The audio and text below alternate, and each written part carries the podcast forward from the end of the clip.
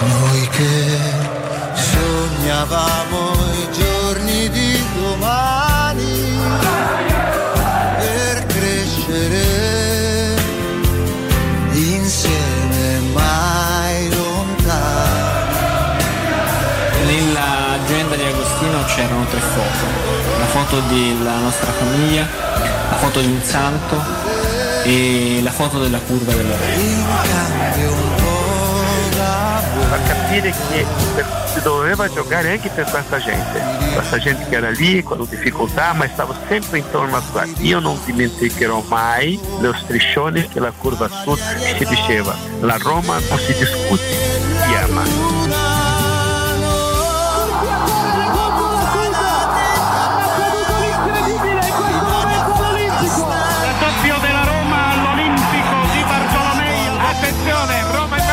Brutto ha colpito il pallone di testa. Brutto è la fine, la Roma è campione d'Italia. Sono le 17:45, conquista il titolo con una settimana di anticipo rispetto alla fine del campionato.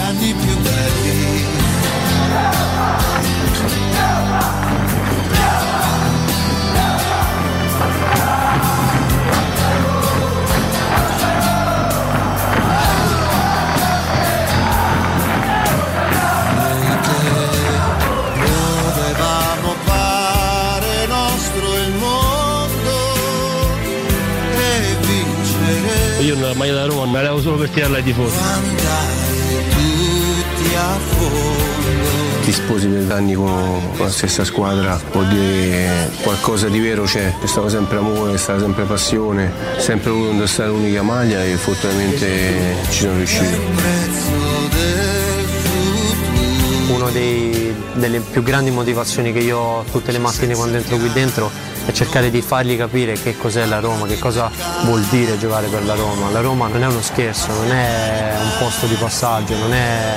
La Roma è la Roma, non si spiega, si vive.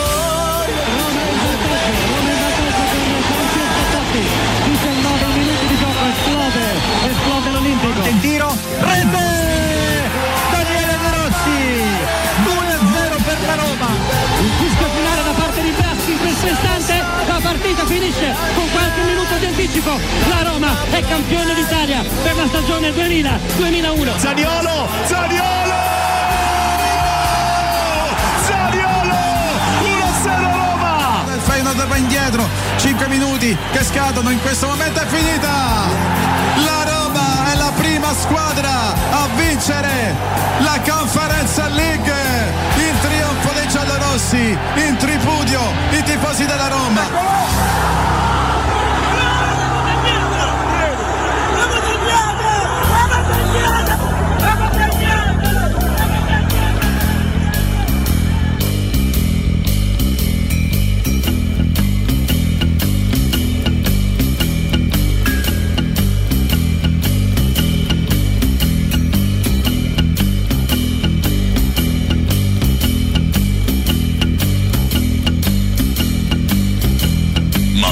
Siete brutti alla mattina presto, vi guardo e sgrano l'occhi per quanto siete brutti.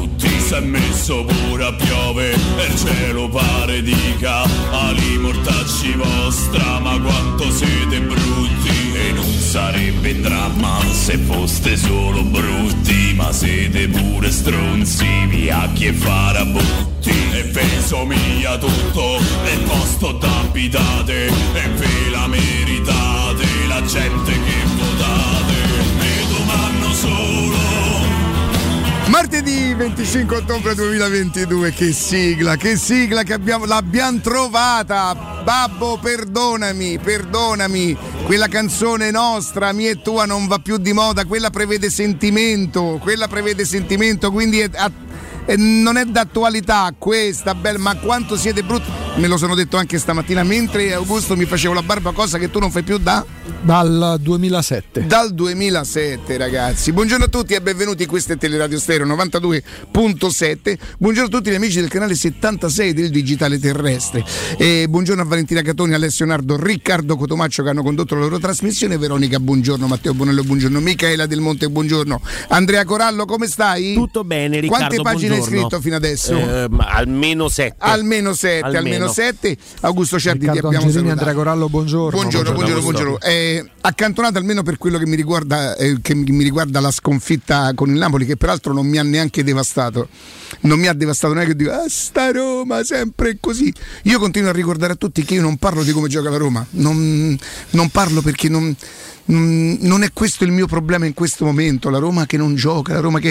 E invece mi rendo conto che tutti a dia che la Roma potrebbe giocare meglio, credo non ci voglia la licenza di Ubaldo Righetti, i migliori tattici del mondo. La Roma non gioca benissimo, però la Roma è lì, è al quinto posto. C'è invece da aggiustare una posizione in Europa League. La Roma è chiamata già giovedì, noi cercheremo di capire in mattinata perché qualche acciaccato c'è stato a fine partita. La cosa che interessa di più è che la Roma vada in Helsinki, Finlandia. Almeno con una formazione decente, perché poi dice sì vabbè ma l'Helsinki lo batti, no, l'Helsinki devi mettere in campo una formazione con dei criteri, con uno stato d'animo, con una volontà, senza depressione, per andare a fare una partita, perché sennò questi corrono a 200 all'ora, per quanto scarsi, per quanto non all'altezza della Roma. Sembra che la stagione della Roma sia da buttare, che la sconfitta con il Napoli ha finalmente e definitivamente messo in evidenza i difetti. La partita con il Napoli, semmai, ha messo in risalto qualche problema che la Roma si porta dietro dall'inizio di stagione, che l'abbiamo detto, l'abbiamo sviscerato non si sa quante volte. Non è questo il problema. Il problema della Roma, semmai, non è come gioca. La Roma ha, secondo me, un problema d'identità. La Roma si maschera di fare qualcosa che non le è congeniale. Il fatto che quei criteri, quel modo di fare appartengano all'allenatore pluripremiato, più decorato del mondo, della storia del calcio, non significa che la Roma le abbia assimilati. A me sembra, ogni tanto ho l'impressione che la Roma debba tipo eseguire un copione che il regista, in questo caso Mourinho, chiede, cioè essere tipo così, essere così aggressivi, essere così, che non le riesce, perché quegli uomini là non sono quelli che magari Mourinho è abituato ad allenare, ed è per questo che a volte alcuni giocatori che interpretano quei ruoli che non sono i loro. Ieri sembrava che io fossi arrabbiato con Karsdorp, ma sai a me che me ne frega di Karsdorp, che fra 2 anni io non mi ricorderò neanche quanti anni avrà giocato nella Roma, perché non avrà lasciato nulla se non il fatto di essere un bravo ragazzo e un bravo padre di famiglia, probabilmente.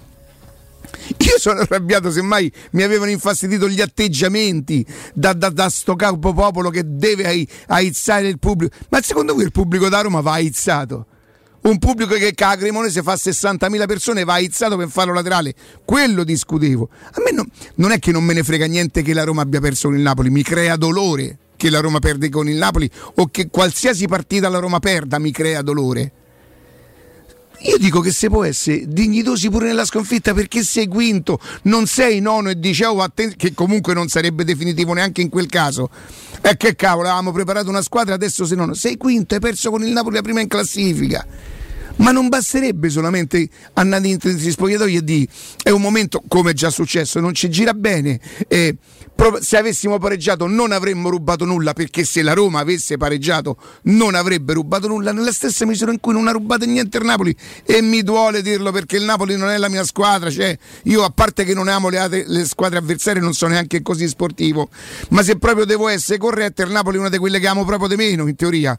Quindi pensate quanto mi costa dire che il Napoli ha meritato, cioè non ha vinto immeritatamente, ha vinto perché c'è un campione che ha fatto un gol. Ma non si può raccontare così a partire di dai, forza, andiamo avanti, la stagione è ancora lunga, la seconda parte della stagione prevederà una Roma completamente diversa. No, hai toccato, ti sei permesso di mettere in discussione Mourinho, che peraltro Ditemi se voi ve lo ricordate. Andrea, vorrei che tu lo faccia sul serio, adesso sta parlando sul serio. Okay. Quando ho mai discusso il gioco di Mourinho o l'allenatore Mourinho? Quando mi sono mai permesso di dire secondo me Mourinho dovrebbe giocare? Mai, perché vi posso dire una cosa, ancora non so per quanto, non me ne frega niente, come della classifica. Poi però, siccome sono un tifoso, anche se per me uno non vale uno, ma so un tifoso della Roma, ma proprio rivendico il diritto di dire a me non mi va ad essere preso in giro, che una volta è l'arbitro, che una volta sui guardaline, una volta si raccattapalle e una volta è Lozano che si butta. Sono assolutamente convinto di essere autorizzato a farlo. Sono assolutamente convinto e proprio non, su sta cosa non c'è domani. Ma che sei matto, gli hai toccato ecco, ci ha toccato Mourinho, non è da Roma, perché un tifoso da Roma non tocca Mourinho, perché Mourinho ci porterà, ma sti cazzi, ma che me ne frega a me. Mourinho fra 3 anni per me vale quanto Karsdorp, Mourinho vale quanto è valso Capello. Mai amato, riconoscente, assolutamente sì, assolutamente riconoscente per quello che avrà portato, intanto una Conference League, l'altro uno scudetto, ma voglio dire, una cosa vale l'altra, è un trofeo, intanto una Conference League, magari una Coppa Italia, magari un'Europa League, eternamente riconoscente, come tutte le persone che hanno aiutato la Roma. L'amore è un'altra cosa, la dipendenza è un'altra cosa e da me non l'avrete mai. Io per essere conquistato ho bisogno di provare sentimenti. Mi avete mai sentito dire che ho amato Pallotta? Mai, e non ci riuscirei neanche se Pallotta non lo avrei amato, neanche se avesse vinto 3 scudetti che a Roma. Sabatini non ha vinto niente che a Roma e lo amo perché per me trasmette amore, trasmette sentimento. Questo è il mio modo di vivere la Roma. Ora capisco che tanti brutti e imbecilli come voi questo non lo possano capire, ma giusto, non come voi ascoltatori, voi lo sapete che per me gli ascoltatori sono una cosa, poi esiste un'altra parte di tifoseria, in un'altra parte di comunicazione che per me è merda totale, però voglio dire, una cosa vale l'altra, una cosa non esclude l'altra. E gli hai toccato il bambolotto, signora maestra Angelini, ci ha toccato Mourinho. Siete dipendenti dai personaggi, dipendete dalla Roma, fate come vi pare, ci mancherebbe, dipendete dalla Roma. Il sentimento lo esprime la Roma, non i componenti della Roma. Mi fate diventare dorico, banale, la maglia, i colori, che sono cose che non vorrei mai usare perché mi sembrano solo belle parole, ma il significato è quello, il senso è quello. Quando mio padre mi trasmette l'amore per la Roma, Mourinho non esisteva l'allenatore credo più perdente del mondo, Ronzo Pugliese, cioè una cosa. E il mio modo di amare la Roma non è mai cambiato, antico sì, porca miseria, lo rivendico, certo, sono antico, sono a Roma, sono antico, certo. Quindi siete veramente stupidi, non i nostri ascoltatori. Io poi vi posso dire una cosa, ma come mai io, cavolo, dice sui social ieri te, perché questo più o meno mi hanno detto ieri, che poi non è così diverso, Andrea, da quello che succede gli altri giorni, t'hanno, guarda che non so pochi come dicono, ma io uno per strada che mi dice, anche in maniera molto educata, perché non credo che uno che mi dice per strada speriamo che ti scoppia il cuore, io non credo che me lo può dire, non credo che me lo possa dire, ci vorrebbe non coraggio inteso come forza, ti scoppia il cuore perché hai detto una cosa che non ti piacciono le dichiarazioni di Mourinho. Io so, alla fine sarei pure un nonno, pensate, sarei anche un essere umano, no? Ma sti cavoli, io non me lamento, io non li incontro mai, qualche volta mi pare, tipo al bar, mi pare che qualcuno mi guarda con l'occhio, questo stronzo, questo sa tutto lui, e ci sta, e quello ci sta, ma io non li incontro mai. Solo sui social siete così coraggiosi, poi coraggiosi ci sarebbe da aprire un discorso che apriremo in futuro, però lo apriremo perché tanto coraggiosi non mi sembra. Io ho 2 denunce, una da Ugo Trani e una da Roberto Maida. Il mio avvocato mi propose di mediare, perché io credo di aver sbagliato, nel senso, sono sicuro di aver sbagliato, di aver detto delle cose che non mi sarei potuto permettere di dire, sono sicuro, l'ho capito, il fatto che lo pensassi non mi rende meno colpevole, ho sbagliato, ma non ho mediato e non ho chiesto scusa, pagherò, credo proprio di sì, credo proprio che sarò costretto a pagare. Ma scusa, ne ho chiesto perché? Perché lo pensavo davvero. Quindi a tutte le persone che magari prima ti insultano e poi sono disposte a chiedere scusa, quando insultate siete delle merde, quando chiedete scusa fate proprio schifo. Fate proprio schifo, siete peggio di quando scrivete. Questo è il mio umile pensiero, voglio dire che però tutto a tempo debito. Detto questo, spero si possa archiviare la sconfitta con il Napoli, che non ha prodotto catastrofi.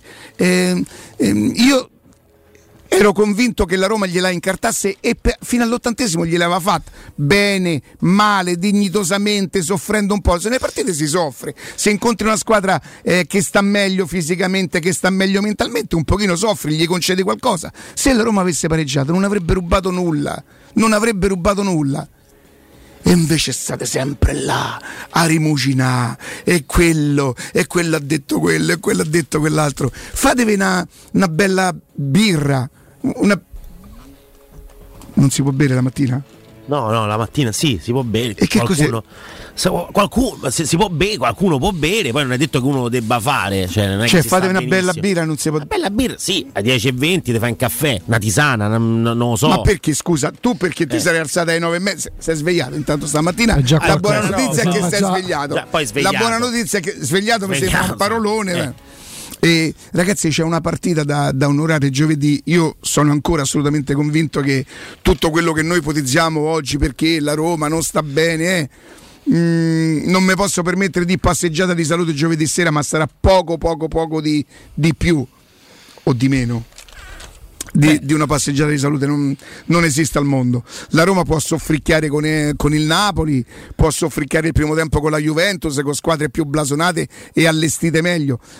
Sono sicuro che non, nel senso, sì, sti ragazzi volenterosi ce la metteranno tutta. Magari non posso garantire che vincerà 5-0, questo non lo so. Potrebbe anche essere che in questo momento, visto anche gli infortunati e gli assenti, la Roma non gode del suo miglior momento di salute, ma la differenza tecnica tra quello che c'ha la Roma e quello che c'ha l'Helsinki, secondo me, non dovrebbe minimamente mettere in questione il passaggio, la vittoria. Augusto? La partita se la prepareranno loro, come è giusto che sia, perché è la Roma che si è infilata in questo tunnel legato all'Europa League, perché poi la stanchezza a cui fa riferimento Mourinho è figlia anche di non aver saputo gestire cose facili, tipo la partita di Bulgaria con Ludogorets, nel complesso, se vogliamo, anche l'andata e ritorno col Betis, la gara di dopodomani, insomma, parlarne sarebbe da nozionisti. La Helsinki gioca col 4-3-3, il 4-2-3, cioè la preparassero loro, l'hanno resa non difficile, complicata per il contesto loro, e saranno loro bravi a uscirne fuori, anche perché uscirne dentro diventa complicato, complesso, a livello proprio dialettico. Quindi la stanchezza è figlia anche di questo, ammesso che si possa parlare a metà ottobre di stanchezza, ma vabbè, è andata così. Napoli-Roma-Napoli l'abbiamo commentata nelle ultime 48 ore in tutte le lingue, è stato il trionfo dei giochisti nell'ultimo weekend. A me prima della partita dell'Olimpico con il Napoli capitavo di seguire purtroppo la buonissima prestazione della Lazio di Sarri nel pomeriggio, e mi rendo conto come ci sia sempre più fanatismo legato ai movimenti di allenatori, legati alle filosofie di gioco. L'anno scorso succede che vince la Champions League Carlo Ancelotti, vince la Conference League José Mourinho, quindi se vogliamo è il trionfo dell'antigiochismo, no? Quest'anno invece che succede? Che stanno andando bene Spalletti, stanno andando bene Sarri. Il Real Madrid non gioca male, però non è, sì, non però è gioca grazie squadra... ai campioni Ancelotti, il gioco di Guardiola, dei Sarri, sì, però è andato a vincere a Londra, è per carità, a vince, l'ha fatto pure dove, l'Inter de Mourinho, cioè lo fanno che poi tutti. Goda dei campioni, però insomma non è che dice il Madrid ha battuto, non manco mi ricordo, solamente perché Benzema, cioè, sì, io... però questo l'anno scorso, quest'anno questo campionato in Italia, se tu vedi il primo posto il Napoli di Spalletti, vedi la Lazio di Sarri che senza Immobile va a fare un partitone a Bergamo e vince facendo veramente il torello nella metà campo dell'Atalanta. Vedi una filosofia di gioco che non necessariamente deve oscurare l'altra, perché alla fine conta il risultato, anche quando si parla ecco gli inglesi stanno andando male quest'anno quindi c'è un problema nel movimento inglese, no, sono anche momenti, si può vincere in un modo, si può vincere in un altro, c'è l'esaltazione del pragmatismo. Io conosco persone che se vedono due passaggi dentro l'area di rigore ripartenza dall'alto, sprendono il calendario, iniziano a bestemmia a tutti i santi. Altro modo c'è chi magari raggiunge una volta ogni morto de papa in elezione grazie a una costruzione dal basso che porta con 18 passaggi ad arrivare al gol. Io ho dovuto togliere l'audio di Atalanta-Lazio, ma non perché stessi rosicando della Lazio, che a me non fa né caldo né freddo, che sono cresciuto con la Lazio, stava in B. Beh, io consiglio ai romanisti di non guardarla però a sto momento. Certo, però poi ho dovuto, io me la so vista, ho dovuto togliere l'audio perché anche un semplice passaggio, un lancio lungo per Lazzari diventava va come gioca la Lazio, veramente tipo Maurizio Mosca. Però non era uno slogan, no, non sì, era uno però slogan. Però a un certo punto io guarda non posso proprio davvero vedere quei colori, tutto quello che il mondo là mi indispone. Ho capito quello che intendi, è allo stesso modo quello che a te infastidisce di come vengono giudicati e difesi certi allenatori, cioè non esiste una via di mezzo. Adesso se tu senti quell'illuminato pensatore di Antonio Cassano, tutto quello che è Mourinho è da buttare. Se senti Adani, tutto quello che è di Sarri, di Spalletti è da esaltare. Esistono le vie di mezzo, esistono le sfumature, esistono le partite. La Roma col Napoli per me ha giocato malissimo, perché tu non puoi non tirare in porta per 90 minuti. Questo non vuol dire ieri è capitato, ieri sera che è successo, che è stato ufficializzato l'arrivo a Birmingham, all'Aston Villa, di Unai Emery, che lascia nel corso della stagione il Villarreal. Unai Emery è uno che negli ultimi 8 anni, sì, da uno stato all'altro, sì. Unai sì, da una, anche in Italia, se un allenatore Italia su Italia no, dico sì, sì, un allenatore che va via dall'Italia e va in okay. Sì. Unai Emery è uno che lo fece Montella, che lasciò il Milan, andò andò a Siviglia. Unai Emery è uno che negli ultimi anni ha vinto 4 volte l'Europa League. Gli ultimi 2 anni ha vinto l'Europa League col Villarreal, paese dei 40.000 abitanti, e lo stesso Villarreal l'anno scorso l'ha portato in semifinale contro il Liverpool. Mm-hmm. Che vale 5 Champions League, se vogliamo. Io, divertendomi, perché a me piace da morire, dall'altro abbiamo avuto il piacere di averlo 2 volte qua in diretta, il giorno dopo la vittoria in Europa League, ricordandosi la promessa che aveva fatto, fu lui a scrivermi domani mattina intervenne, giocando scrivo sta ingannando il tempo, è andato all'Aston Villa perché fra qualche anno prenderà il posto di Mourinho giocando. Mm-hmm. Un paio non l'avevano capito il tipo di messaggio, tanti altri ecco te, sei già sceso dal carro de Mourinho, l'hai già accannato. Veramente calmatevi, calmi, veramente è tutto molto più sereno. Io per esempio il carro de Mourinho non lo potrei mai accannare, sono mai salito. È tutto molto più sereno, per me non esistono i carri, io su un carro non ci salgo. A me piaceva Mourinho, piaceva quando giustamente lo insultavano tutti i tifosi della Roma. Ma io ti riconosco una forma di coerenza. Io speravo il giorno stesso che la Roma esonerasse Spalletti e ingaggiasse Mourinho. Il giorno stesso, ma lo volevo dal 2003. Dopo 20 anni circa, ho visto realizzare il mio sogno calcistico, Mourinho alla Roma. Emery fra qualche anno spero possa essere lui a prendere il posto Mourinho. Da una parte non ero da Roma perché non avevo nominato De Rossi, certo. Perché tanto si ragiona sui feticci, ma questo non accade soltanto qua a Roma, perché ho nominato Atalanta-Lazio. Tra l'altro c'è Emanuele Giaccherini, che per me è un bravissimo commentatore, lo fa per DAZN. Ho dovuto togliere l'audio perché arrivo a questa conclusione. Giaccherini, che è l'ex giocatore, come fa a parlare di calcio? È bravo, però è molto bravo, scherzo. Ed era lui la seconda voce di Atalanta-Lazio, dall'altro Ricky Buscaglia, che era il telecronista ex Mediaset, è bravo pure lui. Però poi a un certo punto, quando scatta il fanatismo, la moda, la tendenza, tutto ciò che conta meno di 15 passaggi in un minuto fa schifo, è vecchio, è vergognoso. E al contrario, se magari si prova a impostare un'azione dal basso, ma che cosa state facendo? Il calcio è un'altra cosa, il calcio è nero rocco. Datevi pace, rilassatevi, lasciate che anche gli altri possano esprimere opinioni diverse dalle vostre, perché tanto l'ostentazione del tifo, della saccenza calcistica non porta da nessuna parte, perché ci sarà sempre una controprova, perché c'è un anno in cui a vincere le principali coppe e i campionati sono tecnici pragmatici, e un altro anno ci sarà il trionfo dei giochisti, dei funambolici, delle costruzioni dal basso. Non esiste una verità, accettate questo, perché non accettarlo non significa coerenza, significa ottusità, perché chi non cambia idea non è necessariamente coerente, è ottuso. Securmetra, azienda leader nella sicurezza ed esclusivista Fichet per il centro Italia, consiglia Fichet F3D. Che cos'è, chiederete voi? È il cilindro con il sistema antieffrazione di altissima sicurezza che garantisce l'assoluta inviolabilità della vostra porta. Securmetra offre agli ascoltatori di Teleradio Stereo che scelgono Fichet F3D la garanzia a scudo, che non so, 5 euro.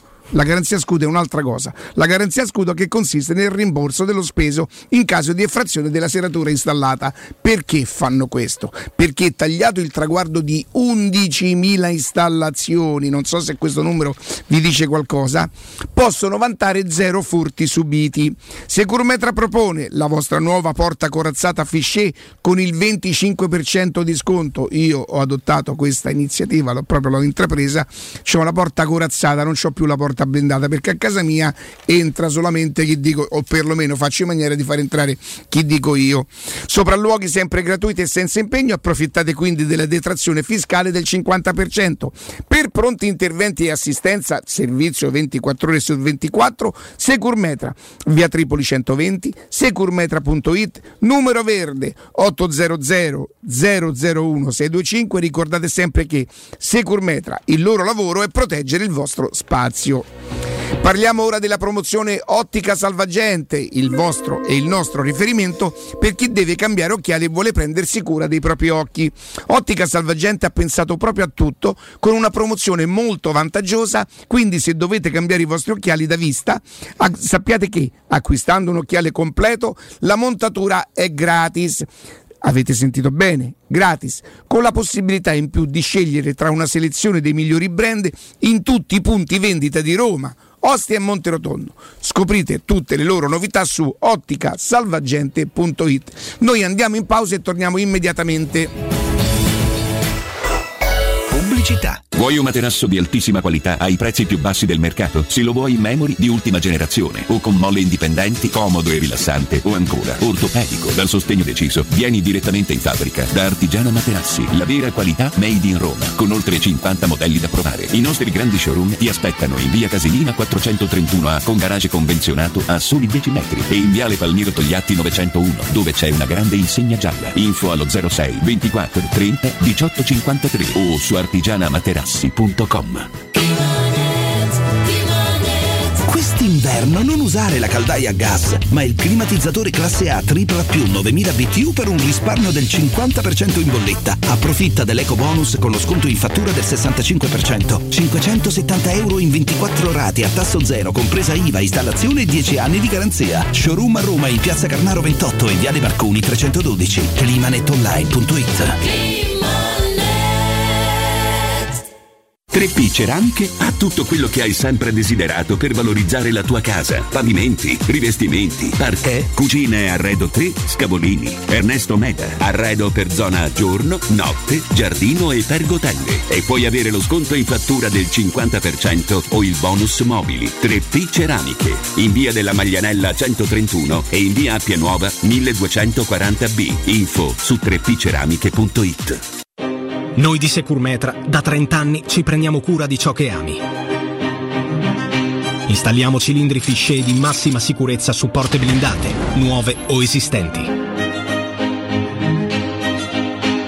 I nostri sistemi autobloccanti, se soggetti a forzatura, reagiscono impedendo al ladro di entrare, per offrire alla tua tranquillità la garanzia scudo. Chiama l'800 001 625. Securmetra. Il nostro lavoro è proteggere il vostro spazio. Ergol De Durone era buono. Il film evento su una partita che noi romanisti non dimenticheremo mai. Non mancate. Ergol De Durone era buono, buono come il pane. Dal 24 al 27 ottobre al cinema. Quindi dopo aperitivo? No, oggi ho il dentista. E sei così allegro? Io avrei una fifa. E perché? Dolore, sia fisico che al portafoglio. Bah, come sei antiquata. Io sono un paziente We Dental Care. Il benessere del cliente è al primo posto. Macchinari di ultima generazione, un medico per ogni specializzazione, 2 centri all'avanguardia vicini alle metro e con orario continuato 9:20 lunedì sabato. Vai su WeDentalCare.it. 800 56 10 06. Faccio di meglio, ti accompagno. In zona Ponte di Nona, la società edilizia del Golfo dispone di diversi negozi di varie metrature posizionati su strade ad alta percorrenza che collegano la via Prenestina e la via Collatina con la rete autostradale. I negozi offrono la possibilità di installare canne fumarie e vi sono ampi parcheggi nei pressi. Per qualsiasi informazione rivolgetevi al 345 713 5407 e visitate il sito www.keikalt.com. Edilizia del Golfo SRL è una società del gruppo Edoardo Caltagirone. Le chiavi della tua nuova casa senza costi di intermediazione. Se ami la carne quanto noi, adorerai Ara Bracis. Steakhouse e American Barbecue. Golosi hamburger di scottuna o Black Angus. Barbecue con New York pastrami, ribs e altre specialità con cottura low and slow. Un'accuratissima selezione di carni di altissima qualità da tutto il mondo e primi romani fatti in casa. Ara Bracis. In via Cassia 1837. Info allo 06 80 07 1142. Ara Bracis. Il tempio della carne a Roma. 92.7. See tonight, it could go either way. Hearts balanced on a razor blade. We are designed to love and break, then to rinse and repeat it all again. I get stuck when the world's too loud and things don't look up when you're going down. I know your arms are reaching out from somewhere beyond the clouds. You make me feel like my troubled heart is 1,000,000 miles away. You make me feel like I'm drunk on stars. Torniamo in diretta, è Augusto che è una mente pensante che radio la sa fare bene, coglie le occasioni e ha già inventato la rubrica che si chiamerà Calciatori in cerca d'autore. Nel senso, lui fa riferimento a quello che ho detto prima. Io, mi sembrava che hai detto una cosa così intelligente. Non mi capita quasi mai. Invece ci sta, ricordiamolo, perché tu fai riferimento a un atteggiamento dei calciatori della Roma che magari alcuni di questi, che non è un difetto, non avendo una personalità, no Andrea, decisamente o particolarmente o necessariamente spiccata, hanno che cosa? Hanno un grande punto di riferimento, perché piaccia o non piaccia José Mourinho è un gigantesco punto di riferimento per un calciatore. Assolutamente. Quindi loro, ma in modo anche giusto, positivo, non è un difetto, vanno nella direzione di Mourinho, che tra l'altro glielo disse pure dopo Roma Juventus. Secondo me cercano in qualche caso di piacergli, proprio di compiacerlo, ma anche perché loro sanno che piacendo a Mourinho possono svoltare pure la loro carriera, perché è successo questo a tanti calciatori in passato. Certo. La carriera di Gerrard, di Lampard sarebbe stata comunque grande, è stata esaltata.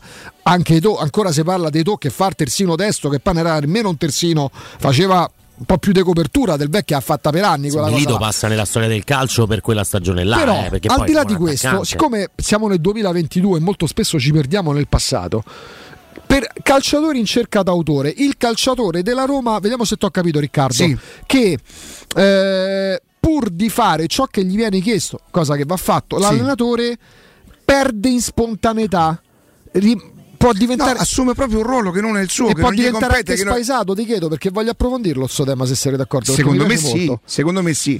Allora, adesso poi capisco, dice, al di là dell'episodio di Karsdorp, sì, però da quello che io prendo spunto, ma era più che altro per far capire quello che io intendevo dire. Cioè Karsdorp secondo me non c'ha neanche bisogno di quella roba lì, e un tifoso non ha bisogno di Karsdorp perché non incarna quel pensiero. Domanda, sì, Karsdorp lo fa perché sta recitando un copione, sì, o perché si è accalato così tanto in questa parte che ne sente il bisogno di farlo? Oddio, mi dai una responsabilità che non finisce mai, perché io non conosco. Io credo che Mourinho faccia dei suoi criteri del calcio quell'atteggiamento lì una cosa importante. Il fatto che per esempio anche sul rigore questa volta si sia alzato e abbia cominciato a dire no prima è un evidente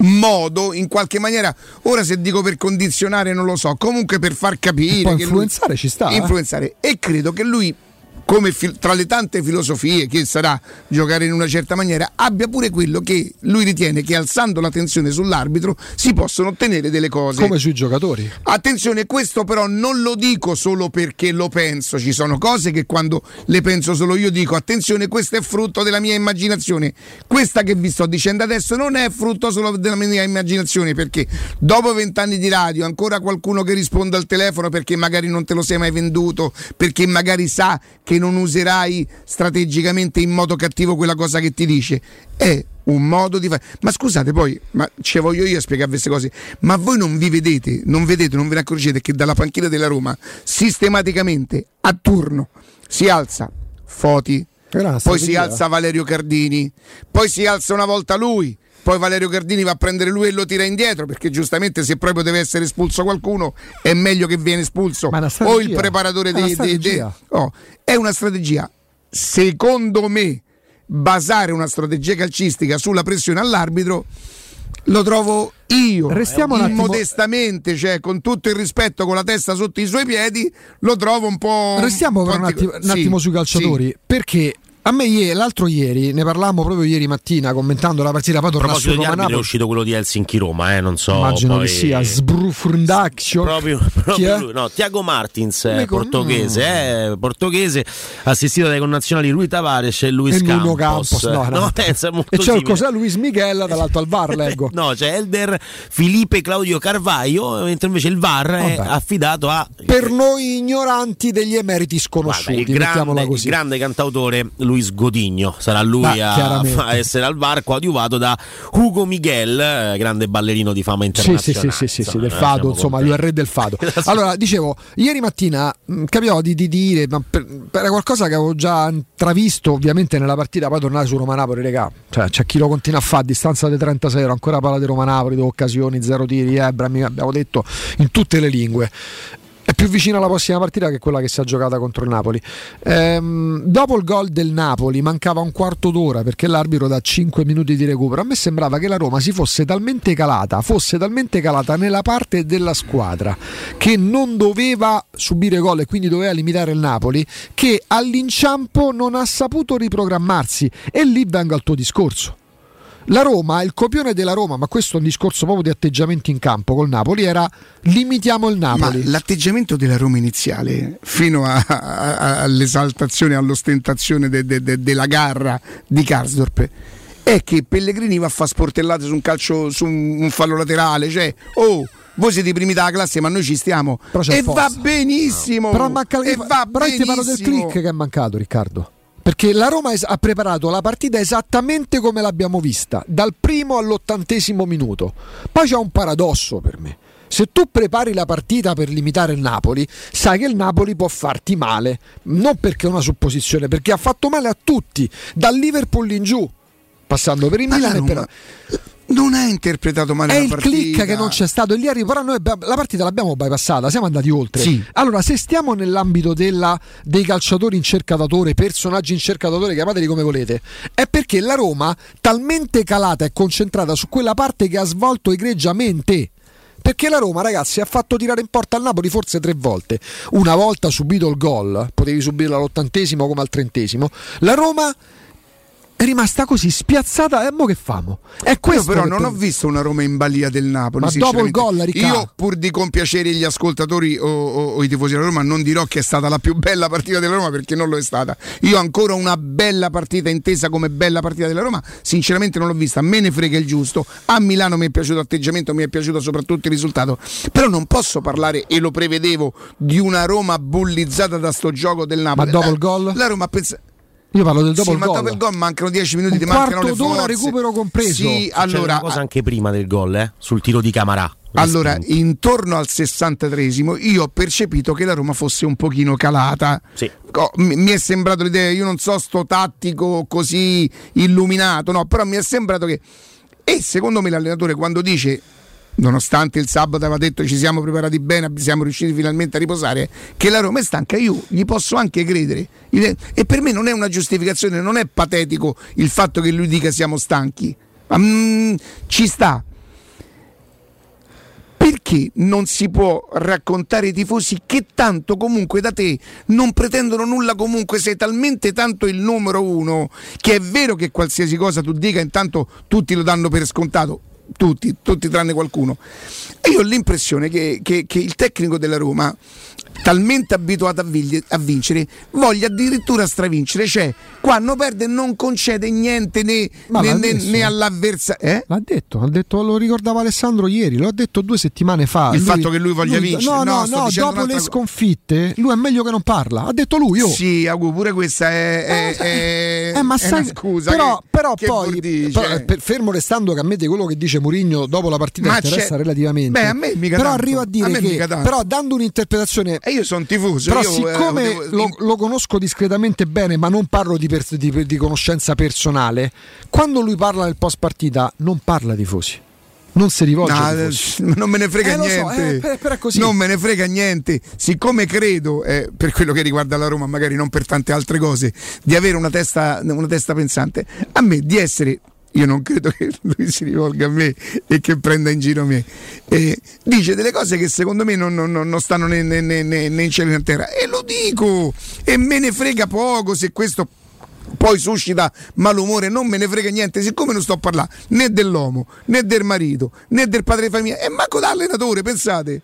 Io non parlo neanche dell'allenatore, ma avete mai sentito dire la Roma? Sì, l'altra settimana ho detto, se proprio la volevo dire tutta, la Roma gioca in una certa maniera. L'hai detto in un contesto. L'ho detto in un contesto, non ne faccio mai una filosofia. Siccome si parla sempre del tecnico della Roma, che è un personaggio, che è un comunicatore, io al comunicatore, quando non mi piace una cosa, quando mi sento io che rappresento solo ed unicamente me stesso, non sono rappresentante di tifosi e non parlo a nome di nessuno, neanche a nome di Teleradio Stereo, pensate, parlo solo a nome mio, io mi sento leggermente preso in giro e la cosa non mi garba, non la gradisco. Non mi sembra che stiamo a salvare il mondo, non mi sembra che... Siccome quello che... Poi vi posso dire una cosa, sapete chi mi fa puntualizzare su Mourinho? I romanisti.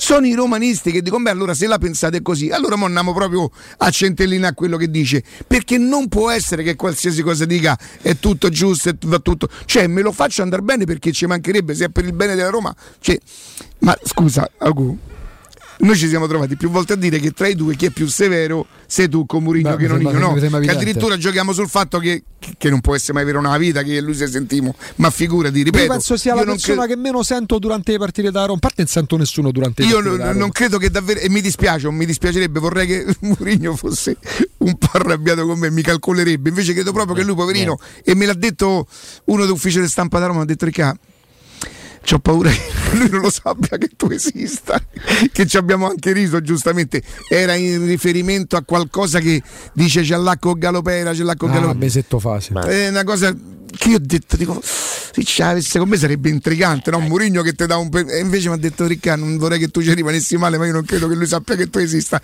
che è la cosa più giusta e più normale del mondo. Io Mourinho, Galopera, Riccardo Cellacco con Mourinho, se voi immaginaste allora io nella vita di Mourinho non rappresento nulla, giustamente, perché non sa che esisto. Mourinho per me rappresenta appena poco di più di quello, cioè io lo penso quei 10 minuti in cui ne parlo, poi non è che durante la giornata, bella Gallo come stai? Sta zitto Mourinho, mandi foto di Picard, no, non è così nei miei pensieri.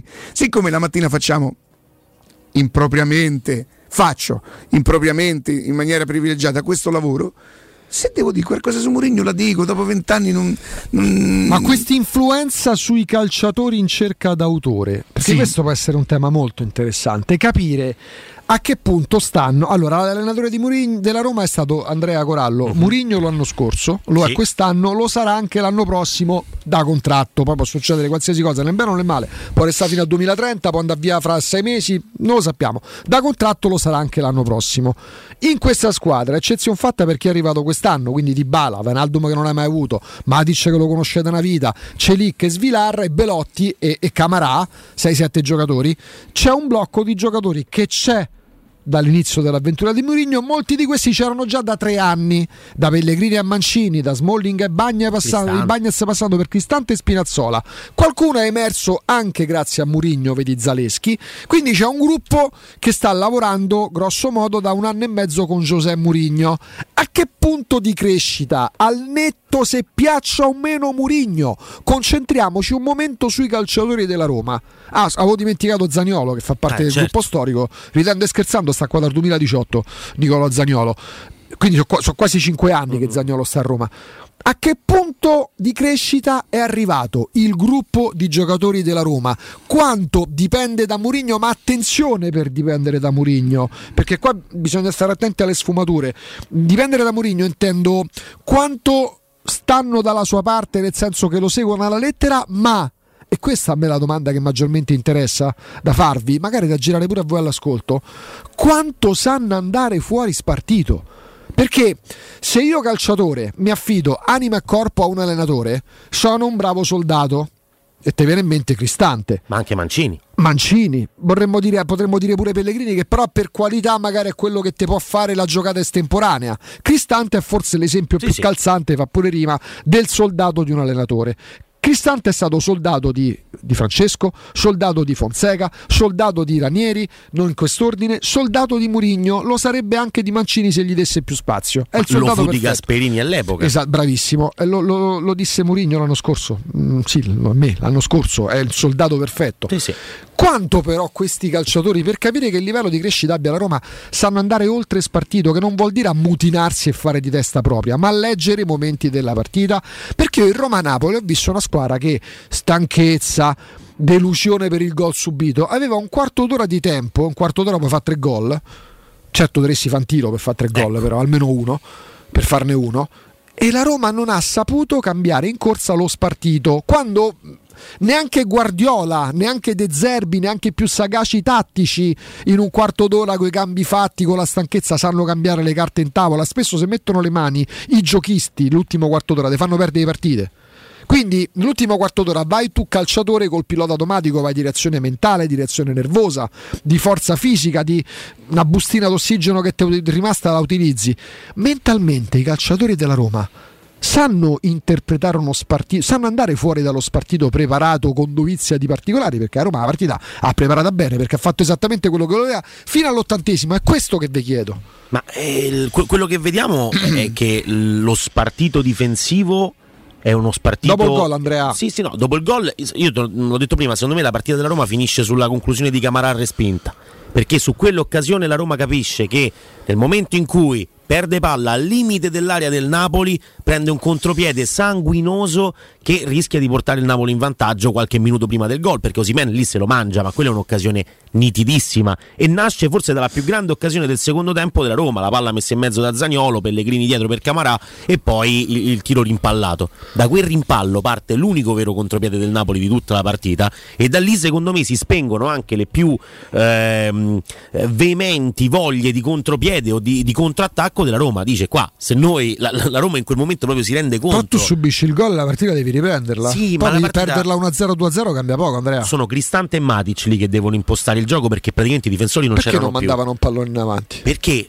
Matic, non ho capito, non si reggeva in piedi, cioè, sì, quando infatti è quando in campo, è così stessero fuori, appunto quando è entrato in campo non ho, dico, poi prova lo stesso, mi permetto di dire. Ma lo ha detto lo stesso Mourinho ha detto Matic veniva da una settimana difficile, poteva dare una mano 10 minuti, non ha dato una mano 10 minuti Matic, secondo me contro il Napoli, stava in campo per onor di firma, ma addirittura ha rallentato diverse azioni, ma perché però povero, mentalmente se già non ha quel e vabbè, ma quello è il discorso di mentalmente resta l'aspetto mentale dei giocatori, sanno andare oltre lo spartito, no.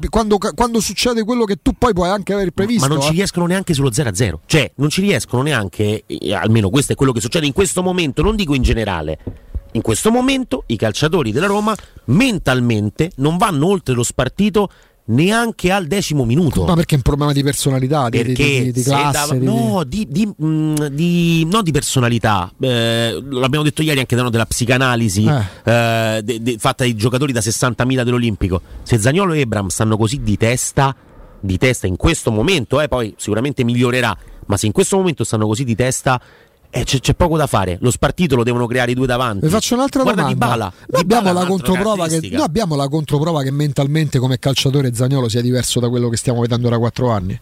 Ma Zaniolo è difficile anche da giudicare, ormai da un anno è giudicabile, appunto da un anno e mezzo è giudicabile, però a un certo punto facciamocela qualche domanda. Io su Zaniolo c'è un enorme problema di fondo, si è capito qual è il ruolo, seconda punta, ma è lui che deve inventare?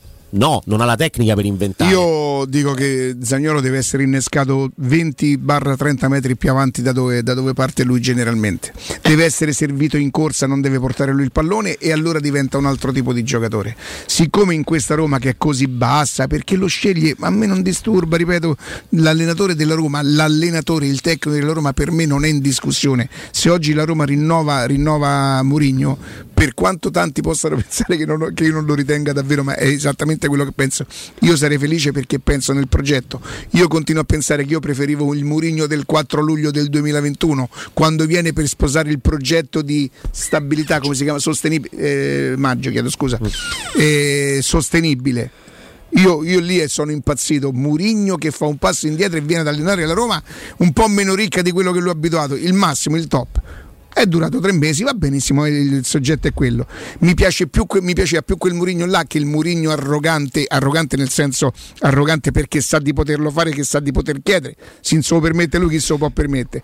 Quindi la Roma rinnova Mourinho, magari oggi ti sta bene tutto quello che dice, no, proprio non si scappa. Quanto i calciatori io credo che nella Roma giocano alcuni giocatori, Augusto, che tecnicamente Mourinho neanche li preferisce. Uh-huh. Qualcuno ce l'ho anche in mente, non mi posso permettere di dirlo perché non essendo a conoscenza della verità, ma che giocano perché incarnano quei requisiti che lui chiede. Ma sanno andare oltre, però, perché ci danno momenti. E Barcellona di Guardiola è la massima espressione del calcio. I giocatori della Roma, secondo me, calcisticamente nella vita privata saranno ragazzi eccezionali, sono intelligenti. Perché qual è la squadra? Se vi chiedessi qual è la squadra degli ultimi 20 anni che è meglio, il Barcellona di Guardiola, siamo tutti d'accordo, giusto? Il massimo espressione. Ma pensate veramente che Messi e Iniesta seguissero alla lettera tutto quello che gli diceva? Ma anche Busquets. Sì, ma pure scendendo di livello, pure Mascherano, pure Busquets, pure quelli un po' più quadrati. Va a fare il centrale di difesa. Sì, però ci sono momenti della partita in cui anche il calciatore più illuminato. A me dà la sensazione questa Roma raramente di andare oltre lo spartito. WhatsApp, dà l'impressione questa Roma di saper andare poche volte oltre lo spartito preparato. Forse perché i calciatori sono troppo attenti a sé, ma non vuol dire attenzione al contrario, cioè le sfumature coglietele nella vita. Come si quando si parla di preferenze degli allenatori, pure per i dettagli.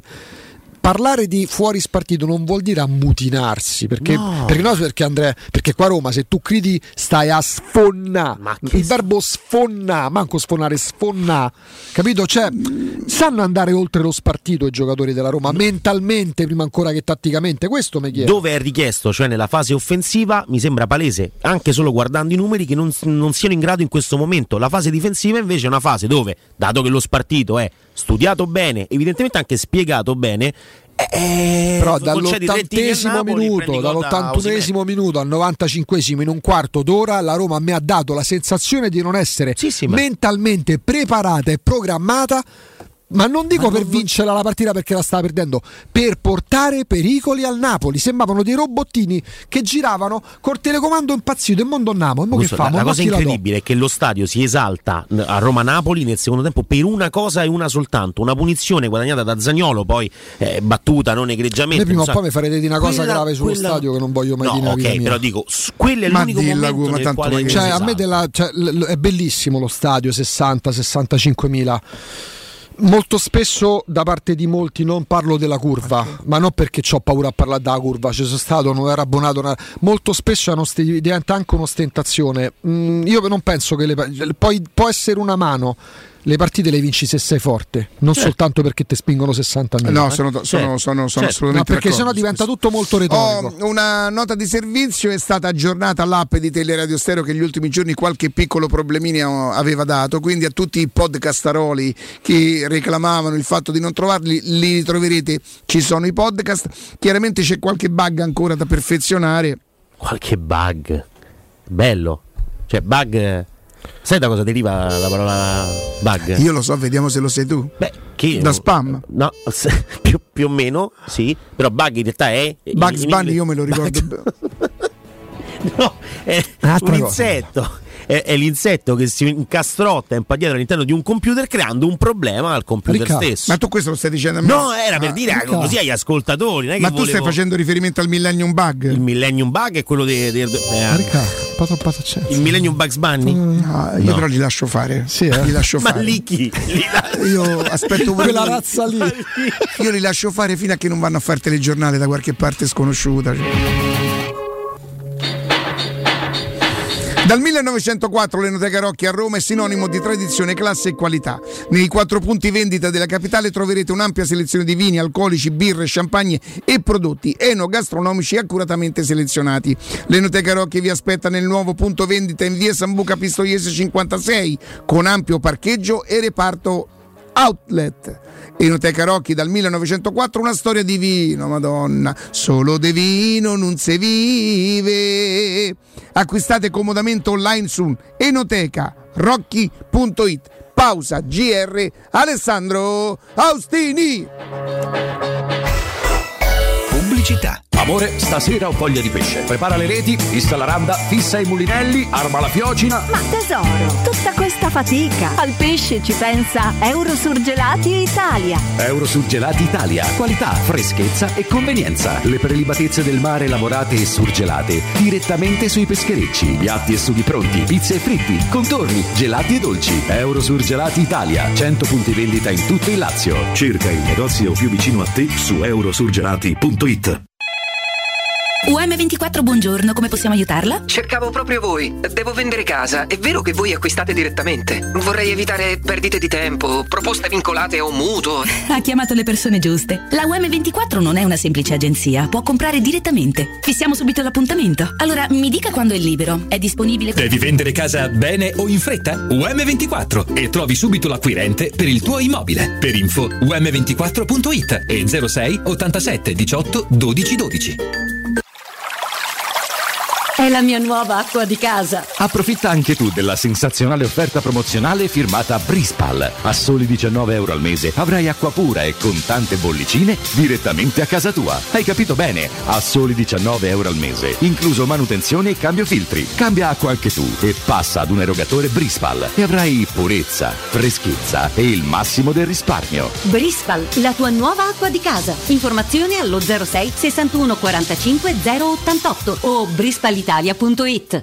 Il benessere ha origine da un materasso che fa la differenza. Showroom del Materasso è la scelta giusta per la cura del riposo. A Roma da oltre 60 anni con lo storico negozio multimarca in Viale di Castel Porziano 434. Vieni a trovarci anche nei 3 negozi Dorelan. Via Baldo degli Ubaldi 244, via di Torrevecchia 148, via Sant'Angela Merici 75. Info allo 06 50 98 094 o su showroomdelmaterasso.com. Tesoro, andiamo a fare shopping questo sabato? No, devo prendere appuntamento dal dentista, non ho mai un minuto libero. Allora andiamo da Blue Dental Valmontone Outlet, il nuovo centro Blue Dental all'interno del centro commerciale. Tu fai la visita e io vado a comprare quel vestito che volevo da tanto. Perfetto, voglio fare shopping anche io. Ovvio, infatti me lo regali tu. Blue Dental Valmontone Outlet, per un appuntamento chiamalo 06 83 65 0304. Direttore sanitario dottor Massimo Monaldi, Albo di Roma, numero 343. Da Ottica Salvagente, offerte 13 mesi l'anno. Ogni mese un'offerta per te e 30 giorni di promozione extra con il voucher online. Scopri il regolamento sul sito otticasalvagente.it. Solo a ottobre promozione titanio. Gli occhiali leggerissimi, anallergici e resistenti agli urti. A partire da €129 con lenti monofocali, €269 con lenti multifocali. Trattamento Blue Block in omaggio. Gli indirizzi dei punti vendita a Roma e nel Lazio sono sul sito otticasalvagente.it.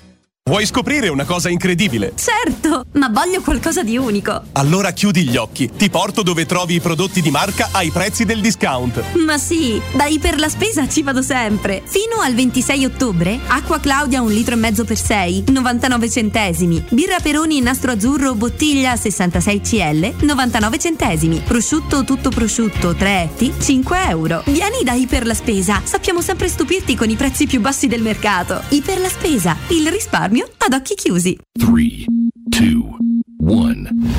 Alla Romana Diesel, concessionaria leader nella vendita di veicoli commerciali e industriali, i prezzi non aumentano, si abbassano. Supervalutazione del tuo usato fino a €3.000, più terzo anno di garanzia omaggio su tutti i Piaggio Porter NP6 in pronta consegna. Offerta valida fino al 30 novembre 2022. Vieni a trovarci in via Collatina 456 o chiama il numero verde 800 302 100. Attivo da lunedì al venerdì dalle ore 9 alle 18. Romana Diesel, gente che si muove. Voyer ciuscio? Voyer biberò? Te porto da King e da Rosticino? Ristorante Pizzeria The King dell'Arrosticino. Scegli il più vicino tra Via Tuscolana 1373, Via Cassia 1569 o Ardea in Via Nazareno Strampelli 2. Tutte le info su arrosticinoroma.it. Arde King da Arrosticino. Portasce il pupe un romanzo.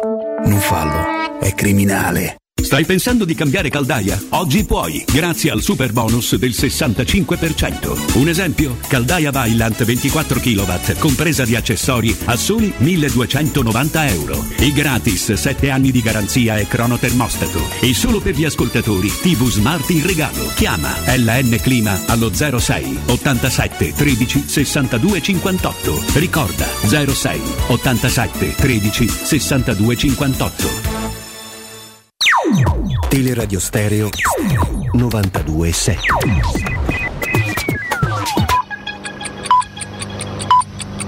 Sono le 11:01. Teleradio Stereo 92.7, il giornale radio, l'informazione. Buongiorno a tutti da Nino Santarelli, lo ha già detto Andrea Corallo, lo diciamo anche noi, risolto il problema che ha avuto WhatsApp questa mattina, dunque no, non è ancora risolto, perché adesso è risaltato un'altra volta, mi dice Andrea Bonello, perché Andrea Corallo aveva detto che era stato risolto, invece adesso ci sono ancora problemi, vabbè tanto insomma ne parleranno e ne parleremo anche nei prossimi giorni, poi insomma lo verifichiamo tutti noi, stando praticamente molto spesso su WhatsApp. Tra pochissimi minuti la Camera dei Deputati è convocata per le dichiarazioni programmatiche del Presidente del Consiglio Meloni, la replica e le dichiarazioni di voto finale di fiducia al governo, il voto di fiducia nel tardo pomeriggio intorno alle 19, domani si replica al Senato, non è ancora iniziata la seduta alla Camera, ovviamente sentiremo una parte del discorso della Meloni già nel GR di mezzogiorno. E tra pochissimi minuti inizia l'eclissi parziale di sole, noi ascoltiamo tutti i dettagli, tutti i particolari dalla nostra Benedetta Bertini. Oggi è un giorno speciale per gli appassionati di astronomia. A partire dalle 11 il cielo in tutta Italia si oscurerà parzialmente per effetto di un'eclissi solare parziale. La Luna coprirà la nostra stella per circa un terzo, dando vita a uno dei fenomeni astronomici più spettacolari. Il fenomeno dell'eclissi solare si verifica quando la Luna si trova allineata tra la Terra e il Sole e proietta dunque la sua ombra sulla Terra, oscurando il Sole. Essendo un'eclissi parziale, non calerà di colpo la notte, ma ci sarà una sensibile diminuzione della luce solare. Il fenomeno inizierà dopo le 11 di mattina e durerà circa 2 ore. Il massimo dell'eclissi è previsto alle 12:20. Sarà visibile da nord a sud della penisola, seppur con alcune differenze. Nel nord-est il fenomeno inizierà prima e avrà un'entità leggermente maggiore. Il diametro del sole coperto sarà del 29% rispetto al sud-ovest, dove la copertura sarà del 22%. Per chi vuole osservare l'eclissi bisogna ricordare che guardare la nostra stella a occhio nudo è molto pericoloso e può provocare danni permanenti alla vista. Da evitare quindi il fai da te, non usare vecchie radiografie, fotografie, vetri affumicati e occhiali da sole. Bisogna usare solo binocoli e telescopi dotati di filtri adeguati, ricorda Paolo Volpini dell'Unione Astrofili Italiani. È possibile seguire l'evento online sul sito del Virtual Telescope, che seguirà l'eclissi in diretta streaming con il commento dell'astrofisico Gianluca Masi. L'Istituto Nazionale di Astrofisica farà una diretta sui suoi canali YouTube e Facebook. L'eclissi di sole è un fenomeno raro, l'ultima eclissi totale visibile dall'Italia si è verificata nel 1961 e per osservarla di nuovo bisognerà attendere il 2081. 2081 probabilmente non ci saremo, detto questo purtroppo insomma ci saremo molto voi, insomma dipendesse da noi anche qualche anno in più. Sta per iniziare la seduta alla Camera, sta parlando in questo momento Fontana, tra pochissimi minuti la Meloni, ecco, sta per parlare, ma la sentiremo a mezzogiorno. È tornato WhatsApp, dunque è tornato funzionante WhatsApp. È tutto, buon ascolto. Il giornale radio è a cura della redazione di Teleradio Stereo. Direttore responsabile Marco Fabriani. Teleradio Stereo 92.7.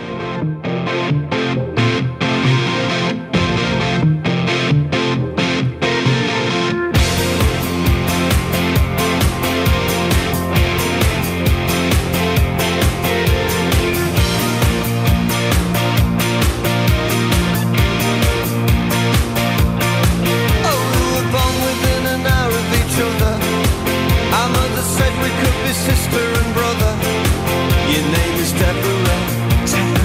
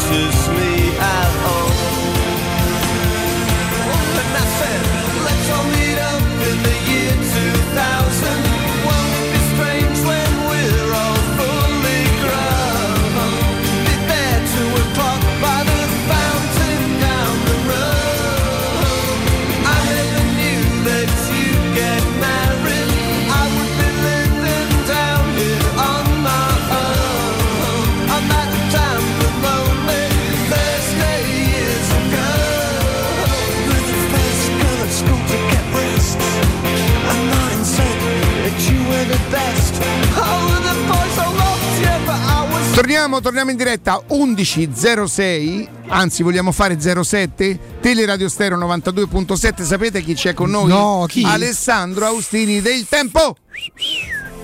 Buongiorno, buongiorno, eccoci qua. Va, ciao, pure Vale. Riattivato WhatsApp, che volete di più? Veramente, guarda, meglio. Stava meglio. Molto meglio, è vero?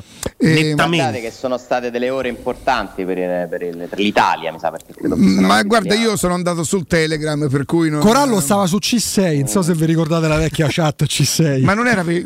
No, no, all'epoca no. Che era per? Quella lì. C6 era per... Ah, no, era per praticare. Io ricordo che era per praticare, tanto parliamo prima del 2011. Praticavi? Sì. Prima del 2011 è roba del 2005-2003 quella. Ah, ma quelli erano che potevo poi a un certo momento, per amore divento fedele, quindi chi? Il Messenger lo usavi? Io piavo il 48, mi scendevo a Piazza Zama e Alessandro. Sì, eccoci, comunque lo consiglio a tutti, un periodo di detox tecnologico, cioè di riposo. Farsi qualche giorno senza, magari senza telefono è possibile, però senza internet, senza... Tu sai che quando io vado a Peschici il telefono non me lo porto. Non provi un benessere? Non ci credo. Provo assolutamente. No, no, allora alle 3-4 persone tipo Camilla, Federica, Cristiano è con me, o se hanno il telefono rosso come Bayern. No, Cristiano è il punto di riferimento per qualsiasi cosa ed estremamente urgente. Diciamo, lo lascia a Roma. Ma lo lascia a casa. Ah. Cioè non è che vado a un campeggio a Peschici, c'è Moducasi, no? Dai, però quindi, cioè, in quei giorni ti curi dei tuoi cari. Sì. Noi possiamo pure morire, non ti interessa, vedi? Non è carine, no, non... mi interessa nel momento in cui mi avvertiste. Mi interessa. Come ti avvertiamo? Lo dite a Cristiano. Ale, quante volte? Quante volte ti ho detto, Ale, per qualsiasi cosa c'è Cristiana? Cioè, nel senso, no, per qualsiasi cosa. Sto qualsiasi cosa. Ricorderò di avvisarla. D'accordo. Senti, Ale, vogliamo proiettarci e archiviare sta sconfitta che ha creato così tante polemiche, quando polemiche sulla sconfitta di Roma-Napoli non dovevano esserci, cioè proprio non. Beh, però dai, è stata una sconfitta che vale un po' di più di altre, purtroppo, insomma. Ci sta che abbia portato, secondo me, delle polemiche, delle analisi, delle riflessioni, perché poi dai problemi, dalle cose negative bisogna cercare di creare le condizioni per fare meglio. Sono bravi quelli che sfruttano i propri errori, le proprie cadute per rialzarsi e andare più forte. Io penso che sia normalissimo, perché poi non è tanto il risultato che è indispettibile. Alessandro, che cos'era? Non era ipotizzabile che la Roma potesse perdere con il Napoli? Il problema è stato il come, per molti, per me compreso, è stato il come. Il come è proprio un ritorno indietro. Io vi posso dire una cosa, che poi è il risultato che io sia stato il più polemico, ma non per la sconfitta del Napoli. A me non ho visto la Roma bullizzata dal Napoli. Certo, non sono un idiota che dico la miglior partita della Roma, una delle migliori partite della Roma, perché non lo è stata. La Roma, esattamente come prevedevo, ha cercato di impiccare la partita al Napoli, c'era pure mezza quasi riuscita. Se la partita finisce 0-0 probabilmente non diciamo tutto quello che abbiamo detto, quindi non sono sconvolto dalla sconfitta della Roma con il Napoli. Non c'è cioè, quello che ho evinto da Roma-Napoli io lo avevo già evinto da Roma-Cremonese. Non so se è una vita che dico, guardate, non ci sono sentenze ma indicazioni ce ne sono. Ma non è che la Roma non può essere perdere con una squadra che ha fatto 4 gol al Liverpool, 10 all'Ajax in 2 partite, ha vinto a Milano col Milan, non ha mai... è l'unica squadra imbattuta della Serie A, figurati. Il problema, ripeto, è il come, e secondo me è anche in generale un punto della situazione su cos'è la Roma, cosa vuole fare la Roma, cosa No, te WhatsApp dicevo.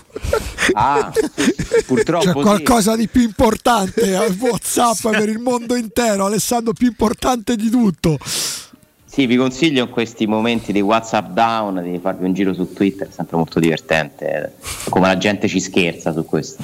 C'è la parte divertente, Riccardo. Quindi tu dici che esistono delle forme intelligenti? Ma sì, l'ironia. Beh, ma per esempio posso citarla, no? Una trasmissione di La 7, Propaganda Live da anni, che poi prima era Gazebo, no? Sì. È la trasmissione che ha tirato fuori, che si è molto basata sulla parte ironica, no? di quel mondo lì, perché la genialità insomma si sposa con Twitter volendo. Sarebbe bello se ci fosse solo quello, però vabbè. Poi il resto, Ale, pazienza, ognuno si assume le proprie responsabilità e c'ha i propri gusti. Ale, sì. Su spunto di Riccardo prima abbiamo sviluppato un tema che abbiamo titolato Calciatori in cerca d'autore. Fare una canzone, sì. Un libro,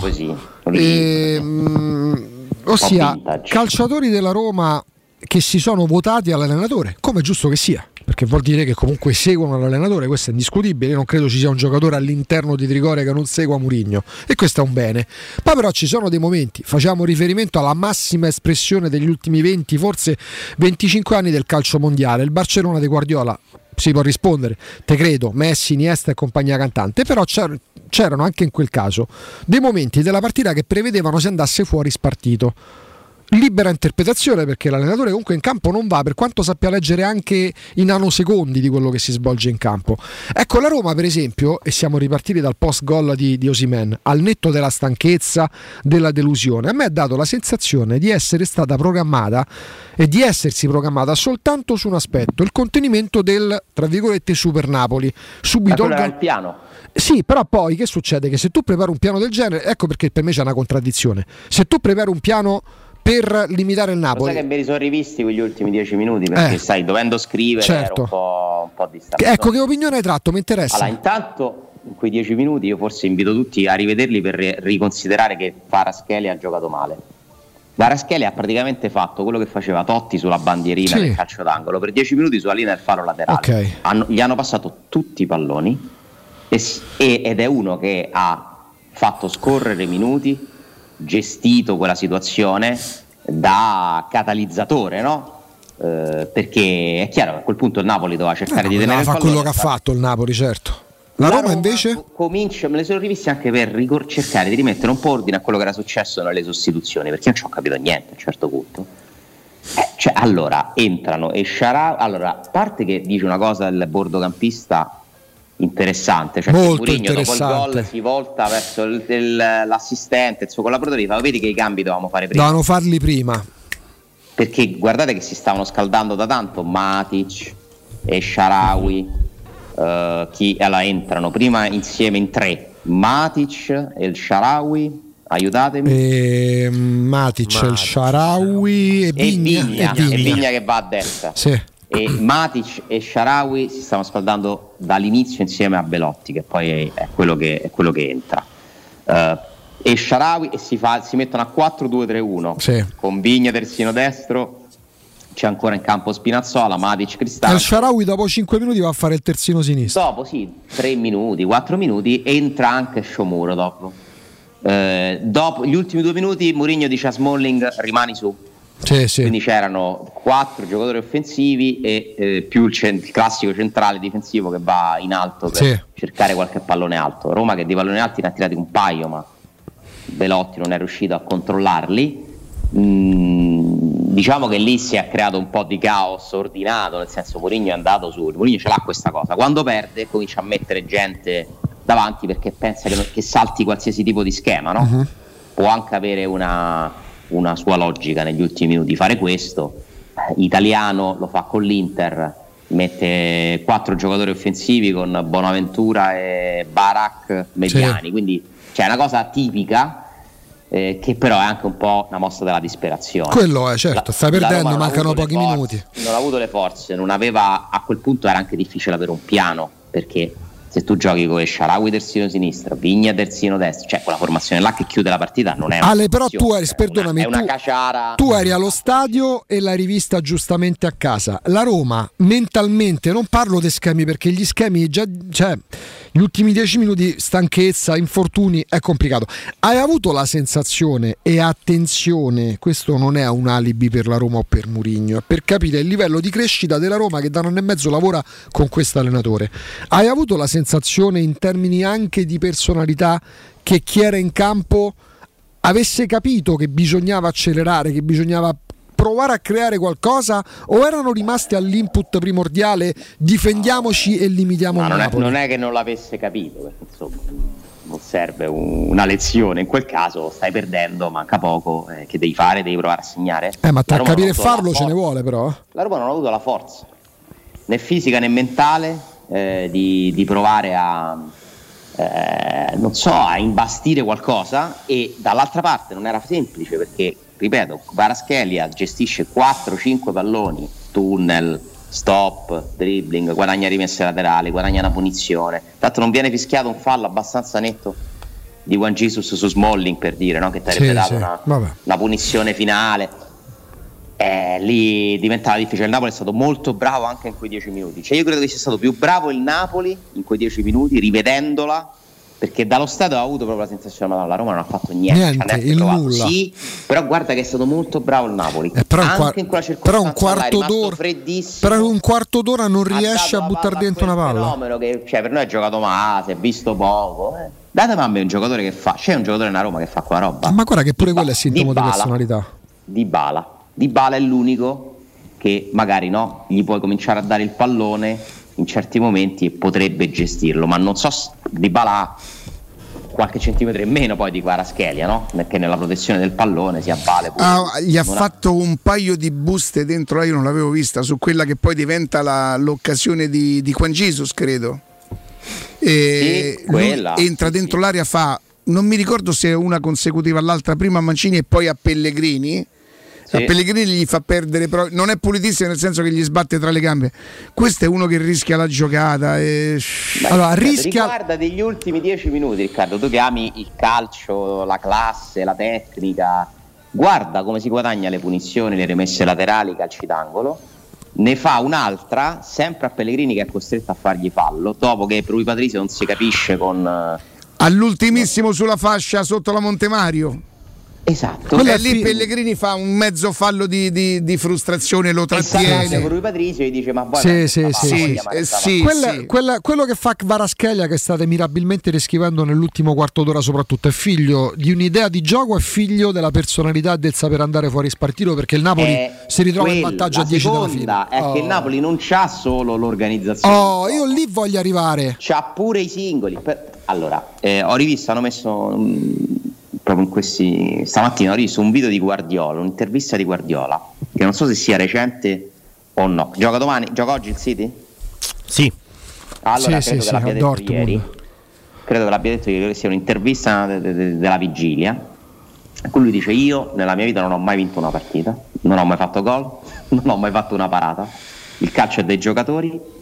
Bel paraculo pure Guardiola. Ogni cosa che dici, no, perché sennò sembra che ogni no, perché se la dice Mourinho è paraculo pure Guardiola, Alessandro. Zeman, De Zerbi. No, e allora te devo dire Mourinho, Alessandro, non è paraculo solo Mourinho, è paraculo pure Guardiola, perché questa è una frase paracula. Mi piace come Augusto non bisogna nominargli Guardiola. No, ma a me mi può pure nominare, però seppurché De Zerbi e Spinazzola. È vero pure, Alessandro, che qualsiasi cosa dice Guardiola sembra sia la legge, sia Mosè che scende che dà. No, però attenzione, Mourinho è paraculo quando fa una grande partita Ebram e lui elogia Zaniolo, fa una grande partita Zaniolo e lui elogia Dybala. Lì è paraculo. Guardiola in questa fase la maggior parte delle volte Mourinho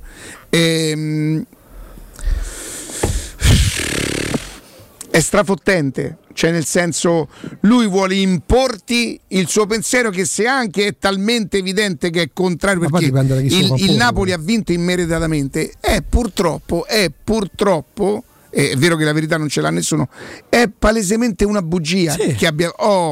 Lì diventi strafottente, arrogante. Chi se la fa imporre però una frase del genere? Tutti.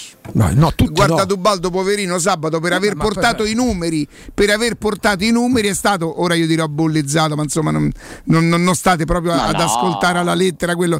Beh, Alessandro sì, però, perché io ti dico mister buongiorno così, chi? Lo dici tu. Tu lì che c'è già la compiacenza di quel signore che era la conferenza stampa dell'ufficio stampa, di quel signore, non di tutto l'ufficio stampa, la compiacenza che pare che c'è goda a vedere i giornalisti bullizzati, Io me lo ricordo 20 anni fa quel signore benissimo, e non ti fa parlare. Trovi Dubbaldo che comincia a sentire la pressione e tutto quanto, no. E così vince sempre lui. Ma te ci hai creduto che la Roma non meritavate perte domenica? No. Io ci ho creduto, no. Alessandro ci ha creduto, no. Per aver detto questo, guarda che è successo. Vabbè, però lo diciamo perché non lo pensiamo. Sì, nella fattispecie, ma infatti Alessandro stava andando da un'altra parte. Io dico perché un signore che ha veramente il potere... signori, stiamo giocando male, non gli direbbe niente nessuno, avrebbe il coraggio di dire, perché comunque crederemmo tutti ancora nel progetto. Deve sempre deve vincere pure quando perde. Ma gli allenatori sono così. Non stanno in tribunale che devono. Lui non è come gli altri, no. lui vale di più, lui è di più. Ma infatti parlavamo di Guardiola. E quindi io da lui non mi aspetto di più in termini di risultati. Lui si può permettere di dire: lavoriamo tanto, non ci stiamo riuscendo, abbiate pazienza, perché ci arriveremo. E io sto con te tutta la vita. È come chiedere a Mourinho di far giocare la Roma con una fitta resetta. E allora, se lui è come tutti gli altri, ma perché dovremmo prendere dai labbra sua, scuse? Ma se lui è come tutti gli altri, io penso di lui che lui non è come tutti gli altri, che è molto di più, ma io lo penso davvero che lui è molto di più. Ma che è molto di più, perché fa parlare così tutto il giorno? Finisce l'intervista da Zon e il Cattaneo dice, classica intervista di Mourinho, ha fatto finta di non ricordarsi il nome di Lozano per dire che è un cascatore, ha parlato dell'arbitro, ha parlato della stanchezza, mi ha colpito pure quello, perché DAZN c'ha una linea abbastanza neutra, no? Sì, ma quanto fa comodo, diciamo, però. È difficile che commenti, che ci metta veleno, che ci metta. Però il conduttore di una delle trasmissioni di DAZN, che ha di solito tutti gli allenatori che arrivano a parlare perché ci pagano i diritti, cioè chi osa dicendo vabbè, sappiamo, è il classico Mourinho. Quindi che sia una recita, che sia un modo di fare consueto, ripetuto, lo sappiamo. Quanto fa comodo Mourinho alla comunicazione, Alessandro? Una nazionale, locale, quanto fa comodo? Allora, a livello giornalistico avere Mourinho è un vantaggio enorme. Io di Guardiola vi ho citato quella cosa, finisco dicendo che lui ha aggiunto: io devo solo, il mio ruolo è mettere i giocatori nelle condizioni migliori possibili, ma poi il calcio è loro. Tutto sommato è un concetto più mourigniano, no? Che del guardiolismo, in questa eterna battaglia che su Roma-Napoli era chiaro che l'avrebbe inevitabile. Si sono scontrati i due mondi, no? In più a Roma con la variabile Spalletti, l'ex, le vedove, Totti, Legione, Totti e quello e quell'altro. Però lo dice anche Guardiola, quindi è chiaro che se noi andiamo a vedere le singole prestazioni dei giocatori, hanno e come delle responsabilità.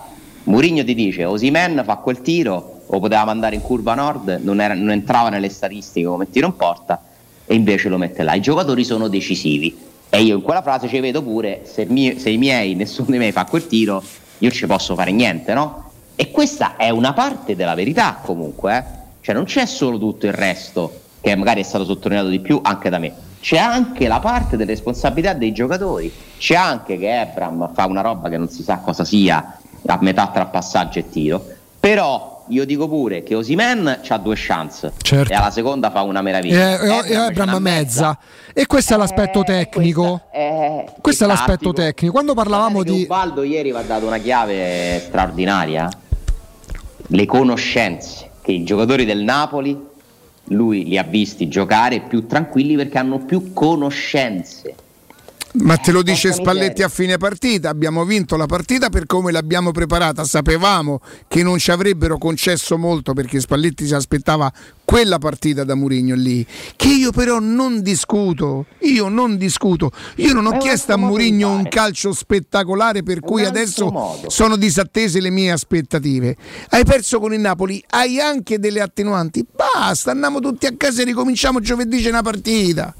Vabbè, però non ti puoi aspettare che non si creino polemiche per una sconfitta a casa col Napoli, dove fai 0 tiri in porta, no? Cioè, se non hai motivazioni per spiegarle, certo, a butti in cagiare, è chiaro. No, ma io non parlo di Mourinho, parlo in generale di quello che si è scatenato. Mourinho c'ha una strada. Io non sono sconvolto dalla sconfitta della Roma con il Napoli, non sono sconvolto, sono addolorato, che è diverso, mi dispiace, come io sono amareggiato dal modo, dalla resa. Ma io non so, così estremo. Amareggiato. Dopodiché siamo a ottobre, ci stanno altre 6 partite poi ci fermiamo. Però per limitatamente a quella partita lì io sono rimasto disarmato. Un tiro in porta per 95 minuti. Dai, su, puoi prepararla come vuoi. Il Napoli, magari a gennaio ci ritroviamo a parlare della crisi del Napoli. Certo, ma certo. Però stiamo al 25 ottobre, parliamo di Roma-Napoli, si è giocata l'altro ieri, esatto, e se non tiri mai in porta un problema c'è. È compromesso. Sono due strade diverse, opposte. Le conoscenze di cui parla Ubaldo per il Napoli sono come posizionarsi, come passare il pallone, come gestirlo, i movimenti, gli inserimenti. Le conoscenze che Mourinho dà ai giocatori della Roma sono altre: l'intensità, l'aggressività,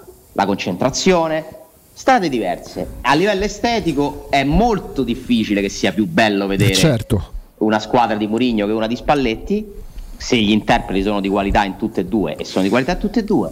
Stavolta ha vinto la squadra che ha fatto il calcio migliore, poi si vedrà. Però abbiamo parlato di tecnica, di tattica e di conoscenze. Se parliamo di aspetto mentale, io temo, e non è mai un alibi, perché per me la Roma è forte e per me sotto il quarto posto sarà una stagione molto problematica, quindi pensa che il livello di severità a bisogna cominciare a fare i conti, però li faremo, ci sarà modo il tempo per farli. Hanno fino all'altro ieri la quarta, adesso è quinta, 2 punti dal terzo posto. Infatti non è adesso che devi andare, appunto. Però mentalmente io temo che molti giocatori della Roma io per primo li ho sopravvalutati, e non parlo né di tattica né di tecnica. Ne parliamo, dai.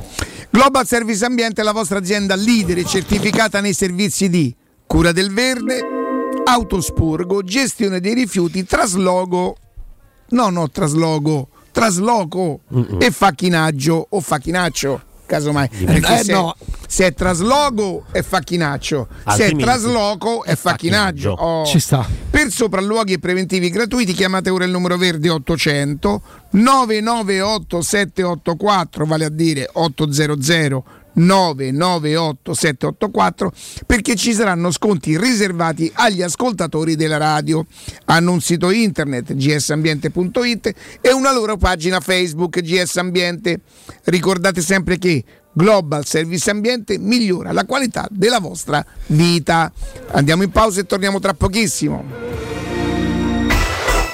Pubblicità. Nel centro di Ostia, in una zona commerciale ad alta percorrenza, la società SIPA dispone di negozi di varie metrature, locali liberi e disponibili da subito, adatti a qualsiasi tipo di attività, in una posizione privilegiata e centrale. La zona signorile, la collocazione commerciale e gli ampi parcheggi nei pressi rendono questo immobile un ottimo investimento. Per qualsiasi informazione rivolgetevi al 345 713 5407 e visitate il sito www.keycult.com. SIPA SRL è una società del gruppo Edoardo Caltagirone. Le chiavi della tua nuova casa senza costi di intermediazione. Hai mal di schiena? Soffri di lombalgia, scoliosi, ernia del disco o altre patologie della colonna vertebrale? Chiama la casa di cura Villa Valeria. Un team di esperti è a tua disposizione con innovativa tecnica robotica che permette di intervenire con il massimo della sicurezza. Casa di cura Villa Valeria a Montesacro, in piazza Carnaro 18. Informazioni allo 06 87 27 21 o su villavaleria.org. Casa di cura Villa Valeria, l'eccellenza che fa la differenza.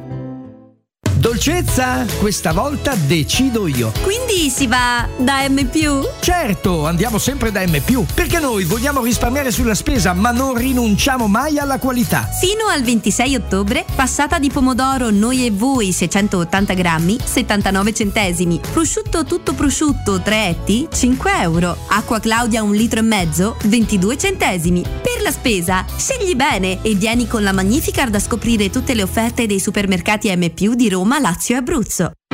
Ciao Laura, che succede? Voglio cambiare la mia cucina, ma ho delle misure troppo particolari. Ma non lo sai, da Arte Arredamenti ti fanno la cucina su misura e in questo mese è pure scontata del 50%. E non preoccuparti delle misure, vengono loro a prenderle a casa tua. Hai detto Arte? Sì, Arte Arredamenti, cucine su misura, scontate fino al 50%. In Viale dei Colli Portuensi 500, Via di Torrevecchia 1035 e Via Maiorana 156. Aperti la domenica. Arte.it, Arte con l'H davanti. Da Ottica Salvagente, offerte 13 mesi l'anno. Ogni mese un'offerta per te e 30 giorni di promozione extra con il voucher online. Scopri il regolamento sul sito otticasalvagente.it. Solo a ottobre promozione titanio. Gli occhiali leggerissimi, anallergici e resistenti agli urti. A partire da €129 con lenti monofocali, €269 con lenti multifocali. Trattamento Blue Block in omaggio. Gli indirizzi dei punti vendita a Roma e nel Lazio sono sul sito otticasalvagente.it.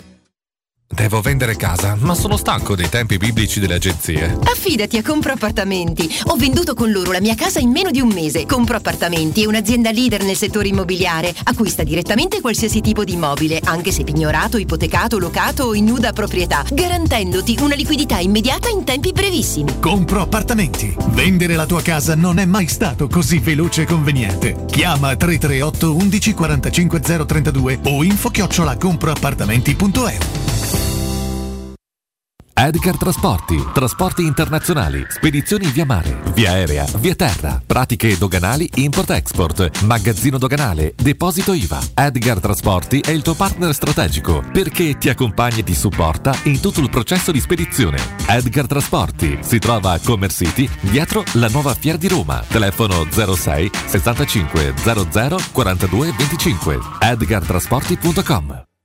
Riparti con un prestito facile e veloce grazie a Professione Quinto Finance Solutions, la cessione del quinto riservata a tutti i dipendenti anche in presenza di disguidi finanziari. E per pensionati fino a 89 anni, tassi in convenzione INPS e senza documentazione medica. Puoi richiederlo anche da casa tramite SPID o firma digitale. Numero verde 800 031 551 o professionequinto.com. Fogli informativi su professionequinto.com. Siamo al parco divertimenti di Cinecittà World. Stiamo provando le nuove attrazioni di Halloween. Dolcetto o scherzetto? Ma cosa sono questi? Mostri? Zombie? This is Halloween, this is Halloween, Halloween, Halloween. Halloween a Cinecittà World. Un ottobre da paura. Biglietti da €15 su cinecittàworld.it. Teleradio Stereo 92.7.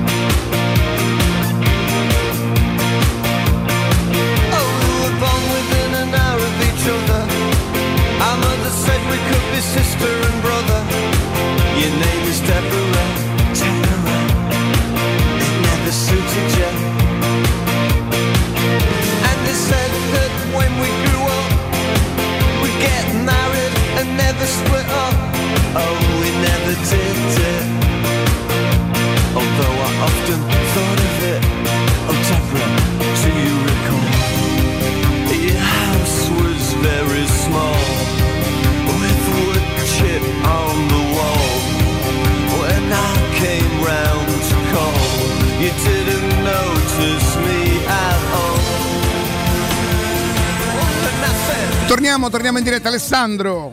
Eccoci qua. Forza mentale dei giocatori, che è un tema interessantissimo, anche perché insomma Mourinho ci punta molto sulle chiavi psicologiche per motivare i suoi giocatori. Sarebbe interessante sapere il reale pensiero della squadra sui problemi. Non lo sapremo mai dalle interviste, come raccontava ieri giustamente Riccardo Trevisani. Anche io non credo a una parola di quella che viene detta nelle interviste, perché sono tutte cose che si dicono così in modo diplomatico, non escono quasi mai degli spunti di realtà, è tutto ovattato. Le interviste si fanno perché le devono fare per contratto, ma non credo che abbiano grande voglia di parlare i giocatori dopo le partite, tantomeno gli allenatori. Sarei veramente curioso di poter sapere cosa pensano veramente i giocatori più importanti della Roma, come si sentono in campo, se hanno problemi, se si sentono bene, se pensano di poter migliorare, quali sono le difficoltà. Diciamo che forse ancora non è stata trovata una chiave psicologica vincente in questa stagione. Mi sembra che la Roma navighi un po' a vista, mi pare che viva questa stagione su un'altalena emotiva. Si passa dalla speranza di poter stare dentro un certo gruppo di squadre che puntano alle piazze che contano. Intanto c'è stato un cambiamento, ad agosto si parlava di scudetto come potenzialità, non come reale obiettivo, perché nessuno della Roma, da Friedkin in giù, passando per Mourinho, ha mai... Neanche noi della comunicazione però, Alessandro, almeno noi, cioè, di scudetto proprio abbiamo sempre pensato che Inter, sbagliando poi per quello che ci riguarda, ma l'Inter e la Juve, eccole là di nuovo, che Inter... Riguarda di qualche giornale, qualche fondo di osservatore esterno al mondo Roma, eh? Paradossalmente la Roma dava un'impressione di grandezza più fuori che forse a noi, che insomma abbiamo mantenuto una certa prudenza. Questa cosa l'avevi notata rivedere i fondi. Appena preso Dybala, a maggior ragione dopo Wijnaldum, l'avevi notata a lungo. La doppietta Dybala-Wijnaldum ha fatto dire a molti: c'è anche la Roma dentro la lotta scudetto. Dopo Roma-Napoli siamo alla certificazione che quella previsione è stata completamente sbagliata, perché invece il Napoli veniva considerato fuori dalle prime quattro. Quindi già è cambiato, perché se la Roma arrivasse in Champions avrebbe raggiunto un grande obiettivo. Cioè, io penso che oggi quasi tutti saremmo contentissimi, no? Di vedere la Roma in campionato al quarto posto. Secondo me ce la può fare, e io ancora penso che ce la farà, perché comunque a gennaio torneranno giocatori importanti, perché cambierà un po' anche il calendario. Io continuo a essere ottimista sul fatto che ce la possa fare. Tanto, piccola parentesi, Ale, l'Atalanta che può anche non farcela, però, eh. L'Atalanta, secondo te, dopo la prestazione all'Olimpico, e comunque con la Roma è riuscita a vincere, ma non meritava, però ha vinto, non ha rubato nulla. Dopo la partita con l'Udinese subita la rimonta, e dopo la partita di domenica con la Lazio, si è un po' ridimensionata? No, l'ha fatta la rimonta. Ah, non l'ha subita. Secondo me si sta un po' sta rientrando nei ranghi. Ma proprio basta vedere le partite dell'Atalanta per, sinceramente, io non mi trasmette quell'idea di forza, di intensità che c'aveva prima. Gli stanno mancando dei giocatori, però, eh? Adesso torna Zapata. Malinowski mi pare uno che è rimasto lì perché non si è fatto in tempo a sistemare la questione sul mercato. Direi di sì. Paga comunque l'inesperienza di alcuni giocatori, per esempio Soppi l'ho visto in grande difficoltà domenica scorsa, perché è un ragazzo giovane che passerà la sua crescita anche per partite così. Ancora un po' anarchico. Non mi pare che l'Atalanta abbia la forza per stare proprio tra le prime, però secondo me l'Atalanta per la Champions conta. Se ti devo fare una previsione oggi, ti dico che 2 posti sono assegnati, per me Napoli e Milan, sì. Quasi impossibile che escano dalle prime 4. Quasi impossibile, forse molto difficile, sì. Molto difficile. Per me l'Inter rientra, anche se l'Inter gioca male. Ma pure la Juve rientra, Ale. La Juve potrebbe rientrare, anche se la Juve la vedo veramente in una precarietà ancora. Ragazzi, un attimo solo che torno subito da voi. Gianrico, buongiorno. Carissimo, buongiorno a te, a tutti i radioascoltatori. Gianrico, in questo momento un po' tutti ci domandiamo come vanno le cose. Io credo che bisogna mantenersi i soldi, investirli un pochino per ritrovarsene qualcuno in più. E per esempio io so sempre, perché lo so, tanto perché parlo con te, che per esempio chi potesse in questo momento investire sull'oro, secondo me sarebbe una cosa fatta bene, no? Sì, diciamo che più che altro uno nell'investimento dell'oro è una cosa semplice: comprare degli oggetti in oro. Esatto. Esattamente, belli oggetti in oro, perché se noi andiamo a vedere l'oro 6 anni fa costava la metà esatta. Sta a significare che uno prende un bell'oggetto d'oro, lo indossa, lo sfrutta, lo può regalare, e nel momento in cui vuole cambiarlo ha il doppio di quanto lo ha pagato. Sta a significare che oggi, per esempio, noi facciamo permuta, anzi lo vorrei dire ecco in radio, che se venite da noi con un oggetto d'oro che avete comprato 10 anni fa e che avete pagato 25 euro il grammo, noi oggi ve ne diamo 40. Vuol dire che con un oggetto vecchio ne compri uno nuovo che costa il doppio. Quindi investire in oro, comprare oggetti d'oro in questo momento, specialmente da noi, poi che facciamo un prezzo eccellente, quindi molto al di sotto della media rispetto alle altre gioiellerie, come dici tu, conviene alla grande in un momento così particolare. Tra le altre cose, tu dici giustamente, noi facciamo dei prezzi perché voi saltate proprio dei parametri, no? Dei passaggi. È chiaro, perché noi abbiamo le fabbriche a Vicenza, Valenza e Arezzo e realizziamo le nostre, i nostri prodotti, quindi dalla oreficeria alla gioielleria, e quindi il rappresentante o il grossista da noi non passa, noi vendiamo direttamente nei nostri punti vendita. È facile immaginare che il prezzo è completamente diverso, ovvero comprano i nostri clienti allo stesso prezzo a volte che comprano le gioiellerie, perché lo vediamo anche ad altre gioiellerie e questo non mi sembra poco, quindi. Perfetto. Senti, voi andate direttamente, cioè da voi possono venire tanto io come privato perché voglio fare un regalo, o potrei venire io da voi se anche fossi io un rivenditore?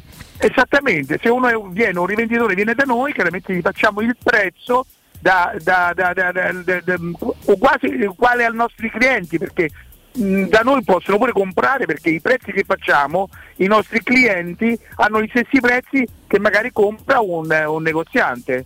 Ecco dov'è la grandezza, diciamo, della nostra organizzazione, che facciamo gli stessi prezzi che gli altri comprano, quindi i negozianti possono venire da noi a comprare, i nostri clienti possono venire a comprare, ma hanno lo stesso prezzo dei negozianti, perché abbiamo un prezzo super interessante, come nella gioielleria, che è molto importante, che noi produciamo e certifichiamo IGI, quindi al 100% la sicurezza di quello che compriamo, al 50% in meno di quanto comprano gli altri, quindi è chiaro, se un gioielliere viene da noi lo compra alla metà e poi se lo rivende chiaramente al prezzo di mercato. Senti, dove si trovano i vostri punti vendita, Gianrico? Allora, noi siamo in via Pinerolo 33 nei pressi di piazza Re di Roma, zona San Giovanni, e in via Palombarese 100, Guidonia Montecelio, quindi basta che vedete su Google Maps e arrivate. E il nostro numero verde, quindi non dovete nemmeno pagare per chiedere informazioni, è l'868 15 10. Perfetto, Gianrico, grazie, buon lavoro. Grazie a voi, grazie a voi. Teleradio Stereo. Teleradio Stereo.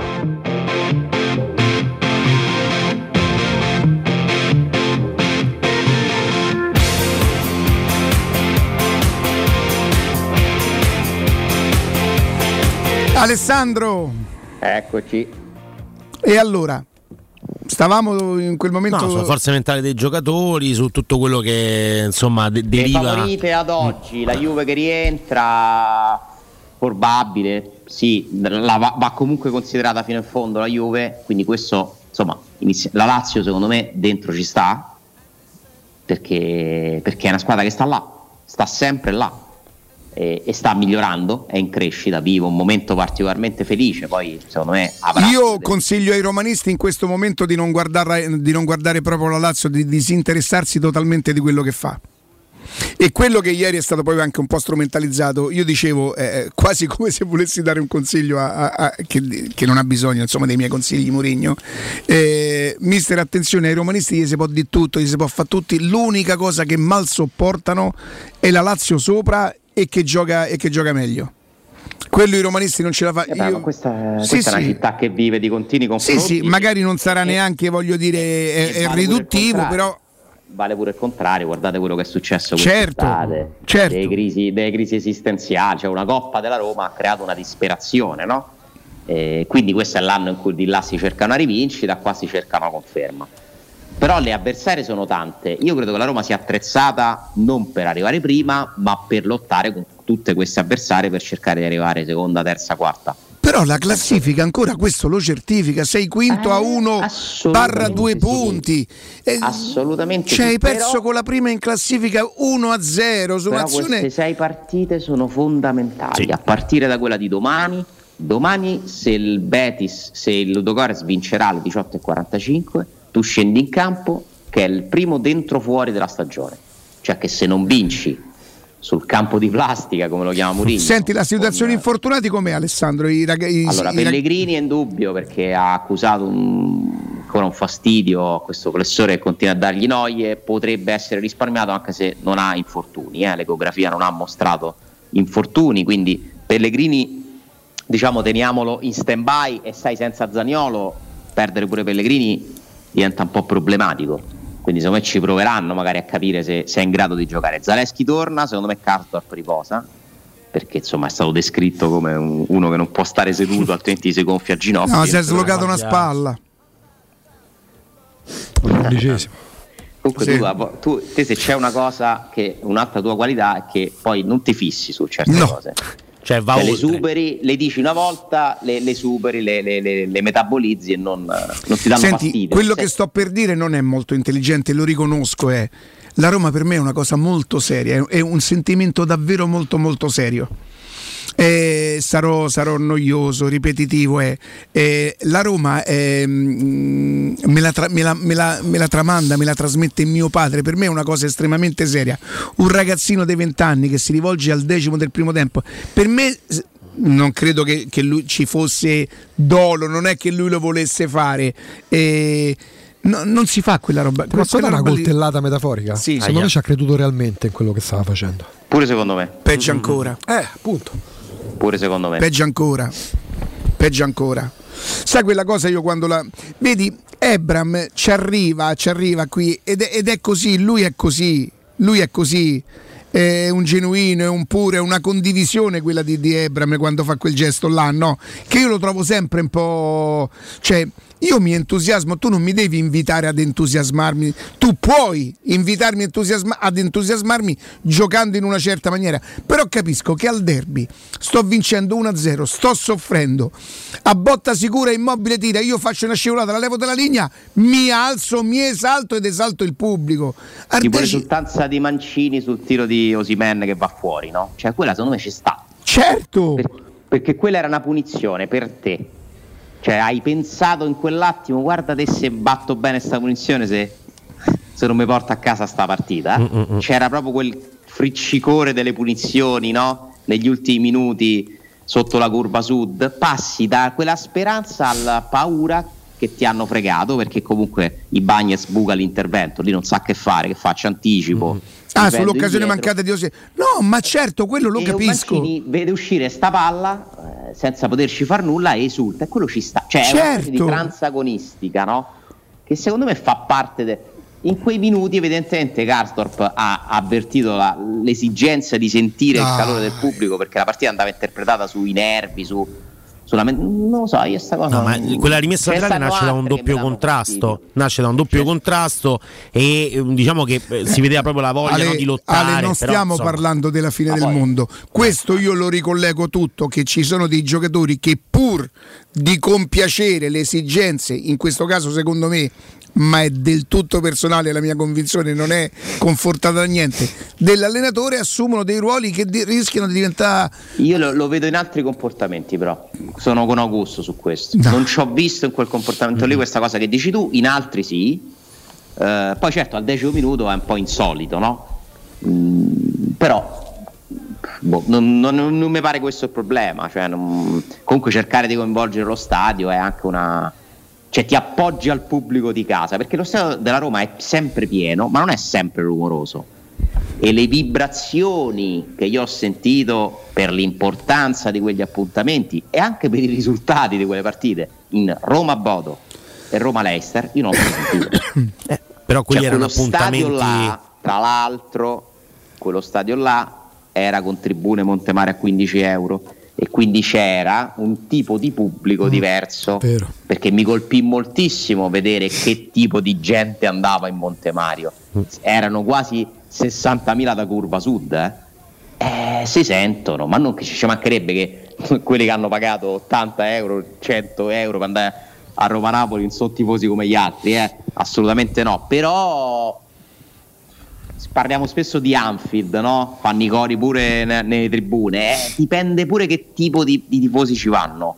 Credo che ci siano più spettatori che tifosi in questi sold out qui che sto vedendo, e credo pure che la Roma non ha un tipo di gioco che trascina molto, no? Beh, per esempio però la partenza della Roma così volitiva, Pellegrini che va a combattere spalla a spalla, fa sportellate su un fallo laterale, cioè a me non era dispiacevole i contrasti di Cristante. Sì, quello secondo me è un mezzo per creare entusiasmo, non serve. Poi ripeto, non stiamo a parlare della fine del mondo, e quando Gasdor sarà andato via da Roma sarà stato molto meno di uno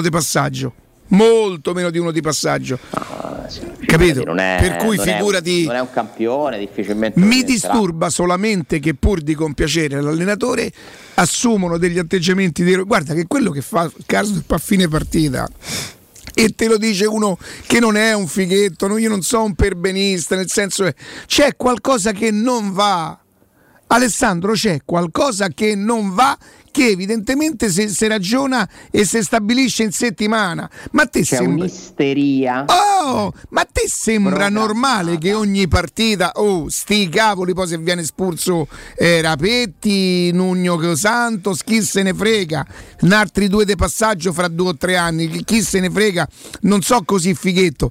Ma c'è qualcosa che non va, e io trovo esercitare la pressione sugli arbitri un atteggiamento antico, vecchio, fuori moda, lo trovo sciocco, lo trovo stupido. Allora, io penso che sia un problema di cultura del calcio, che è diventato una corrida non solo quando gioca la Roma, in tantissimi contesti. A me non piace la recita che si fa, lo show veramente isterico di allenatori, giocatori, gente che si mette le mani in faccia se l'hanno colpito sulla caviglia, cose veramente ridicole. In questo il calcio è molto poco credibile. La Roma diciamo che domenica, a un certo punto, sì, a un certo punto assolutamente involontariamente Ibañez urta con la spalla sul volto di Lozano. Io ho visto in panchina l'allenatore della Roma lamentarsi per questa cosa. Qualche anno fa io andai a Torino e Pjanic fu colpito da una pallonata violenta in testa, cadde. L'arbitro fermò subito il gioco, pallonata in testa, Ventura prese. Mourinho non ha fatto la stessa cosa sgradevole di Ventura. Ventura prese a cazzotti la panchina. Sì. Cioè, io lo trovo. Io a Torino infame. A me dispiace. Cioè, qualcosa nel calcio di sport deve rimanere. Non mi sembra che sto a fare, dimmi un po', io non sono l'uomo più sportivo che può diffondere, che mette in fallo laterale. Ecco, te posso dire una cosa? Secondo te,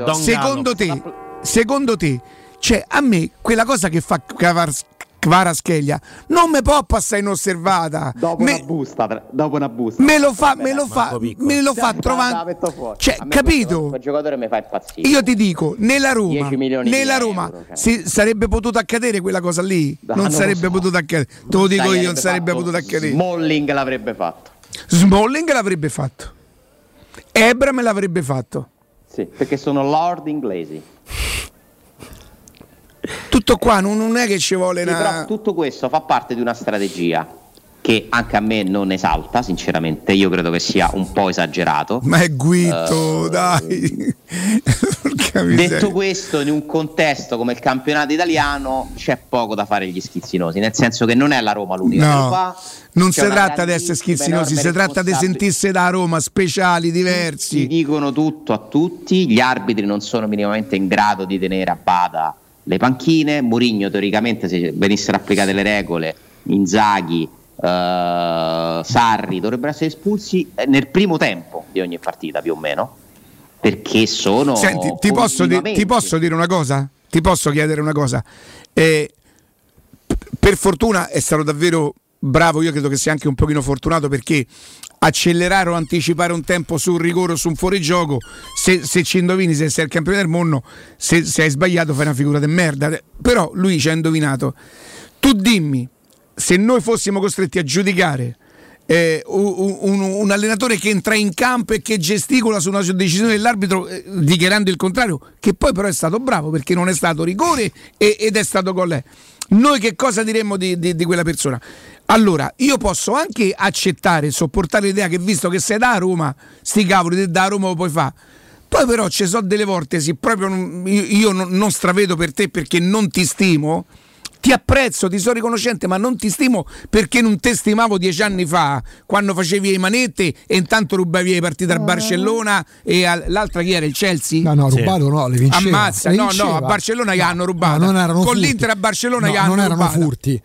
A Barcellona con l'Inter gli hanno rubato. Erano pullman, non ma non ti stimavo, non parlo di come si gioca. A Milano mi sa. No, c'è una partita, una semifinale di qualche cosa. A Milano. Non era con il Barcellona? Torna al contrario, viene espulso, mi pare. Non è con il Barcellona che succede qualcosa. Però a Milano non a Barcellona. Vabbè, sti cazzi, voglio dire, la partita è quella. No, nel senso stiamo a fare non era Milano. Se siamo capiti, no. Don Gallo si è arrabbiato. Riccardo, non era a Barcellona, era a Milano.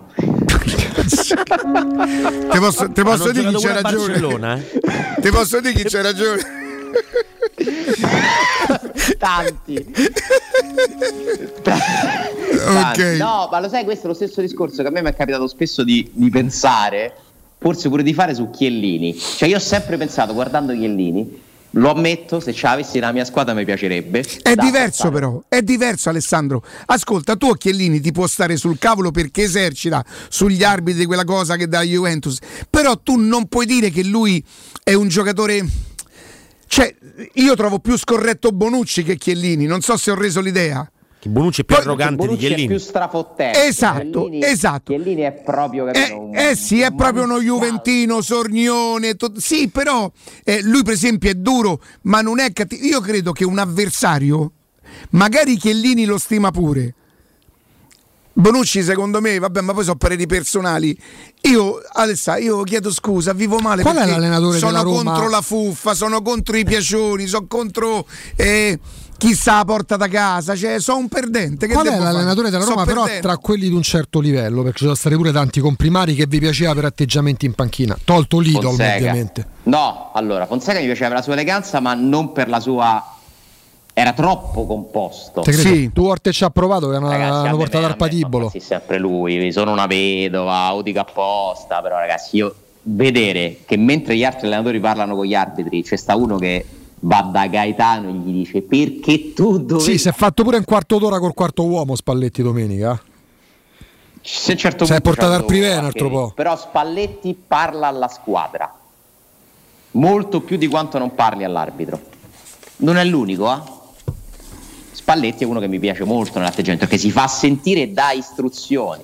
Poi tra l'altro ci ho avuto la fortuna in un ritiro della Roma di provare questa cosa dal vivo, nel senso che abbiamo fatto una partita giornalisti contro lui giocava, ma ragazzi, ma uno scassa, ma una cosa, cioè, che ti entra nel cervello, cioè pure là faceva a telecronaca praticamente in campo, joystick. Fai questo, fai quello e vai di là, vai di qua, si arrabbiava, cioè proprio un maniaco del pallone, come deve girare in campo. A me piacciono quelli così. Di quelli che ha avuto la Roma, lui c'è stato. Fonseca mi piaceva proprio come persona, come eleganza, però non mi piaceva come carisma, perché nello stadio vuoto col Covid era l'unico allenatore che non si sentiva parlare. È vero. E questo era un grande limite, secondo me. È verissimo.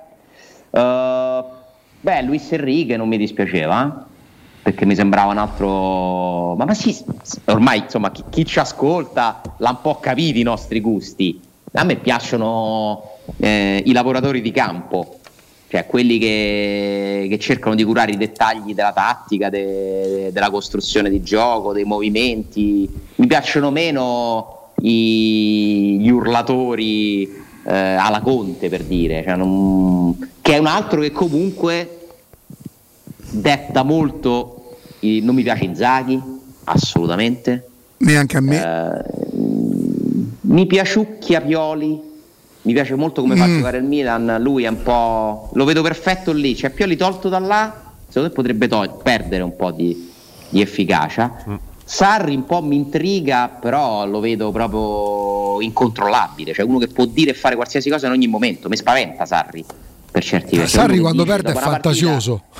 Uno che dice dopo una partita, ma hai sentito che a parte che non si è messo l'adesivo della cosa, cioè uno che può fare qualsiasi cosa. Sarri è fantasioso perché trova scuse fantasiose rispetto a tanti altri. 60 anni ce l'ha Sarri? Vabbè sì. Mm-hmm.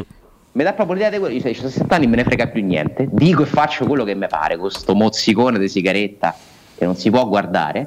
Ma le sigarette elettroniche si potrebbero fumare in campo? No, mi sa che no. Qualcuno farebbe. Beh, Nainggolan l'ha fatto. Sì, infatti, l'hanno messo fuori subito. Però Sarri però è bravo, è uno bravo, non c'è dubbio. E attenzione, è il secondo anno di sto cornotaccio. Non mi piace italiano, non mi piace. A me continua a piacere nonostante tutto italiano. Non mi piace. No. Uno che prende tre contropiedi al 90esimo dopo che ha pareggiato al 90esimo una partita a casa con l'Inter. Però la poteva vincere. A me italiano per esempio, no, tra quelli classificati giochisti, a me piace, la Fiorentina quando gioca a parole gioca veramente bene. Sì, però gli manca proprio l'aspetto pragmatico, secondo me. Non mi piace. Non mi convince. Non mi dispiace Zanetti. Ciao Alessandro. Una squadra più forte. Un abbraccio. A domani, grazie. Con Alessandro Ostini. Prima del break vi parliamo di Inca Chicken. Vi portiamo in Perù, stando però qua a Roma, perché saranno loro a farvi vivere un'esperienza gastronomica indimenticabile, a partire dall'aperitivo a base di pisco, il fantastico pollo alla brace e tante altre specialità peruviane, per vivere assieme a loro le vostre occasioni speciali. Parliamo di oltre 10 anni con più sedi, più locali, perché per la cucina peruviana Inca Chicken qua a Roma è un gigantesco punto di riferimento. Dove si trovano gli Inca Chicken? In via Palestro 32A, che è poi la sede storica, in via delle Palme 5, in via di Monte Testaccio 39, in via Usseglio 2 a Casal del Marmo. Quindi tante possibilità in giro per Roma per trovare Inca Chicken, a cucina sempre aperta tutti i giorni, pensate, da mezzogiorno fino alle 11 di sera. Andate con fiducia, dite che avete ascoltato i messaggi a Teleradio Stereo, però ovviamente prenotate attraverso lo 06 44 60 712, ripeto 06 44 60 712. Inca Chicken, il Perù per te.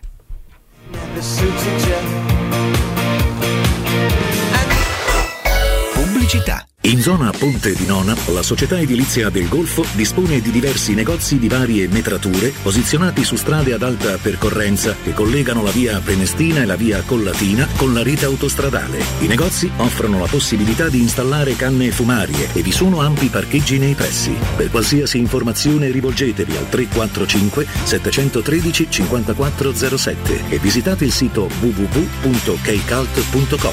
Edilizia del Golfo SRL è una società del gruppo Edoardo Caltagirone. Le chiavi della tua nuova casa senza costi di intermediazione. Vuoi assaporare la migliore cucina di pesce a Roma? E allora vieni da Crudo & Co. Ti aspettano le nostre specialità del mare, come le migliori ostriche, gamberi e ragoste, cicale di mare, piatto di crudi su tre piani e come non parlare degli spaghetti con i ricci, i paccheri all'astice e altri ottimi primi e secondi. Crudo & Co. in via Tuscolana 452. Prenotazioni allo 06 89 344 962. Ristorante crudoeco.com. Per la tua casa o per il tuo ambiente di lavoro, la Global Service Ambiente è la tua certezza. Global Service Ambiente progetta insieme a te, realizza e mantiene il tuo spazio verde, cura il tuo trasloco, effettua il servizio di pulizia. Global Service Ambiente gestisce i tuoi rifiuti liberandoti da tutte le pratiche burocratiche. Si occupa del tuo impianto fognario. Chiama il numero verde 800 998 784 gsambiente.it. Global Service Ambiente lavora per te per rendere il tuo ambiente migliore. Occhiali nuovi? Scegli la qualità e la convenienza di Officina Occhiali. Ad ottobre approfitta della promozione uno lo paghi, uno te lo regaliamo. Con l'acquisto di un occhiale multifocale avrai subito in omaggio un occhiale specifico per uso ufficio. In più Officina Occhiali ha pensato anche ai giovani. Sconti e vantaggi sulle lenti a contatto, fino a 3 mesi di fornitura omaggio. Regolamento su officinaocchiali.it. Ti aspettiamo a Ostia, in viale Capitan Consalvo 35. I fabbricanti d'oro sfidano le gioiellerie. I preziosi che ti offriamo arrivano direttamente dalle fabbriche proprietà dei soci. Gioielli con oro 18 carati e diamanti certificati dall'Istituto Gemmologico Italiano. Fabbricanti d'oro è garanzia di qualità, novità, professionalità e il miglior prezzo di mercato. Info all'800 68 15 10 o su ifabbricantidoro.com. Ulteriore sconto del 5% per gli ascoltatori. Una pausa rilassante su una spiaggia esotica? Il fascino di culture lontane? Un'esperienza a bordo di una nave da crociera? Il viaggio che sognate da tempo? Viaggiare? Una finestra sul mondo? Viaggiare sempre? Maestro Turismo è la risposta concreta ad ogni aspetto che riguarda il tuo viaggio. Maestro Turismo, professione viaggi. Info 06 45 49 9292 www.maestroturismo.it. C'è un'azienda a Roma che da sempre ispira fiducia ai suoi clienti, che da sempre propone solo prodotti di qualità. È la Paoletti Industria Mobili e lo fa da 75 anni. Scopri tutte le nostre offerte su cucine, soggiorni, armadi, camere da letto e per ragazzi, salotti e arredo giardino. Paoletti Industria Mobili. Regalati una visita nei nostri due negozi in via Piavetorina 80, uscita 13 del GRA, direzione Roma, o in via Tiburtina 606 e su paolettimobili.it. Tutti i sapori, gli aromi e i profumi della Lucania direttamente sulla tua tavola grazie a Ferrara Prodotti Tipici Lucani, una piattaforma e-commerce dove ordinare una vasta gamma di prodotti agroalimentari selezionati e realizzati con procedimenti artigianali, vini e olio, salumi e formaggi, sottoli, pasta secca, peperoni crusco, marmellate e confetture, legume, tartufi, funghi, creme per condimenti e bruschette, composte e altri ancora. Per scoprire la genuinità degli antichi sapori locali visita il sito www.ferraraprodottitipicilucani.it.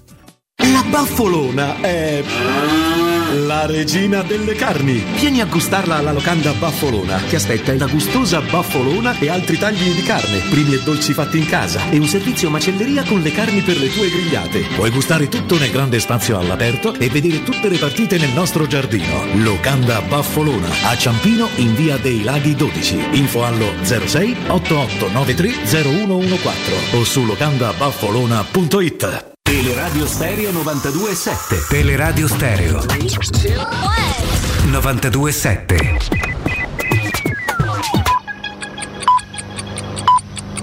Sono le 12:07. Teleradio Stereo 92.7. Il giornale radio.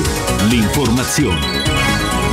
Buongiorno a tutti. È ancora in corso alla Camera il primo discorso da Premier di Giorgia Meloni, in questo giro e poi anche nei prossimi. Ne sentiamo 120 secondi. La guerra ha aggravato la situazione già molto difficile causata dagli aumenti del costo dell'energia e dei carburanti. Costi insostenibili per molte imprese che potrebbero essere costrette a chiudere e a licenziare i propri lavoratori e per milioni di famiglie che già oggi non sono più in grado di fare fronte al rincaro delle bollette.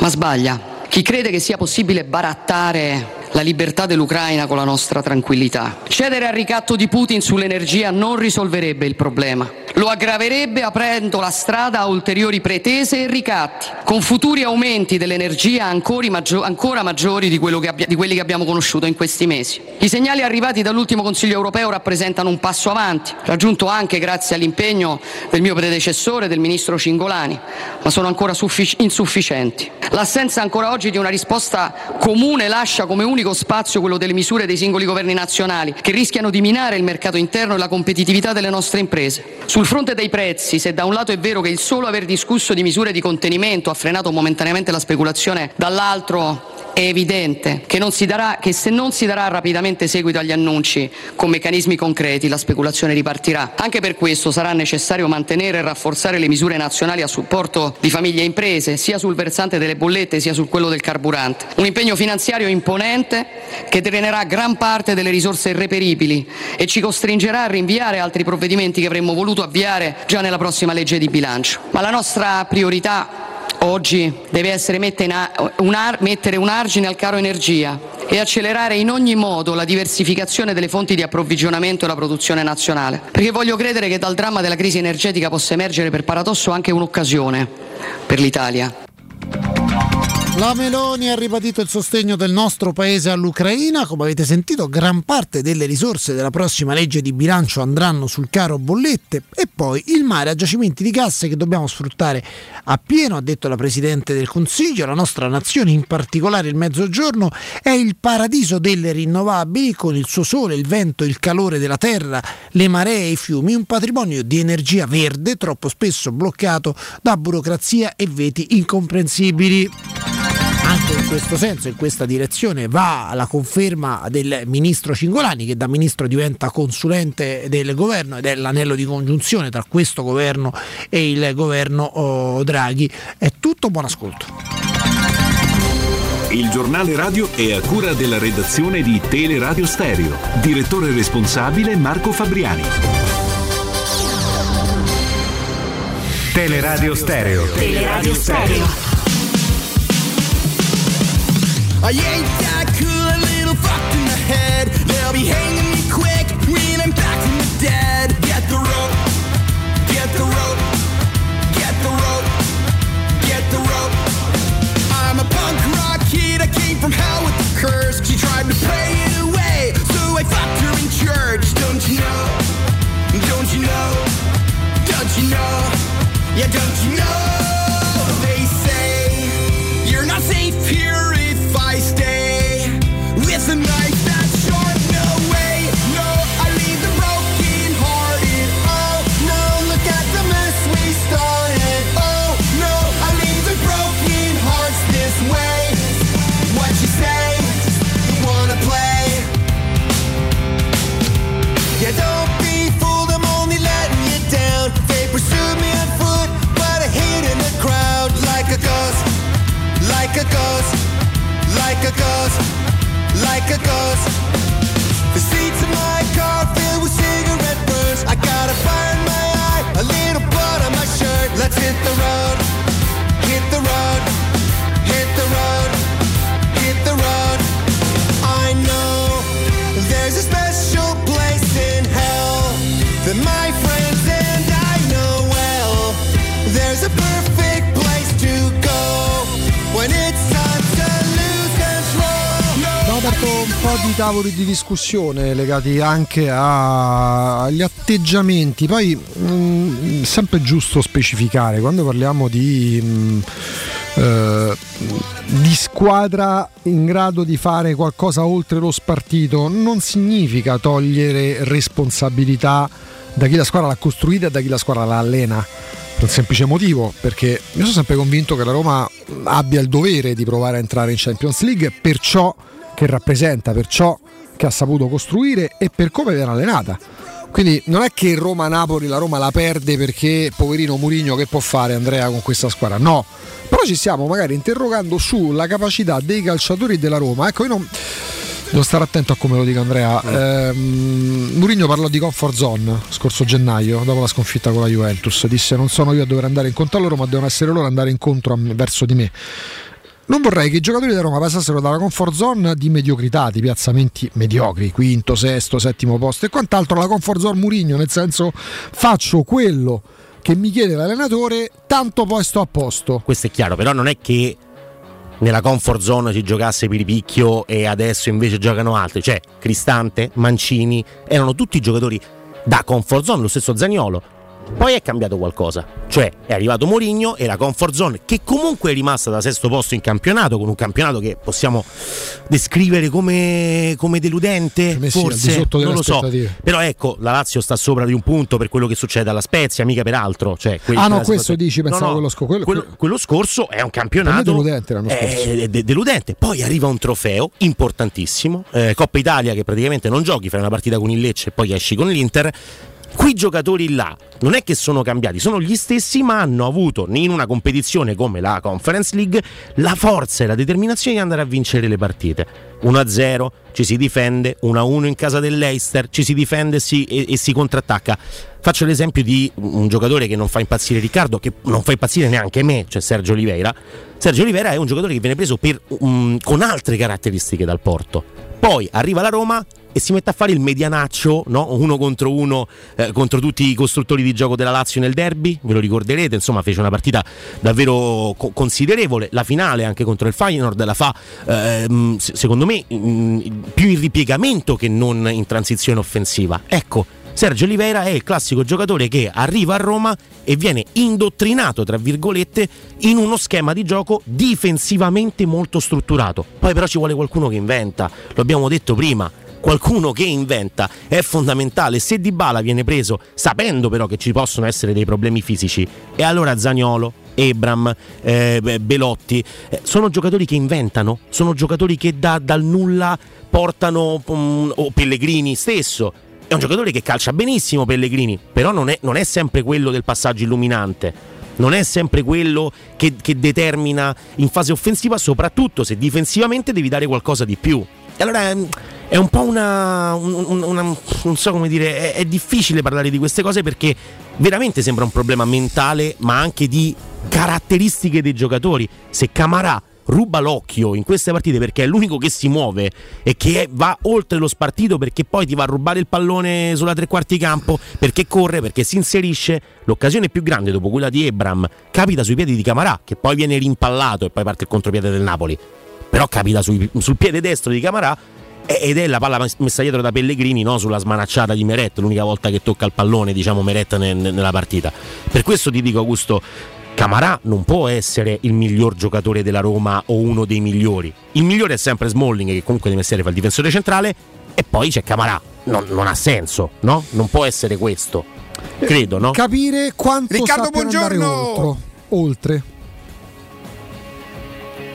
Ah, non c'è adesso Riccardo. Secondo me si è presentato lui. Fatto da Riccardo, buongiorno. Sono Riccardo Buongiorno. Sono Riccardo, detto. Buongiorno. Aspetta, li faccio pulire. A dopo la pubblicità. Okay. Sono Andrea, buongiorno. Vieni. Dove vai? Via qua, vieni. Non mi tira una ciabatta, io lo sapevo io. Ho fatto una gag, è una gag, Riccardo. È una gag. Vieni. Dove vai? Maschio. No, ma poi senza una scarpa. Ma che modo? La scarpa è una ciabatta. Dai, per favore. Riccardo, buongiorno. Vieni. Dove vai? Vieni. O ti sei perso una scarpa? Mi sa che io sono Riccardo Buongiorno. Ci avete creduto, eh? Io sono Riccardo Buongiorno, ragazzi. Ci avete creduto, eh? Quanto mi riesce bene fa uscemo, eh? Te posso dire una cosa? È una delle cose che mi viene meglio. Te posso dire una cosa? Ma con chi stavate a parlare? Te posso dire una cosa? Quando sono entrato ho fatto: ma hai messo dentro Trevisani? Mi ricordavo prima che c'era messo dentro Trevisani. Tu mi hai detto a me: no, dai che c'è Riccardo. Io sono venuto convinto che stavate a parlare con Trevisani. Dai Riccardo era. Che dici? Riccardo Buongiorno. Tu sei più merda di loro. Però. Sì. Quando sono entrato, facciamo te, ma l'avete messo dentro Trevisani? Io ero convinto. Una radio, una squadra. Una radio, una squadra. Ma poi in te c'eri messo d'accordo te? Sì, appunto. Proprio appositamente. Ricca, guarda la tua destra. Per fortuna che non c'entro niente. Fortuna che è Mourinho, poi. Guarda come ride, guarda. Ah, io rido perché a me la gag mi piace, c'è poco da fare. A me il teatrino. Però il tema tanto lo svilupperemo domani a mezzogiorno, il tema. C'è appena tirato una scarpa. Domani svilupperemo il tema non lo so se si può definire comfort zone questa. Ma questa non è comfort zone. Poi lo svilupperemo però con uno con tanto dei titoli, tanto delle lauree, tanto mica lo famo noi. Tanto dei premi, insomma. Perché ci può stare capire quanto i calciatori siano in grado di andare fuori spartito, perché una ditemi tre giocatori che secondo voi incarnano in maniera proprio specifica, testuale, il credo di Mourinho. Che vuol dire di ieri? No, della Roma, degli altri non lo so. Mancini quello che lo incarna più di tutti. Ma quanto però? Vedete invece tre giocatori che sanno andare fuori spartito? Che non vuol dire ammutinarsi. Tengo a precisarlo e specificarlo. Non vuol dire ammutinarsi. Smalling va fuori spartito. Smalling, cioè, secondo me non adotta quelle strategie. No. Ah, ok. Per quanto riguarda la saper capire che c'è un momento della partita in cui tutte quelle caratteristiche possono non servire, faccio un'altra cosa. Che non vuol dire ammutinarsi o rigirarsi. Ah, no. Secondo me è proprio Smalling uno di quelli che rappresenta invece quello che vorrebbe Mourinho da un giocatore. Dybala, Mancini. Però attenzione pure, perché nel dire Dybala, attenzione perché c'è la componente tecnica. Dybala è più forte. Mancini, Cristante e Pellegrini secondo me sono quelli che proprio, e che lui reputa fedelissimi da subito. La verità è quello. E Smalling secondo me ma non parlo di concetti di calcio, di gioco, Beh. Parlo di comportamenti, parlo di atteggiamenti. In questo caso la tattica non c'entra niente. Esatto, parlo di atteggiamenti. E chi va oltre? Anche Matic mi sembra così murignano. Chi va oltre? Nei momenti in cui serve andare oltre, mentalmente più che tatticamente. Non parlo di quello che prende la palla e oltre addirittura quello che gli chiede l'allenatore? Sì, perché ci sono momenti in cui tu non puoi seguire né Guardiola, né Mourinho, né Ancelotti e né Klopp. Perché la partita... Io credo che il più murignano di tutti è Mancini. Ok. Subito dopo Pellegrini, ma insomma poi... Come Murignani, chi va oltre ne individuate? Forse non ho capito che intendi per oltre. Chi va oltre nel senso, noi abbiamo una squadra, allora, si parla di Mancini, Cristante, tutti che fanno, soldati che fanno un compito, lo c'è fanno quello bene. Che protesta con l'arbitro, c'è quello che mena sull'avversario, c'è quello che fomenta il pubblico. Chi è che sa in un determinato momento della partita in cui dice ok, te hai fatto teatro, giusto? Hai fatto cinema, hai fatto... C'erano momenti, oppure hai lavorato, diciamo così, con attori di fama che sapevano andare oltre il copione che gli avevano dato, magari ci aggiungevano qualcosa di loro? Porca miseria. Non legato solo al talento, alla tecnica, alla personalità. Francesco Favino, Ricky Memphis, Andrea Corallo. La Roma ce li ha questi? Ce ne so. Che non parlo solo di talento tecnico, perché uno mi risponde Dybala, giustamente. Però è quello che succede a Milano con l'Inter, C'è una partita che comunque tu stai perdendo 1-0, recupero palla alto di Spinazzola, che è quello che fa Camarà su Ebram con il Napoli, e Spinazzola crossa in mezzo per Dybala che al volo comunque la mette dentro. Ebram ci incischia dentro l'area di rigore e fa un passaggio filtrante invece però che prova a tirare. Tecnica. Però non è tanto tecnico. Facciamo una cosa, fermiamoci, andiamo in pubblicità, rientriamo con un consiglio e poi davvero Riccardo Trevisani di Sport Mediaset. Dai, io lo sapevo. Buongiorno. Città. Avviso importante per progettisti, tecnici, imprese, artigiani e per tutti coloro che lavorano nel mondo dell'edilizia. Prefedil presenta i sistemi costruttivi a secco per realizzare pareti e divisori con caratteristiche di isolamento termoacustico e di resistenza al fuoco, ed elementi costruttivi per muri e per realizzare strutture portanti antisismiche con isolamento in classe A. Numerose soluzioni tecniche e corsi di formazione. Prefedil, sala espositiva in via Prenestina 956, uscita 16 del GRA, direzione Roma Centro. Info su prefedil.it. Oh, ma poi ci sei stato da Risparmio Ceramica? No, ancora no. E che aspetti? Hanno più di 80.000 metri quadri di pavimenti, rivestimenti, sanitari, rubinetteria, box doccia e arredo bagno in pronta consegna e a prezzi scontatissimi. Risparmio Ceramica, showroom con deposito in via Fratelli Marchetti Longhi 2, uscita Ciampino, Gregna Sant'Andrea del Raccordo, e secondo deposito in via Nettunense, zona industriale di Ariccia. Info allo 06 81 17 72 95 o su risparmioceramica.it. Se ami la carne quanto noi, adorerai Arabracis. Steakhouse e American Barbecue. Golosi hamburger di scottuna o Black Angus. Barbecue con New York pastrami, ribs e altre specialità con cottura low and slow. Un'accuratissima selezione di carni di altissima qualità da tutto il mondo e primi romani fatti in casa. Arabracis, in via Cassia 1837. Info allo 06 80 07 1142. Arabracis, il tempio della carne a Roma. È la mia nuova acqua di casa. Approfitta anche tu della sensazionale offerta promozionale firmata Brispal. A soli €19 al mese avrai acqua pura e con tante bollicine direttamente a casa tua. Hai capito bene? A soli €19 al mese, incluso manutenzione e cambio filtri. Cambia acqua anche tu e passa ad un erogatore Brispal e avrai purezza, freschezza e il massimo del risparmio. Brispal, la tua nuova acqua di casa. Informazioni allo 06 61 45 088 o Brispal Italia.it. Il gol de Durone era buono. Il film evento su una partita che noi romanisti non dimenticheremo mai. Non mancate. Il gol de Durone era buono, buono come il pane. Dal 24 al 27 ottobre al cinema. Quando Roma brucia, Nerone placa le sue fiamme. Nerone, l'amaro di Roma. Un gran liquore che racchiude in sé millenni di storia, arte e civiltà. asciutto al palato, dal gusto pieno, che regala intense sensazioni. A Roma nasce Nerone, un incendio di sapore.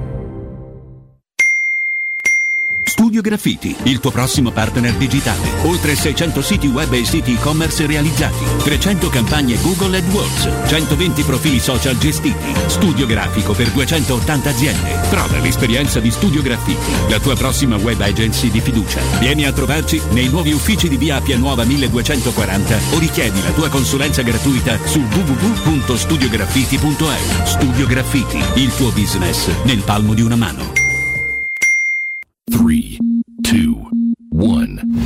Alla Romana Diesel, concessionaria leader nella vendita di veicoli commerciali e industriali, i prezzi non aumentano, si abbassano. Supervalutazione del tuo usato fino a 3.000 euro, più terzo anno di garanzia omaggio su tutti i Piaggio Porter NP6 in pronta consegna. Offerta valida fino al 30 novembre 2022. Vieni a trovarci in via Collatina 456 o chiama il numero verde 800 302 100. Attivo da lunedì al venerdì, dalle ore 9 alle 18. Romana Diesel, gente che si muove. Acquistare le zanzariere Z-Screen a ottobre? Sì, è il momento migliore! Fino al 31 ottobre, oltre alla super offerta a fine stagione, per gli ascoltatori c'è un ulteriore buon acquisto da €70, con la garanzia soddisfatto o rimborsato. Chiama subito l'800 196 866 o visita il sito zanzaroma.it. Z-Screen, la super zanzariera, con un super servizio e una super garanzia. Teleradio Stereo 92.7.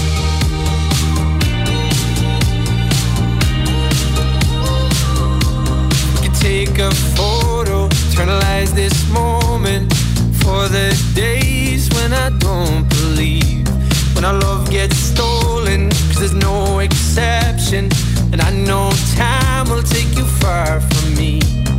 Let this night invade my lungs, you're all I wanna breathe.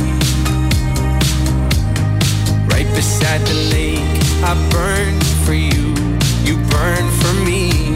Oh, ma che c'è, Marco in diretta? Sì. Allora, aspetta, facciamola formale. 92.7 Teleradio Stereo, 12.26 minuti. C'è con noi Marco di Artigiana Materassi. Buongiorno, dottor Marco. Buongiorno, magari, dottore. Buongiorno, Augusto. Anch'io voglio fare il formale oggi. Professor Marco di Artigiana Materassi. Allora, Marco, senti, veniamo da un fine settimana abbastanza travagliato, no? Sai come il nostro umore si sposta in virtù di quello che fa la Roma. Io rosico proprio, non è che mi si sposta. Ecco, appunto, però voi siete una gran bella isola felice nei vostri due indirizzi, Artigiana Materassi, insomma, questa liaison che c'è con Teleradio Stereo ormai da una vita, da tantissimi anni, ci porta proprio a immaginare quello che potrà rendere migliore il nostro sonno. Nello specifico, che periodo è quello autunnale, che quello delle promozioni, quello sì, sempre, poi magari entreremo nel merito, sappilo, ma anche quello, non lo so, delle novità, che novità ci sono per autunno-inverno 2022-2023? Ma allora, guarda, novità sì, in effetti sì, perché abbiamo completamente rivisitato due modelli che vanno, diciamo, alla grande. Uno è un prodotto con le molle indipendenti e il memory foam, diciamo, nella parte superiore, un altro invece è un materasso in memory massaggiante di ultimissima generazione, quindi sono stati un po' rivisitati, sono stati cambiati i tessuti, la struttura a molle è stata leggermente rigidita, quello massaggiante è stato leggermente ammorbidito, quindi diciamo stiamo andando incontro a questi prodotti che sono già, diciamo, leggermente visibili qui nello showroom di via Casilina tutti e due, e quindi ecco, vi invito appunto a venirci a trovare, perché almeno potete toccare con mano, no? Provare tutti i modelli che facciamo, sono più di 50, io non mi stanco mai, sì, sicuramente dico sempre le stesse cose, però insomma è bello anche quello. Dici una cosa a livello proprio tecnico, qua andiamo proprio nei meandri della vostra vita professionale. Tu sei praticamente, gran parte del tuo tempo lavorativo lo passi nello showroom di via Casilina 431A al Pigneto, per intenderci. Vi alternate spesso, oppure proprio essendo pratici di quella zona te di via Casilina, che ne so, X di viale Palmiro Togliatti 901, cioè siete proprio legati a quello showroom lì? È una stupidaggine quella che ti chiedo. Ma no, guarda, io fisicamente sono in pianta stabile sempre qui da ben 27 anni. 27 anni, quindi calcolo, io ho l'età tua, siamo 85, no? Tutti e due, quindi ecco, fatti due conti. Tornato, no? Da soldato sei andato subito lì praticamente. Sì, sono arrivato da bambino, poi adesso insomma sono un po' meno. E e quindi diciamo io sto sempre in pianta stabile, e qui Pietro dipende, insomma lui è quello che si muove un pochino di più, anche se poi a volte riesco a muovermi anch'io, però diciamo a me mi trovate sempre qui in via Casilina, e quindi per chi volesse mi può venire a trovare. Quindi in questo momento Galò Pera, che è qui presente, Marcolino buongiorno, dovrebbe venire in via Casilina per trovarti. Sì, sì, Riccardo se vuole mi può trovare qui in via Casilina, e... mi sembrava tipo una minaccia, spero che ma sì, vengo, te ce trovo, sì. Te stava a fare un agguato praticamente. Pare, proprio amici. Già mangiati. Te stava a fare un agguato, Marco. E poi arriviamo al dunque, perché insomma ci facciamo pure un po' gli affari vostri, perché insomma siamo cresciuti insieme, se vogliamo, tutti questi anni di partnership. E tu sai bene che la Roma gioca lunedì.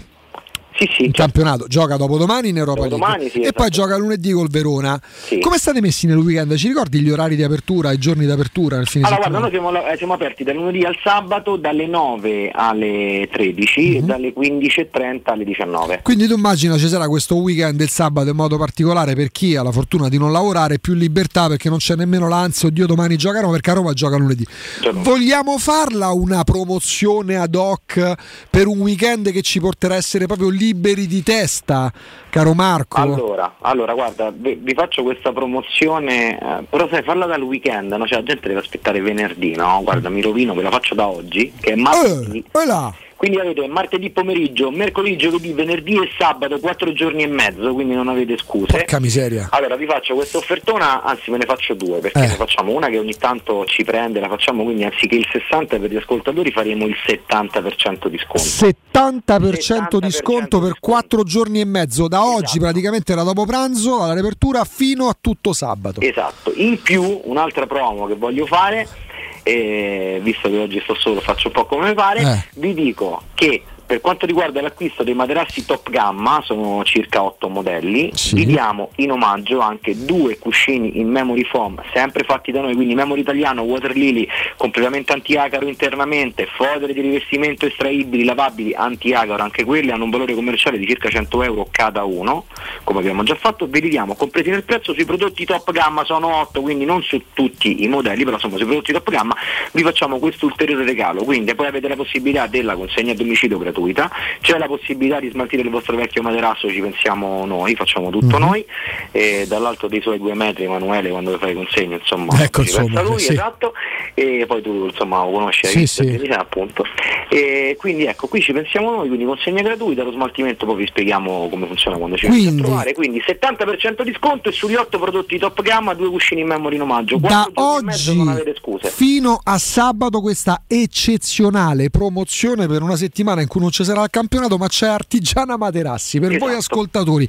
valida ovviamente in tutti e 2 gli indirizzi: via Casilina 431A zona Pigneto, viale Palmiro Togliatti 901. Quando arrivate in viale Palmiro Togliatti, la prima cosa che fate, vi mettete con le spalle all'insegna gialla, vi fate il selfie, lo postate sui social perché è diventata una cosa mitologica, bisogna farla di tendenza, hashtag insegna gialla, grande bravo. Insegna gialla.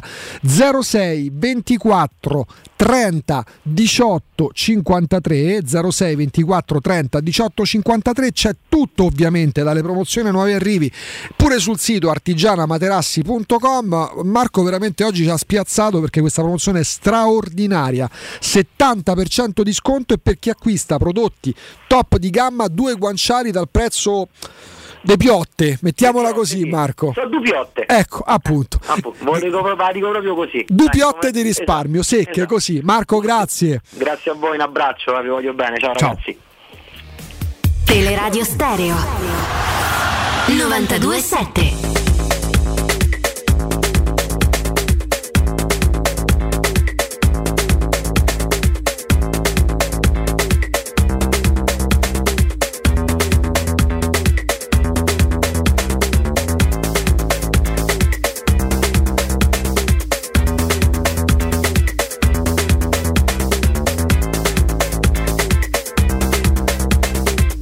Riccardo buongiorno. Oltre. Ah, non c'è adesso Riccardo.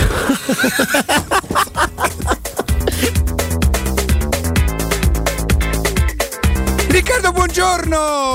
Io oggi voglio discutere con Galò Pera, ve lo dico prima, sappiatelo, perché il treno ci consentirà di parlare. Io voglio discutere con Gallo Pereira, sapevatelo. Non voglio discutere con Augusto per una volta, ma ascolto Gallo volentieri. Lascia stare Castor. Oh. Dai, quanto è patetica quella cosa, Ri, ti giuro. Ma perché? Ma sì, allora. È patetica, ti posso dire una cosa, perché quello è un gesto che lo debbono fare le persone che comunque hanno un carisma, che sono, cioè non c'era niente di... perché non hai il carisma. Al decimo del primo tempo, Ri, ti prego, su un fallo laterale, è patetico, è una cosa in più. Ma quale disturbo, cioè quale problematica può creare? Il fatto di fomentare la gente, di creare uno stadio più caldo, che eccetera, non eccetera. Uno stadio più caldo con 60.000 persone a Roma-Napoli. Guarda che allo Trafford c'è 60.000 tutti i giorni, parla nessuno, parente alto, parente alto dei sogni, perché sembra la mosca. Non è che il numero di persone fa il rumore. Righi, lo stadio del fuori luogo, fuori luogo da uno che non suscita niente, una cosa che l'ha dovuta fare, non c'era niente di spontaneo in quella cosa. Fallo laterale. Dai. Sicuramente non ti piace perché pensi che l'ha dovuta fare, ma in senso assoluto è una cosa che non ha nessuna cioè qual è la controindicazione, qual è la problematica del povero Cardor, cioè qual è la cosa brutta, ecco? È una piacionata, una fuffata.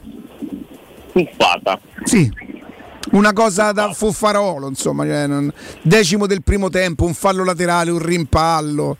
Dice: ho rincorso Kvaratskhelia che stava calciando e gli ho impedito di calciare. Quasi quasi. Dopo un combattimento, così, capito? Dai, Righi. Ma io non la Roma è una cosa bella, seria. Dico... La Roma è una cosa seria. Io non dico che c'è una cosa bella, dico che non è una cosa brutta. Non so se ma infatti è irrilevante. Io non ho detto che cosa grave che ha fatto. È una piacionata, una fuffarata. Sì, ma, fatta da una persona che non suscita nulla, credo. Boh. Siccome poi sti cavoli, cioè Van Persie che ha saltato alcuni mesi di calcio per un intervento di Chiellini e nessun giocatore mai infortunato da Bonucci, anche sul dopo ci avrei da ridire. Non ne fa un caso personale, Chiellini è un giocatore duro, Bonucci è un giocatore scorretto. Chiellini è un giocatore che per... Dai, uno che se indica la faccia, ma quando fa autocosa indica la faccia, magari al contrario, no? Ma non lo fa, lo sai che non c'è zero autogol in carriera? Però c'è in fuorigioco, dai, lascia stare, dai, su, se no sono fuorigioco di Vidal, però. Ah, ecco, s'anna ma in pelaga. Ecco, per me uno sportivo non esulta a quel gol lì. A parte che se ne dovrebbe essere accorto che c'è fuorigioco. No, lui è abituato, non è che se ne accorge, è abituato a piego in fuorigioco.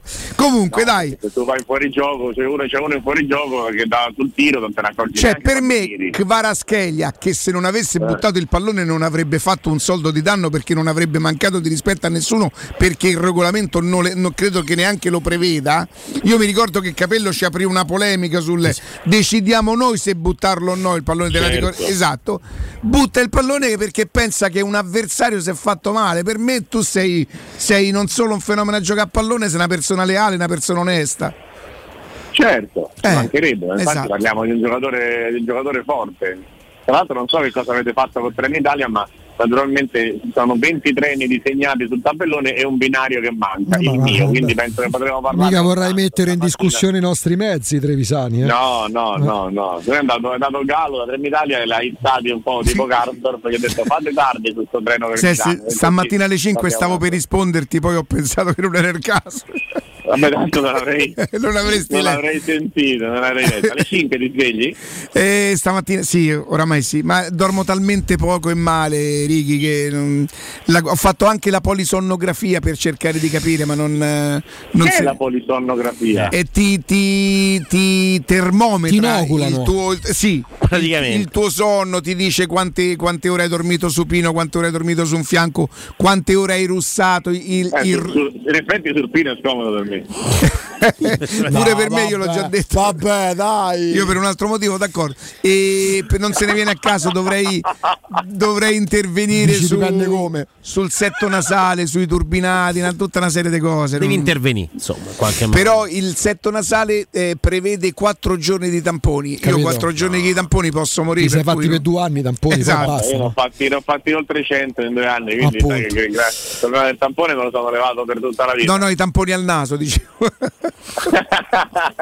E 4 giorni senza respirare col naso, io posso morire. Io che vivo con le gocce del naso attaccate proprio al collare, come tipo salvavita, come il Beghelli. Riccardo, dal gesto di Karsdorp siamo partiti dal particolare. Abbiamo provato ad allargare il fronte coinvolgendo Alessandro. Vogliamo farlo con te, domani lo faremo proprio con uno specialista, al discorso legato al fuori spartito, calciatori in cerca di autore. Tu hai la sensazione che i giocatori della Roma siano molto legati allo spartito, al copione, che è un segnale positivo perché vuol dire che seguono l'allenatore, ma che ci sono anche quei momenti della partita in cui bisogna andare oltre lo spartito, che non vuol dire ammutinarsi, e in questo peccano i giocatori della Roma? Ma tu parli di spartito da che punto di vista? Della recitazione? Non tattico, non tecnico, ma di giocatori che sanno prendere delle iniziative autonomamente, al di là del fatto che abbiano i piedi quadrati o siano dei finissera alla Dybala. Secondo me lo spartito è stare messi in campo, cercare di stare compatti, corti, e poi dopodiché, quando si ha la palla tra i piedi, ognuno va per le proprie caratteristiche. Dybala e Pellegrini vanno di tecnica, Abraham ci mette magari anche il fisico, Zaniolo fa le percussioni, Spinazzola e Zanetti fanno più di 1 contro 1, cioè ognuno vive e va per le proprie caratteristiche, non è che c'è un qualcosa di premeditato, cioè a livello mentale una cosa che si ripete, c'è uno che va a sinistra, allora arriva quello che taglia a destra, per cui l'attaccante viene incontro e la mezzala entra dentro. Questa cosa la Roma non si c'è. Riccardo, a livello mentale ieri parlavamo del fatto che negli ultimi 15 minuti, recupero compreso, la Roma non riesce praticamente a buttare dentro un pallone dentro l'area di rigore del pallone. Sì. Sembrava una squadra, a me è sembrata nel vederla, anche nel rivederla, una squadra che era stata preparata, e è vero, e lo stava facendo anche egregiamente, esclusivamente per opporsi al Napoli, ma sapendo che Napoli, visto che poi la prepari così, può farti gol, può fartela al 30°, lo fa all'81°. Nel momento in cui ti segna il Napoli tu sei spaesato perché non sai quasi quello che devi fare, al di là della stanchezza degli ultimi minuti. A me dà questa impressione la Roma. Assolutamente sì, però quello che dico io è: se hai la forza mentale per aizzare il pubblico, perché non c'hai la forza mentale per buttarti all'attacco anche in 10 e prendere il 2-0 in contropiede? Col Napoli che riparte come partì Caniggia con Cudicini di cui 30 anni fa, cioè perché non hai la forza di buttarti dentro, di lanciare dei palloni? La forza o la personalità? Secondo me è un insieme di cose, ma non credo che sia grande personalità nel lanciare la palla avanti e buttarti ad attaccare in 6. Che deve succedere? È spirito di iniziativa.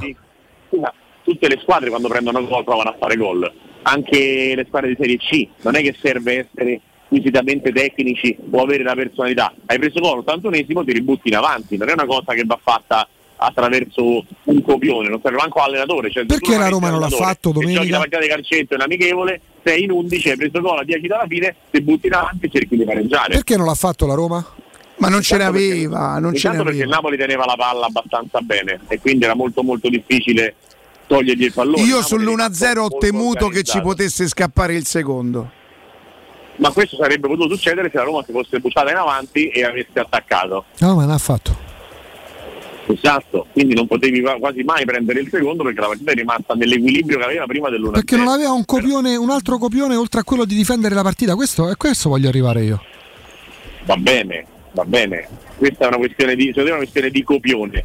Io posso dare a Mourinho la responsabilità sull'isteria dei giocatori, sul non gioco della squadra, su una squadra che non è bella esteticamente, quello che vuoi. Non gli posso dare la colpa del fatto che i giocatori prendono gol e non si buttano. Io sto dicendo il contrario, perché non sanno andare oltre il copione che è stabilito e studiato per tutta la settimana. Io parlo di iniziative dei giocatori in questo caso, non di Mourinho. Ho capito, però la l'iniziativa del giocatore dovrebbe essere completamente automatica. Ma l'iniziativa del giocatore nasce quando sa conosce un movimento del compagno, mette una palla ad occhi chiusi perché sa che lì troverà un compagno. Ma nella Roma, negli ultimi 10 minuti devi buttare il pallone in avanti. Non l'hanno fatto, per questo dico, è questo che non hanno fatto, perché? Per me è una cosa che viene automaticamente. Allora, intanto c'è una somma di cose. In primis l'aspetto fisico. La Roma aveva corso tutta la partita presso al pallone, che è una cosa stancante e frustrante, e quindi aveva pochissime energie da riversare in quella situazione. Seconda cosa, non è che ci fossero tutta questa serie di grandi idee, per cui sarebbe dovuto succedere una cosa del tipo, qualcuno si parla, perché so, Pellegrini con Mancini e Smalling che dicono vabbè, facciamo così, palla lunga, salgono in tre, cerchiamo di aiutare Belotti e Zaniolo a fare qualche sponda. Terzo motivo, centravanti che è Abraham e che dovrebbe fare quel tipo di lavoro, tra l'altro lo fa molto bene nelle spizzate, nelle lance eccetera, non c'era più in campo, quindi non avevi neanche il riferimento per fare quella cosa lì, e non è venuto in mente a nessuno di dire a Mancini o a Smalling andare a fare il pivot come succedeva ogni tanto all'Inter con Ranocchia, per fare un esempio, in situazioni magari analoghe o similari, per cui è mancato un po' tutto, però credo che per andare all'attacco, anche a prendere lo 0-2, non servisse un lavoro straordinario da parte dell'allenatore. No, infatti l'allenatore non è coinvolto, anzi dico di più, c'è il rischio, ricordiamo, no, Riccardo, quando Mourinho parlò di comfort zone dopo Roma-Juve dello scorso gennaio, non è che i giocatori della Roma stiano passando dalla comfort zone della mediocrità dei piazzamenti, quinto, sesto, settimo, alla, spero di essere capito, comfort zone di Mourinho, cioè faccio tutto quello che mi chiede, non aggiungo altro, tanto va bene che faccio quello che mi chiede. Non credo. Cioè, di solito il vantaggio dell'allenatore parafulmine è un vantaggio che ti porta ad avere la tranquillità poi di dare anche di più, nel senso che tu sai che tanto se vinci, no, c'è sempre lui davanti, certo, esatto. Teoricamente è così anche quando non vinci, teoricamente, perché se tu vinci ti porta all'allenatore qualcosa, se non vinci dovrebbe essere che l'allenatore non ti ha portato qualcosa, cioè, certo che se succede che poi prendi gol col bodo e diventa il giocatore di tutti scarsi, è un discorso un po' più complicato da portare avanti in questo senso, come protezione che ti dà l'allenatore, perché se te la dà solo quando vinci e quindi tu non hai meriti quando vinci, cioè dei meriti quando perdi, diventa difficile per il giocatore sentirsi considerato e, usando un termine vecchio e antico, buttare il cuore oltre lo spazio. Però il giocatore domenica sapeva che l'allenatore avrebbe detto a fine partita quello che poi ha detto. Abbiamo fatto, ragazzi, una partita, vi chiedo scusa, Ricky, tu non puoi, perché sei al telefono, non puoi vedere, vorrei che Andrea Corallo facesse la telecronaca di quello che sta per passare sul canale 76 del nostro digitale terrestre. Mi fate vedere l'azione, che cosa vedi, sì, Andrea? Palla in profondità, credo che questo fosse il Rijeka, non vorrei dire una stupidaggine, contro il Milan San Siro, Bonucci. Sì. Non è un autogol, è un infortunio, diciamo, esatto, dai, è un infortunio, sì, ma anche Donnarumma non benissimo qua, che si fa sbagliarono tutti, fu una brutta partita, ma gli tirarono la palla addosso mentre era in scivolata. Però non ho visto che ha fatto il cerchietto della faccia, disso io, e come qua ci metta la faccia. No, il cerchietto è un'altra cosa. L'autogol è una cosa. Però sai, vederlo scivolare così con la fascia da capitano, con la palla che gli passa sotto le gambe, gran capitano poi è stato lui. Vabbè, che c'entra? Lui è andato lì, ma quella però è una scelta giusta. Il Milan è stata una scelta felice, sì. No, lui ha detto io vengo qua però me date la faccia. Aveva capito quale sarebbe stata la squadra del futuro, sì, che intelligenza, quest'uomo, fuori dal comune. Più che altro l'ha pagato, sei un cialtrone, più che altro il Milan ha pagato Bonucci all'epoca, sì. 50 milioni cartellino, come no. Era un Milan che stava cominciando a fare le cose bene, poi l'ha fatto anche meglio quando ha cambiato i dirigenti e tutto il resto, ma insomma comunque è stata una cosa per cui poi è stato un po' come la questione Allegri, no? Cioè la Juve si è separata da Allegri convinta di fare la cosa giusta e poi si è andata a riprendere convinta di aver fatto la cosa sbagliata, e con Bonucci è stato uguale, tant'è vero che dopo pochi mesi è stato sostanzialmente richiamato alla base, e visto come se n'era andato, se ci pensi è incredibile, no? Perché se n'è andato sbattendo la porta ed è stato richiamato lo stesso, quindi pensa quanto è forte per essere solo ripreso. Questo poi non lo posso spiegare a Galopeira, che è una cosa che non l'avete, nel tempo il mio treno continua a accumulare ritardo. Giusto che sia così, vedrai che verso l'una partirà spedito come non mai. Senti Riccardo, con un Milan-Napoli lanciate, il Napoli più del Milan, scendendo un po' di livello, l'Atalanta si sta leggermente ridimensionando? Da che punto di vista? Rispetto a quello che ha mostrato nelle prime 6-7 partite di campionato.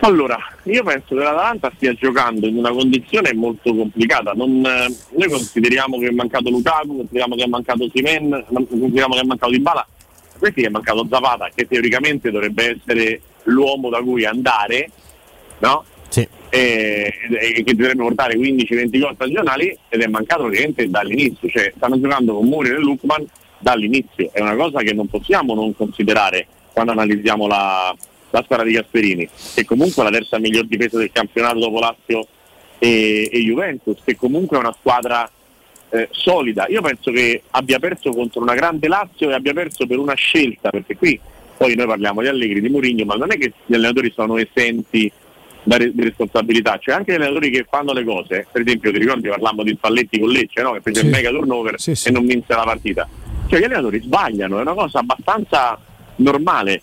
C'è il terrore di dirlo perché siccome nessuno fa allenatore allora non si può dire, ma Gasperini, e io penso gli darei la panchina d'oro dal 2017 al 2027 senza manco fare la votazione per quello che ha fatto e per quello che ha fatto diventare l'Atalanta negli ultimi io un giorno lo vorrei alla Roma, penso, ma io ti dico, cioè secondo me quello che riuscite a fare l'Atalanta non è umano. Tra l'altro c'è anche Roberto Mancini che aspetta il mio treno, me lo volevo comunicare.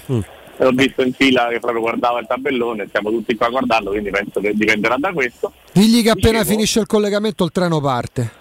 Va bene, mister, allora no, in buona sostanza quello che volevo dire è l'ho fatto dimenticare, maledetto. Sei tu che parlavi dei Mancini, ma che vuoi? L'errore di Gasperini. Attenzione, chiedo scusa, tu sei al telefono, non puoi vedere. Vorrei che Andrea Corallo commentasse questa azione di calcio. Prego Andrea, aspetta un attimo Righi, la radio è verità. Saluta Mancini, prego. La inizio a vedere intanto dall'altro monitor, commentiamo l'errore, credo, di sì, è con lo Zenit di San Pietroburgo, credo fosse è Pruzzo che fa gol di testa, Ricca. È una deviazione sfortunata. Ma forse non è autogol neanche questo. Ma no. Fu dato gol al giocatore dello Zenit perché il cross andava verso la porta. Ma baffa. Cialtrone, buffone, arrendetevi. Troppo sfortunato qua. 700 partite, due deviazioni sfortunate in porta. Io pensavo fosse un gol di Pruzzo. Ma io sono d'accordo con Riccardo. Questo Riccardo Trevisani, cioè è sfortunato qua, non è, e comunque sì, la statistica due autogol, ragazzi, ma volevo scherzare, dai. No, allora andiamo avanti. Gasperini sta facendo una cosa che è incastrato a far giocare Adebur per motivi completamente lontani dall'umana comprensione, cioè Adebur è un giocatore di una modestia tecnica straordinaria che corre molto più di tutti gli altri giocatori dell'Atalanta messi insieme, questo è l'unico motivo per cui io penso che Gasperini lo faccia giocare, ma è un giocatore che alla fine del malleolo non ha i piedi, cioè non ce li ha, che c'è due zoccoli di palla, non sa topparla, non sa crossare, non sa fare niente, e Zappacosta, Soppi, Mele, anche Zortea sono tutti meglio, ma tutti, e continua a giocare Adebur, tant'è vero che l'altra volta che non giocò e giocò Soppi a destra fece una partita clamorosa, due assist, casa, adesso, no? Con due assist, forse col Sassuolo. Se non sbaglio, Sassuolo è tornato forse dalla squalifica delle fortune Adebur, è ritornato Adebur e l'Atalanta l'assist 0-2, ma questo 11 è un giocatore su 11, non cambia, e come è uscito il binario, ragazzi, il binario 7, andiamo all'inseguimento del mister, dicevo è una cosa completamente incomprensibile che fa parte di quelle robe su cui si fissano gli allenatori che non hanno veramente nessun tipo di giustificazione dal mio punto di vista, e quello è un errore grave, ma io resto convinto che l'Atalanta abbia per giocatori, per valore, per struttura di gioco eccetera eccetera un impianto che romperà le scatole fino alla fine in zona Champions League, cioè, è chiaro che poi rispetto a inizio anno e a quello che uno pensa ci sono delle differenze, però sono convinto, ve lo dissi Atalanta Udinese e ve lo continuo a ridire, che saranno squadre, una per la Champions League e l'altra per l'Europa League, che romperanno le scatole a tutti, con tutte le difficoltà che che possono affrontare. Dovendo ridisegnare oggi la griglia di partenza dopo 11 giornate, Riccardo, come la faresti? Meno allargata di quella che abbiamo sposato a inizio stagione, però proprio con le file quelle classiche da Formula 1. Napoli e Milan davanti a Inter, Juve, Lazio, Roma, Atalanta. Ma le sta mettendo in ordine Juve, Inter, Lazio, Roma, Atalanta? Sì, Inter, Juve. Ah, quindi le riporti subito in seconda fila? Ragazzi, ma io non è che il valore della rosa è cambiato, non è che se gli allenatori fanno i danni e peggiorano le squadre la rosa diventa improvvisamente scarsa. Io penso dell'idea che c'erano squadre molto forti, c'è l'Inter, è una squadra che se non mette Dumfries mette Darmian, se non mette Di Marco mette Gosens, se non mette Lukaku mette Dzeko, se Lautaro gioca al 70% della sua forma è il centravanti più forte del campionato, dai, cioè. Se non mette Brozovic mette Mkhitaryan, cioè, ma è una squadra fortissima l'Inter, ragazzi, che ha avuto un passaggio a vuoto che grazie a Dio ha coinciso pure con la, che non toglie niente ai meriti della Roma chiaramente, che ha inciso pure con la, quando la Roma l'ha incontrata. E io perché dicevo meglio Inter e Juventus a 7 punti sotto che non il Napoli a 4, perché è su di loro che devi fare la corsa, ce li devi mettere in quelle posizioni là di fine campionato. Sì, ma se tu mi dici oggi come ti aspetti la cosa di fine anno, io mi aspetto che arrivino il Napoli e tutte le squadre con la maglia Italia nei primi 4 posti.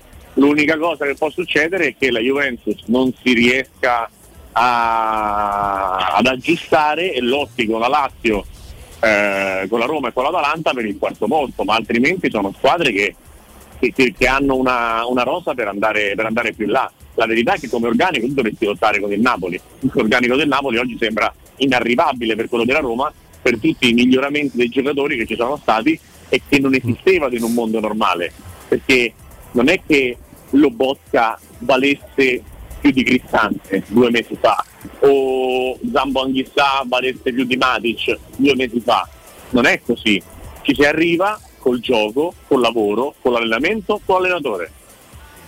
Invece proprio parlando di Inter al volo, che è successo sabato sera? Cioè è tutto andata da una partita svolta normalmente, oppure Di Marco era da buttare fuori e il fallo di Dzeko c'è?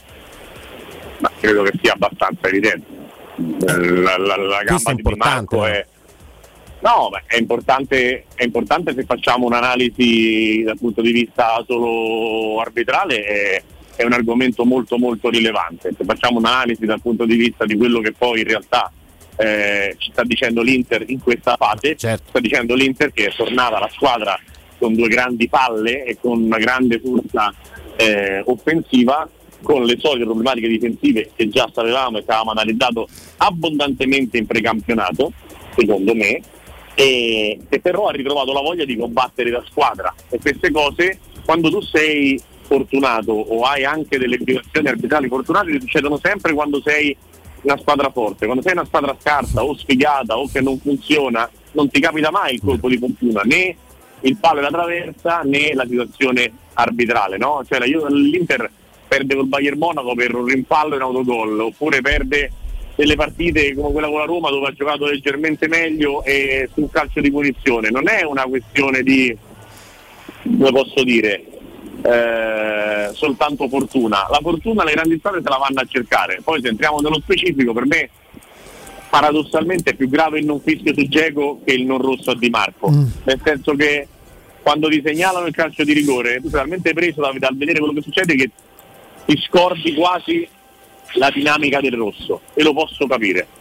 Non posso capire che Valeri, senza avere neanche un uomo davanti, che neanche avesse un disturbo minimo su quella situazione, non veda che un attaccante per prendere posizione lancia col braccio un difensore a cui si inarca la schiena, quindi fa un movimento che se non lo fai naturalmente diventa molto difficile, e che chiaramente frutto e figlio di una spinta, e non abbia rischiato la punizione. Sono comunque 2 errori che hanno assolutamente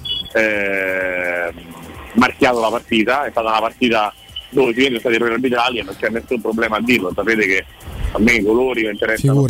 Ma però vedi come cambiano i giudizi in virtù del risultato. Per me Italiano fa giocare la Fiorentina benissimo, il secondo tempo della Fiorentina strameritava di vincere, però sta facendo proprio male, ha fatto due partite eccezionali contro il Napoli e contro l'Inter. C'è quel gol da annullare dell'Inter nel finale, Italiano passa come il suicida che non capitalizza il pareggio.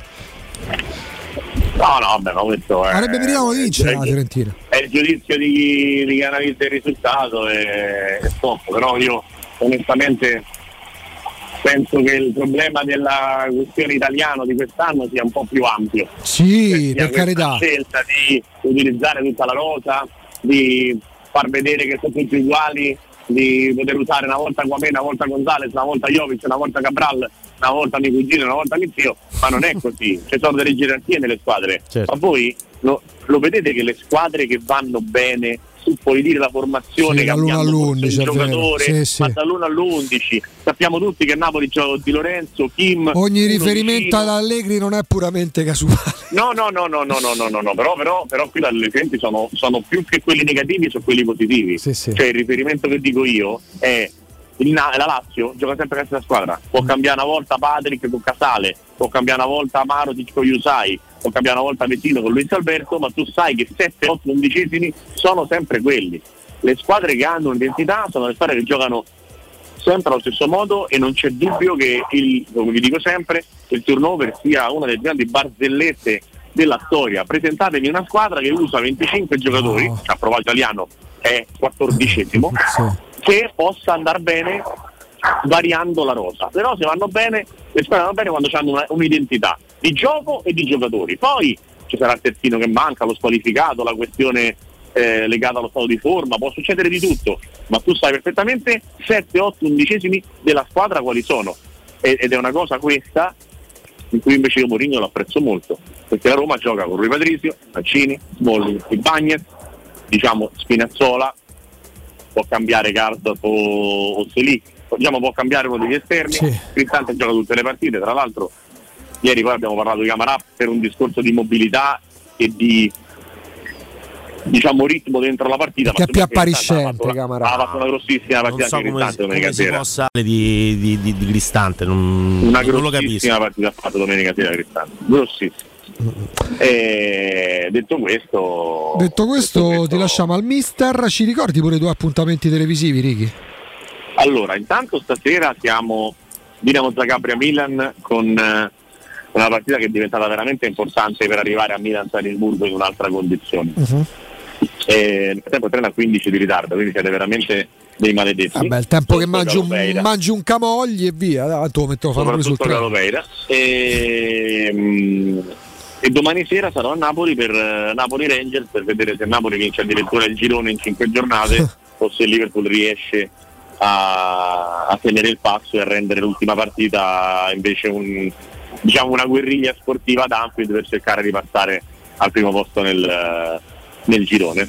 Quindi, poi domenica sera pressing e poi si riparte con la Champions. L'ultimo turno non so ancora bene cosa faremo, però insomma questa 2 giorni Champions, il Milan a Zagabria, il Napoli in casa con Rangers, ce la godremo. Riccardo, ti lasciamo a Roberto Mancini. Non ci fanno annoiare questi. No, direi proprio di no. Sarebbe stato bello sentirti fare la cronaca del Benfica, però vabbè, questo è un altro discorso. Ti lasciamo a Roberto Mancini. Ciao Riccardo. Ciao Riccardo, grazie. Ho già commentato col PSG, mi sono divertito lì. Ecco. Grazie a Riccardo Trevisani, Sport Mediaset. Noi ci fermiamo chiedendo scusa al GR, è tardissimo, pubblicità e poi torniamo dopo il GR con voi.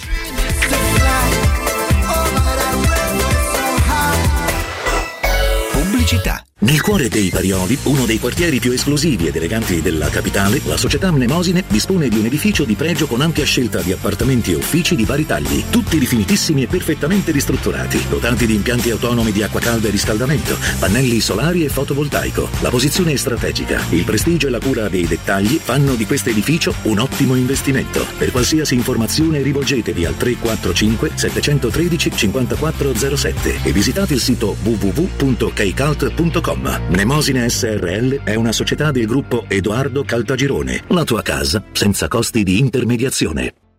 Da Valentino concessionaria Volkswagen entri nell'era della tecnologia per tutti. Oggi su T-Cross e T-Roc il Tech Pack è in omaggio. T-Cross da €239 al mese e T-Roc da €299 con progetto valore Volkswagen e supervalutazione del tuo usato su tutta la gamma. Inoltre su valentinoautomobili.it trovi oltre 500 auto usate di tutte le marche garantite e certificate. Valentino concessionaria Volkswagen, sempre aperti in via Tiburtina 1097, via Tuscolana 1233 e da lunedì al sabato anche in via Giovanni Paisiello e largo Rodolfo Lanciani. ValentinoAutomobili.it.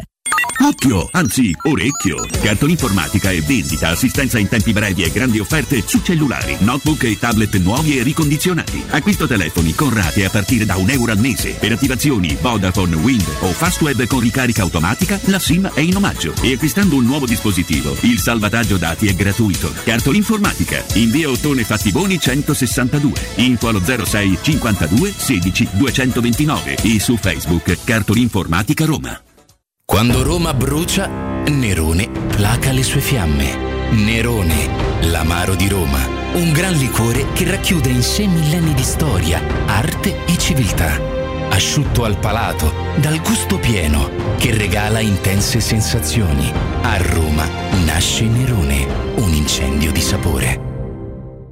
In 35 anni ne abbiamo viste di auto passare e dal 1987 i nostri clienti ci scelgono perché parlano con persone attente, esperte e disponibili. GM Autoricambi, i migliori prezzi in assoluto, disponibilità di ogni articolo richiesto, pagamenti online e consegne gratuite per le officine. Mettici alla prova, gmautoricambi.com, e riparti a tutto gas!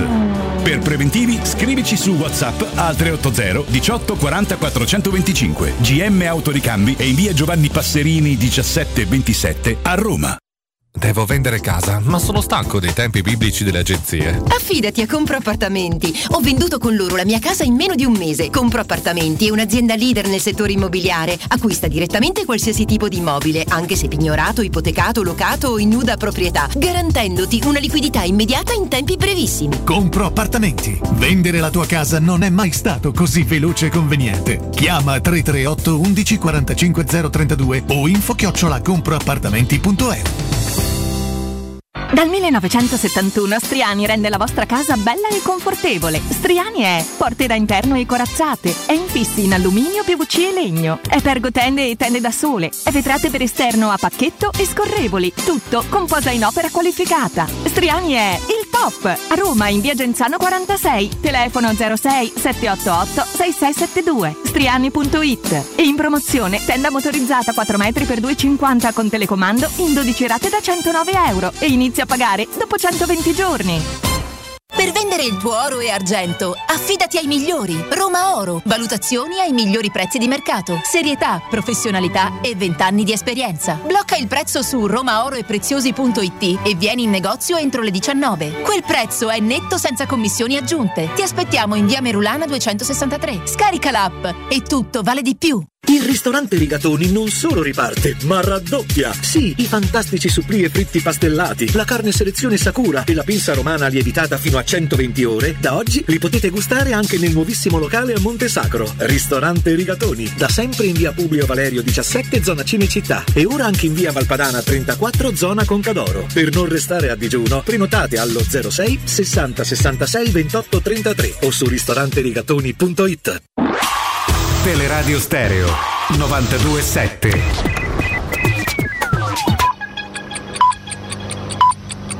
Sono le 13:07. Teleradio Stereo 92.7, il giornale radio, l'informazione. Buon pomeriggio a tutti da Nino Santarelli. Questa mattina alla Camera il primo discorso da Premier di Giorgia Meloni. Nel tardo pomeriggio poi ci sarà il voto di fiducia. In questo GR sentiamo 60 secondi della Meloni sul Covid. Il Covid è entrato nelle nostre vite quasi 3 anni fa e ha portato alla morte di oltre 177.000 persone in Italia. Se siamo usciti al momento dall'emergenza è soprattutto merito del personale sanitario, della professionalità e dell'abnegazione con le quali ha salvato migliaia di vite. A loro ancora una volta va la nostra gratitudine e con loro il mio ringraziamento va ai lavoratori dei servizi essenziali che non si sono mai fermati e alla straordinaria realtà del nostro terzo settore, rappresentante virtuoso di quei corpi intermedi che consideriamo vitali per la società. Purtroppo non possiamo escludere una nuova ondata di Covid o l'insorgere in futuro di una nuova pandemia, ma possiamo imparare dal passato per farci trovare pronti. L'Italia ha adottato le misure più restrittive dell'intero Occidente, arrivando a limitare fortemente le libertà fondamentali di persone e attività economiche, ma nonostante questo è tra gli Stati che hanno registrato i peggiori dati in termini di mortalità e contagi. Qualcosa decisamente non ha funzionato e dunque voglio dire fin d'ora che non replicheremo in nessun caso quel modello. E questo è il primo distinguo tra questo governo e quelli che l'hanno preceduto. Venerdì il nostro paese ricorderà i 100 anni della marcia su Roma, ne abbiamo parlato ieri nei nostri GR. Questa mattina la Meloni ha detto: a dispetto di quello che strumentalmente si è sostenuto, non ho mai provato simpatia o vicinanza nei confronti dei regimi antidemocratici, per nessun regime, fascismo compreso. Ho sempre reputato le leggi razziali del 1938 il punto più basso della storia italiana, una vergogna che segnerà il nostro popolo per sempre. Direi che questa può essere considerata una parola definitiva su quelle che sono quello che rappresenta il nostro passato per Giorgia Meloni. È tutto, buon ascolto. Il giornale radio è a cura della redazione di Teleradio Stereo. Direttore responsabile Marco Fabriani. Teleradio Stereo. Teleradio Stereo. 92.7. Fammi capire, quando sei tu a cercarmi io ci sono sempre, quando sono io a cercarti tu non ci sei mai. Dimmi solo se vuoi, dirmi qualcosa prima o poi, so che è complicato, ma non ci credo che non puoi. Te ne vai senza dire ciao, mi lasci sul divano in down, mi resta solo il caos e le tue foto nell'iCloud. Il tuo amore è una medicina, ne sento gli effetti collaterali. Un occhio che mi aggiusta la testa ma mi manda in pappa, pancia e fegato. Le tue bugie non so se mi hanno amata per davvero. Al sole eri sereno, perdevo la rotta quando mi ti avvicinavi. Potevi squarciarmi, mi sarebbe andato uguale. So che la cura ad ogni tua paura, procurarti un calice di vino per la sera, accendere il telefono, messaggiare con lei. Ma tanto mi andava bene anche solo un pezzo di te. Ma io ogni notte ti sogno, poi mi sveglio che sudo i tuoi occhi baciati dalla luna di luglio. Ma tu ancora non sai le domande, ti ho amato ma tanto, ritorna se vuoi. Dimmi solo se vuoi, dirmi qualcosa prima o poi. A me piace tanto, faccio fatica, caro Andrea, a riconoscerla Madame in questo. Beh, è strano, in questa canzone, sì, la canzone è molto. A me piace da morire, mi piace tanto. Ma al punto che ho imparato pure i testi a memoria. Guarda, lei scelta tra l'altro dalla scena rap italiana, insomma, proprio per questo timbro di un certo tipo, scoperta giovanissima da credo fosse la Machete Gang che l'ha portata poi a un livello così alto. Questa è con Fabri Fibra e Lazza, canzone che se non sbaglio utilizza la base di un successo abbastanza noto di un film, insomma, di Fast and Furious, una del franchise Fast and Furious, se non sbaglio era il 6, dove la saga questa... Fast and Furious l'hai seguita? Io sono un fan, sì, sfegatato. Sono andato a Los Angeles, sono andato alla casa di Dominic Toretto, di Vin Diesel, insomma, personaggio protagonista della saga. Quando ci fu quella tragedia immane, immagino. Ma sono rimasto male, ovviamente, sai, uno crea, non è che crea un rapporto con gli attori, ci mancherebbe, certo, altro. Però Paul Walker, che era sempre stato quel personaggio là, perché poi non è che abbia senza fatto chissà dubbio che cos'altro, insomma un po'. Ha fatto The Sculls lui, se non sbaglio. Sì, con l'attore di Ossi. Sì, esattamente, Pacey. Con di Dawson Creek, Pacey. Ecco, però Paul Walker è proprio Brian, cioè è Brian di Fast and Furious, e fu un dramma. È come quando per me se ne andò Luke Perry. Sì, le condizioni sono diverse, no? Sì, uno sono una morte un po' per carità, però tragica. Per me se ne andò uno di famiglia, nel senso, chiaro, che te leghi a determinati personaggi, poi considerando Beverly Hills, che penso di averlo visto non so quante volte, poi adesso non so per quale. Mi spieghi come funziona? Allora, i diritti di Beverly Hills li aveva evidentemente la Rai, perché la passarono una dozzina di anni fa su Rai 4, dopo che era stata, insomma, cavolo di battaglia Italia 1. Da quel momento in poi, con tutte le piattaforme digitale terrestre, satellite e streaming, non c'è nessuno che ripropone Beverly Hills. Come funziona in quei casi? Ma vabbè, intanto un po' lo fanno per creare forse anche hype, no? Cioè, talmente l'attesa, hype. Dici? Uno dice non la trovo da nessuna parte, fuori da ogni piattaforma, Netflix, Prime Video, adesso su Netflix hanno messo addirittura Medico in Famiglia, no? Un sacco di gente se l'è andata a rivedere, Medico in Famiglia, no, Beverly Hills 90210. Cioè, parliamo di una scelta di marketing che è: tiro fuori questo tipo di contenuto per 10, 15, 20 anni, e poi a un certo punto quando esce, quando riesce e utilizzo quei diritti, faccio il botto. C'è però il rischio, perché uscisse adesso parleremmo del 2022-2023, staremo praticamente a 20 anni dall'uscita, perché parliamo dei primi anni 90. Rischierebbe... Il tempo lo vedi tutto, eh? Ecco, rischierebbe di essere oggi anche per chi lo guarda per la prima volta, oppure per chi lo rivede. Per me no, perché io sono malato, però per chi magari non l'ha...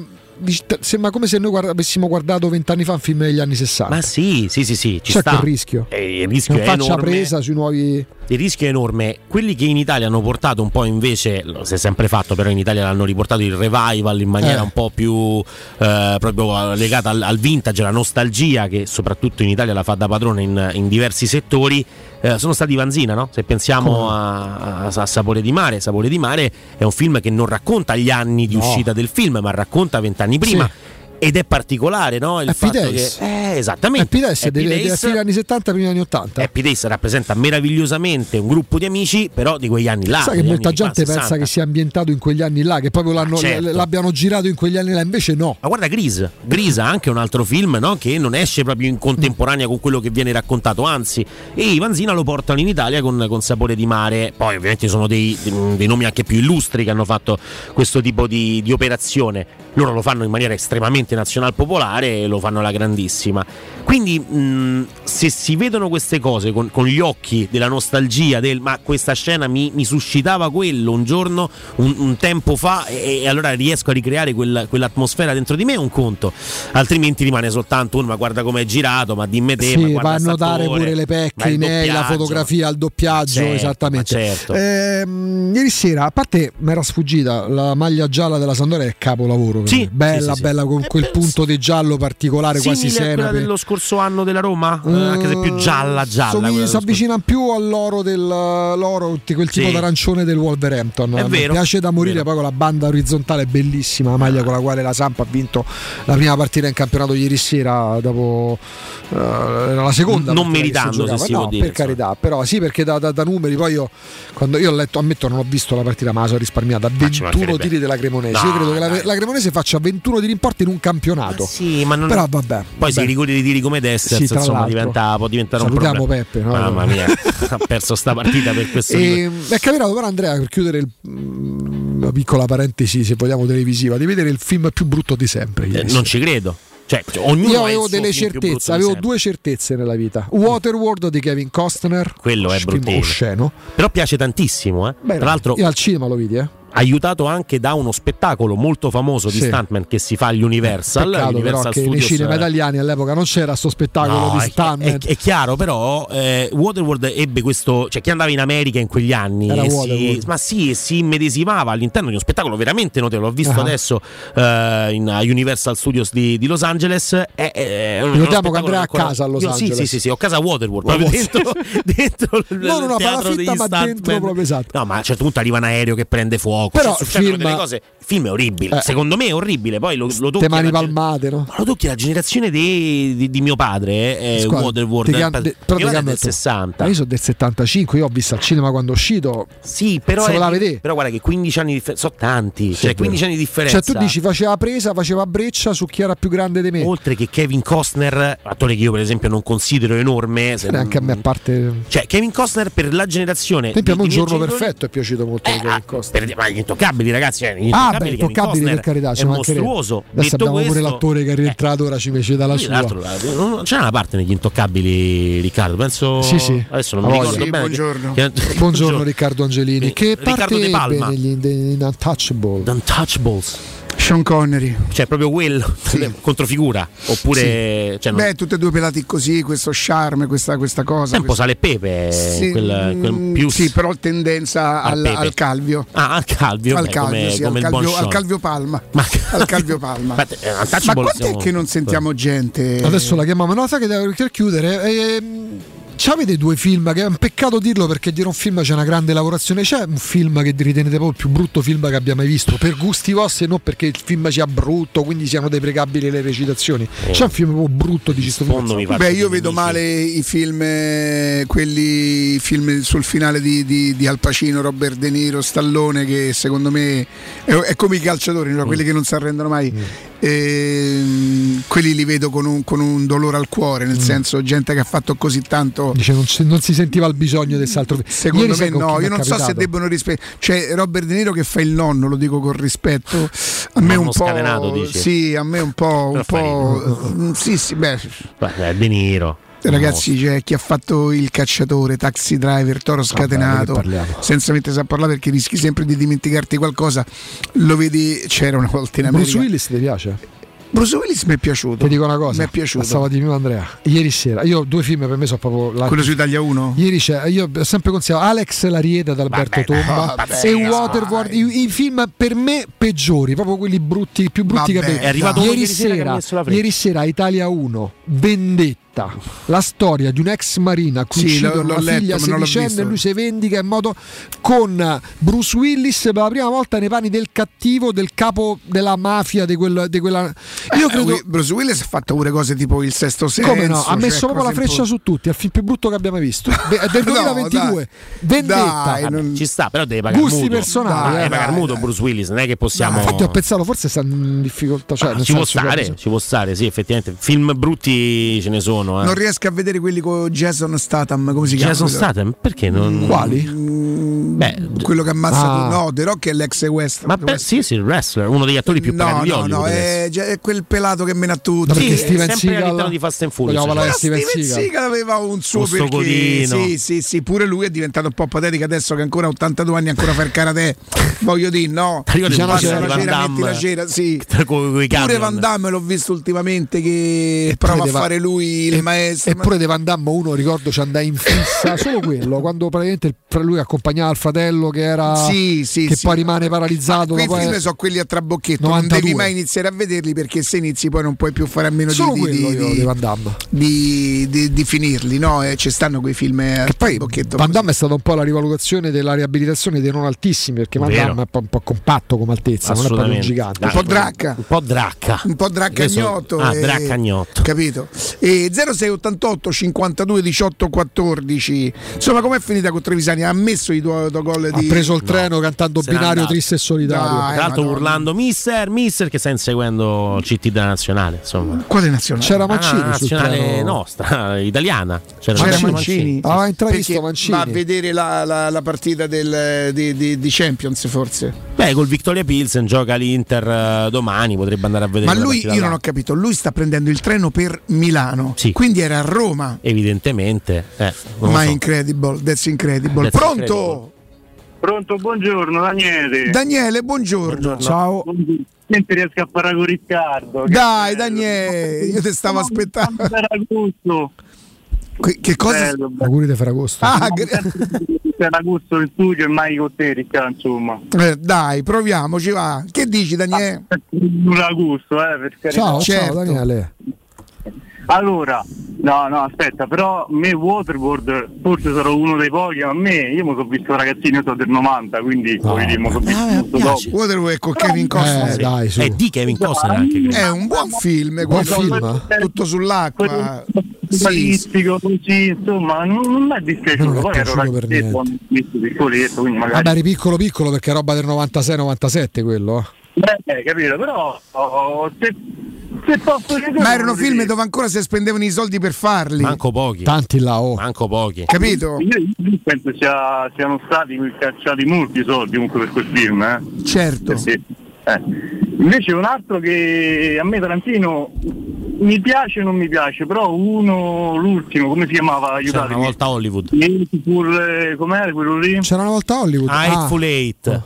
quello Django non mi è piaciuto per niente. Django con la D è muta. No, Django è venuto prima, Porelli. Poi dopo ha fatto dei sì sì, Culate è sempre comunque il cast corale, 8 personaggi dentro una casa che si ammazzano, non è male. C'era una volta Hollywood, per esempio, è un po' più lento nello sviluppo, poi il finale è geniale, però insomma, geniale? Beh, il finale sì, è geniale il finale sì. No, il finale è una rival è cioè, proprio tarantiniano. Beh, è cambiato, è troppo tarantiniano. Però è interessante di che cosa va a rivalutare. Cioè, lui prende Sharon Tate, Cielo Drive e quello che è successo con la Manson Family e lo sposta da un'altra parte. È sì, geniale il pretesto. Il finale, però, sì, sì, certo, cambia la storia. È troppo tarantiniano. E ci può stare. Per me, per gusti miei, ma io non amo Tarantino. Ok, va bene. Gusti, sì, sì, sì. Perché è amico di Guardiola. Ciao Daniele, grazie. Perché è giochista e fanno giocare Spinazzola. Hai capito? Tarantino farebbe giocare sempre Spinazzola, secondo me. Io fa la finaccia. 175 milioni, scusami, di dollari costò? Milioni di dollari. Quanto deve incassare un film così? Ma incassato, credo. Beh, ragazzi, questo al tempo si incassava, anche perché le sale cinematografiche, questo era un incasso mondiale che poi andavi a calcolare. Quello è quello che è costato o quello che ha incassato il film? Budget, quindi siamo sul costo. 170, ma io l'ho detto, ne ha incassati oltre 300, grazie a Danilo. Giusto? Sì, sì, oltre 300 miliardi di lire. Allora c'erano le lire, Sì, certo. Ma tra l'altro pronto? Veramente parliamo di un film strano, divisivo. Ciao, buongiorno a tutti. Buongiorno a te, ciao, il tuo nome? Allora la spesa. Davide. Sì. Ciao. Ciao. Vabbè, Waterworld, tra l'altro, proprio statisticamente è uno dei film più costosi della storia. Sì, ho letto sta cosa. C'era un vero e proprio set in mare aperto praticamente. Era una cosa allucinante. Ebbe dei costi quasi da bancarotta, ricordo 300 miliardi di vecchie lire. C'è una cosa folle dei tempi, sì, una cosa folle. Allora volevo dire una cosa, Riccardino, io no? Sì. Da secondo lotto a Piazza Capocelato, capito? Così, no? roba nostra, dai. Roba tosta. Allora tu dimmi una cosa, ma se ti dico che l'autogol De Negro è stato uno dei derby più belli sempre, che mi dici che c'ho ragione o no? C'hai ragione, sì. Con quello se che mi ha combinato a me quel derby. Ok, se ti dico che i 5 minuti al calcio d'angolo fra Totti e Simplicio, quando Radus Brocchi che dà una capocciata, so pura goduria assoluta, che mi dici? Sono assolutamente d'accordo con te. Bene, però non ci vedo né tanto gioco nel primo gol, né tanta sportività e roba di Sour Pen nel secondo episodio. Però non c'entrano Totti e Simplicio, lì è Radu che perde la brocca, perché io sto perdendo tempo, faccio passare il tempo. Sì, però spiegami l'analogia con quello, cioè che cosa c'è di paragonabile adesso? No, allora io so una sacralità nella libertà e nel rispetto di qualunque cosa. Certo. Sempre qua starò, per cui figurati. Certo. Che nel film ti direbbe te sei borghesino in un film, si direbbe, ma è una battuta, voglio dire, guarda, una ricerca di qualcosa che forse manco ci appartiene, tutta sta sportività, in realtà, perché noi, cioè io vi ricordo che a Roma Bayern Monaco, non l'ultima, quella degli anni 90, e Nela c'è picca la partita, si fa buttare fuori, quella che sarà, te ricorderai, no? Assolutamente sì. E lo stadio straniero, erano diversi preso. No, però attenzione, se tu dici imborghesito sotto quel punto di vista, a me se un giocatore del Napoli prova a fare l'arrogante e Kasdorp gli dà una stecca, io sto con Kasdorp tutta la vita, cioè non confondere le due cose. Posso dirti una cosa, fammi però non la mettere sul Bonton, perché io sarei davvero perdonami, sto per morire. No. Sarei quello meno indicato. Ti immagini io che parlo di eleganza, di cultura sportiva, però, no, ti dico un'altra cosa. Io dalla Roma posso sopportare tutto, posso pure piamme un rigore a perché io dico sempre, per me i rigori per la Roma ci stanno e contro la Roma non ci stanno mai, quindi non sono l'esempio della sportività. La Roma arrogante, cioè l'arroganza proprio che mi indispone. Qualche volta, da un po' di tempo a questa parte, secondo me la Roma è arrogante, e questo te confesso che mi disturba. Guarda, perché no, ci mancherebbe, ma poi siamo pure, voglio dire, c'è la possibilità di pensarla in maniera diversa, magari io vedo una cosa cosa che tu non vedi. Una cosa però te devo dare ragione, che io potrei essere un pochino condizionato da quello che mi porto dietro sull'allenatore, perché per me quando tu te metti contro la Roma e io 0 titoli a lui è una cosa che non gli perdonerò mai, cioè non... tu dici Ricca, ma perché? Ma che volevi che ti fava Roma? No, era dell'Inter, giustamente non veniva, cioè per me lui è marchiato a vita, per me come Manfredonia, come Pazzini, come Kolarov, come, capito? Quindi io nella migliore delle ipotesi lui fa vincere la Roma e io lo apprezzo, lo ringrazio e gli sarò riconoscente. Il mio amore, cioè quello che io provo, quello che mi suscita la Roma in generale, per lui non lo potrò mai provare. Non ho capito perché a voi ve sono stati, cioè se uno non ama Mourinho non è da Roma. Guarda, io Manfredonia l'ho odiato a morte, forse solo Brio ho odiato più di lui.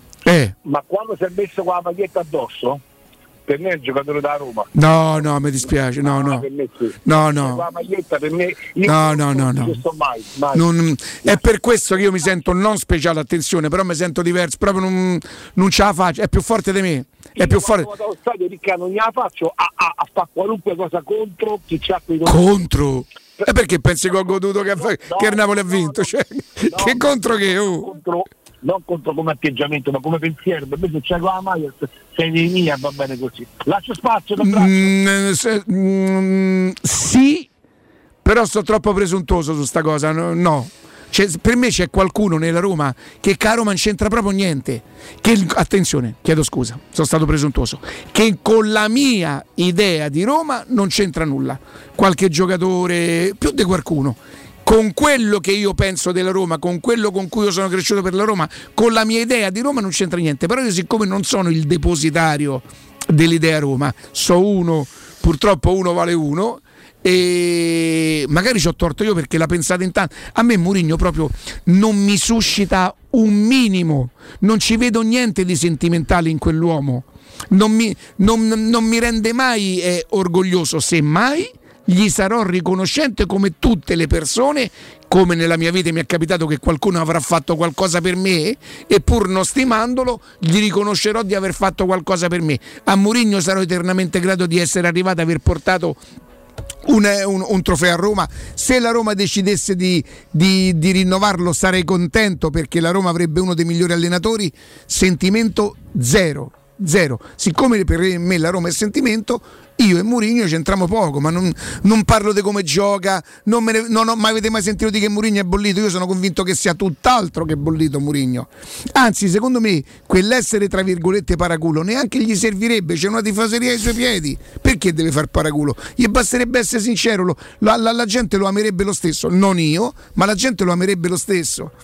A me la Roma arrogante, ma perché proprio odio l'arroganza in generale, cioè, capito? Se mi fia una stronza è una stronza, poi dopo mi fia, difendo, ma se mi fia una stronza è una stronza, mi moglie, mi madre, mi padre, capito? Poi in famiglia famo quadrato e tutto quanto, ma se mi fia una stronza è una stronza. A tra poco. Pubblicità. C'è un'azienda a Roma che da sempre ispira fiducia ai suoi clienti, che da sempre propone solo prodotti di qualità. È la Paoletti Industria Mobili e lo fa da 75 anni. Scopri tutte le nostre offerte su cucine, soggiorni, armadi, camere da letto e per ragazzi, salotti e arredo giardino. Paoletti Industria Mobili. Regalati una visita nei nostri 2 negozi in via Piave Torina 80, uscita 13 del Gra, direzione Roma, o in via Tiburtina 606 e su paolettimobili.it. Vuoi scoprire una cosa incredibile? Certo, ma voglio qualcosa di unico. Allora chiudi gli occhi, ti porto dove trovi i prodotti di marca ai prezzi del discount. Ma sì, da Iper la Spesa ci vado sempre. Fino al 26 ottobre, acqua Claudia 1,5 litri per 6, 99 centesimi. Birra Peroni nastro azzurro bottiglia 66 cl, 99 centesimi. Prosciutto tutto prosciutto 3 etti, 5 euro. Vieni da Iper la Spesa, sappiamo sempre stupirti con i prezzi più bassi del mercato. Iper la Spesa, il risparmio ad occhi chiusi. Approfitta dell'ecobonus sconto immediato in fattura del 65%. Climanet ti offre caldaia Vaillant 24 kW a condensazione con crono termostato e kit protezione compreso IVA e installazione al prezzo di €995 in 24 rate a tasso zero e 7 anni di garanzia. Showroom a Roma in Piazza Carnaro 28 e Viale Marconi 312. Climanetonline.it. Il tuo clima ideale in un mondo più pulito con Climanet. Da oltre 10 anni Inca Chicken ti fa vivere una vera esperienza gastronomica peruviana. Dall'aperitivo a base di pisco al miglior pollo alla brace di Roma ad altre gustose specialità. I nostri 4 ristoranti ti aspettano tutti i giorni dalle 12 alle 23 in via Palestro 32, via delle Palme 5, via di Monte Testaccio 39 e in via Osseglio 2. Info allo 06 44 60 712. Inca Chicken, il Perù per te. Per la tua casa o per il tuo ambiente di lavoro, la Global Service Ambiente è la tua certezza. Global Service Ambiente progetta insieme a te, realizza e mantiene il tuo spazio verde, cura il tuo trasloco, effettua il servizio di pulizia. Global Service Ambiente gestisce i tuoi rifiuti liberandoti da tutte le pratiche burocratiche. Si occupa del tuo impianto fognario. Chiama il numero verde 800 998 784. gsambiente.it. Global Service Ambiente lavora per te, per rendere il tuo ambiente migliore.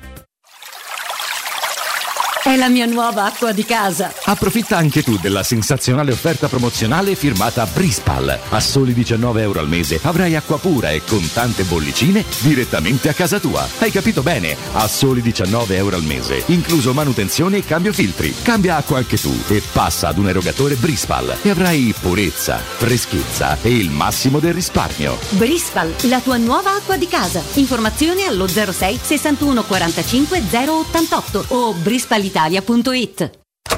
Quindi dopo aperitivo? No, oggi ho il dentista. E sei così allegro? Io avrei una fifa. E perché? Dolore, sia fisico che al portafoglio. Bah, come sei antiquata. Sì, io sono un paziente We Dental Care. Il benessere del cliente è al primo posto. Macchinari di ultima generazione, un medico per ogni specializzazione, 2 centri all'avanguardia vicini alle metro e con orario continuato 9:20 lunedì sabato. Vai su WeDentalCare.it. 800 56 10 06. Faccio di meglio, ti accompagno.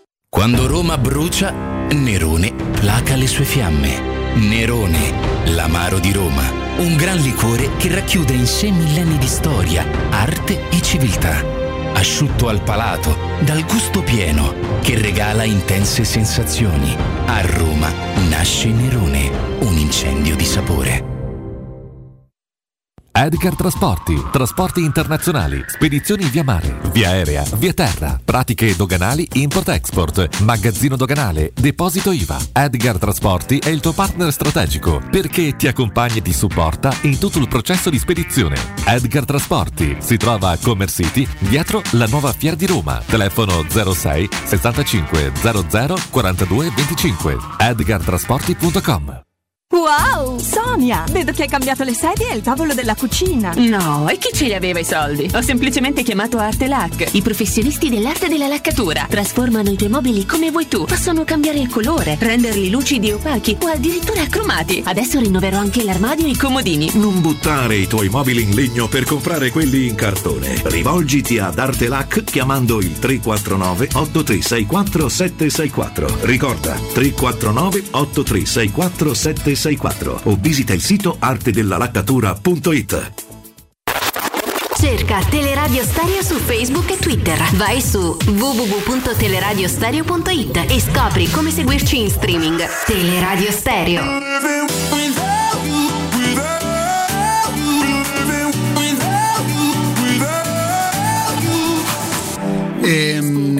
Tutti gli eccessi fanno male, no?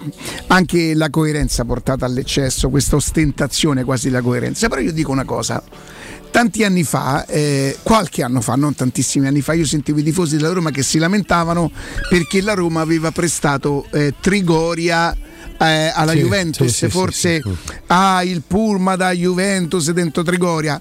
Giusto o sbagliato? Supponiamo che fosse giusto, Supponiamo che fosse giusto. Per me sono altre le mancanze di rispetto, però posso capire chi si sente sentimentalmente toccato da questa cosa, giusto? Certo. E la Coppa dei Campioni dell'Inter entra a stanza del mister, scusa, ma ne è la stessa cosa. Allora, o non c'entra niente, ma anche il Purme, quindi o se no pure mi dite voi a quale altro allenatore sarebbe stato permesso di portare dentro le stanze di Trigoria, se la mentalità è mentalità, attenzione, perché o lo è sempre e non è un eccesso di coerenza, o non lo è mai, no? Beh, a me per esempio non infastidiva il Pulma della Juventus e non infastidisce l'allenatore che comunque ha vissuto un'esperienza fantastica, il triplete e tutto quanto, ma quelli che si lamentavano del Pulma da Juventus dentro Trigoria dovrebbero dire no, però è che la Coppa dei Campioni della foto con l'Inter, della Coppa Garzi, la Coppa con l'Inter dentro Trigoria, e nullo dicono, e gli va bene tutto, quindi l'incoerente non so io mantengo, io sono sempre uguale. A me sul cavolo mi stava 10 anni fa, adesso un po' meno in virtù di quello che dice, perché poi quando sei da Roma alla fine a me tra Spalletti e Mourinho, per me Mourinho tutta la vita. Roma-Napoli, Mourinho è allenatore da Roma, Mourinho tutta la vita, poi mi può piacere il calcio di Spalletti, poi me lo posso ricordare perché ha fatto, ma se la sfida è Roma-Napoli e Mourinho è allenatore del Napoli, quello è il mio senso di appartenenza. I sentimenti sono un'altra cosa, cioè, però poi capisco che devo cambiare io, perché il mio modo di amare, di vivere la Roma evidentemente è talmente vecchio, è proprio obsoleto, io oserei dire. Mamma mia, stammi vicino. Su obsoleto stammi vicino, devo credo di aver dato tanto. Sì, hai dato tutto. Capito? Tutto qui. Però i sentimenti non li puoi razionalizzare. Cioè tu parli di coerenza e sentimento. Tu non è che dici devo cambiare io, perché? Cioè è una cosa che uno non può cambiare un sentimento. Se io sto male per la mia ex fidanzata e ci sto male 10 anni, è inutile che un amico viene là e ti dice no, cambia, no, vai avanti. E che vado avanti? Sto male, non è che lo scelgo. Stai male per qualcuno. Sto sempre male. Partiamo da parlaci di te, Corallo, che succede? Io vorrei affrontare con te l'argomento di... Ma c'è una cosa importante, la curva sud che non viene chiusa. Ragazzi, è una cosa bella. Allora, sono molto felice perché avevo paura che fosse un agguato nei confronti della sud. Speriamo... non è che possono fare qualcosa con Torino, no, non si possono più inventare niente. Perché scade da... Adesso dice che 15.000 euro di ammenda. La Lega Serie A rende noto che, insomma, dato che al 22esimo, che saranno contentissimi, però voglio dire. Parliamo di Corallo. Parliamo. Sì, io vorrei parlare con te della forza nel dolore. Del dolore? No, del dolore. Della forza nel dolore. Ma io non so così addolorato. Cioè io scrissi. Mi trovavo, stavo con il pianoforte e 2 dita di scotch. Io perché così. Quando sono il piano a me 2 dita di scotch. Solo quando sono il piano? Dipende poi insomma. Beh, dita. Ma sul piano le lasci? E cominciai a fare che? Diciamo così, scrissi.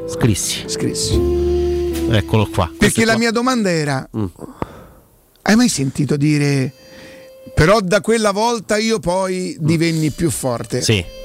Sì. Tu credi si possa trovare la forza nel dolore? Cioè nel senso, sentiamo, può servire a non provarne più? Tant'è vero che io scrissi: se mai trovassi la forza nel dolore e se servisse a non provarne più.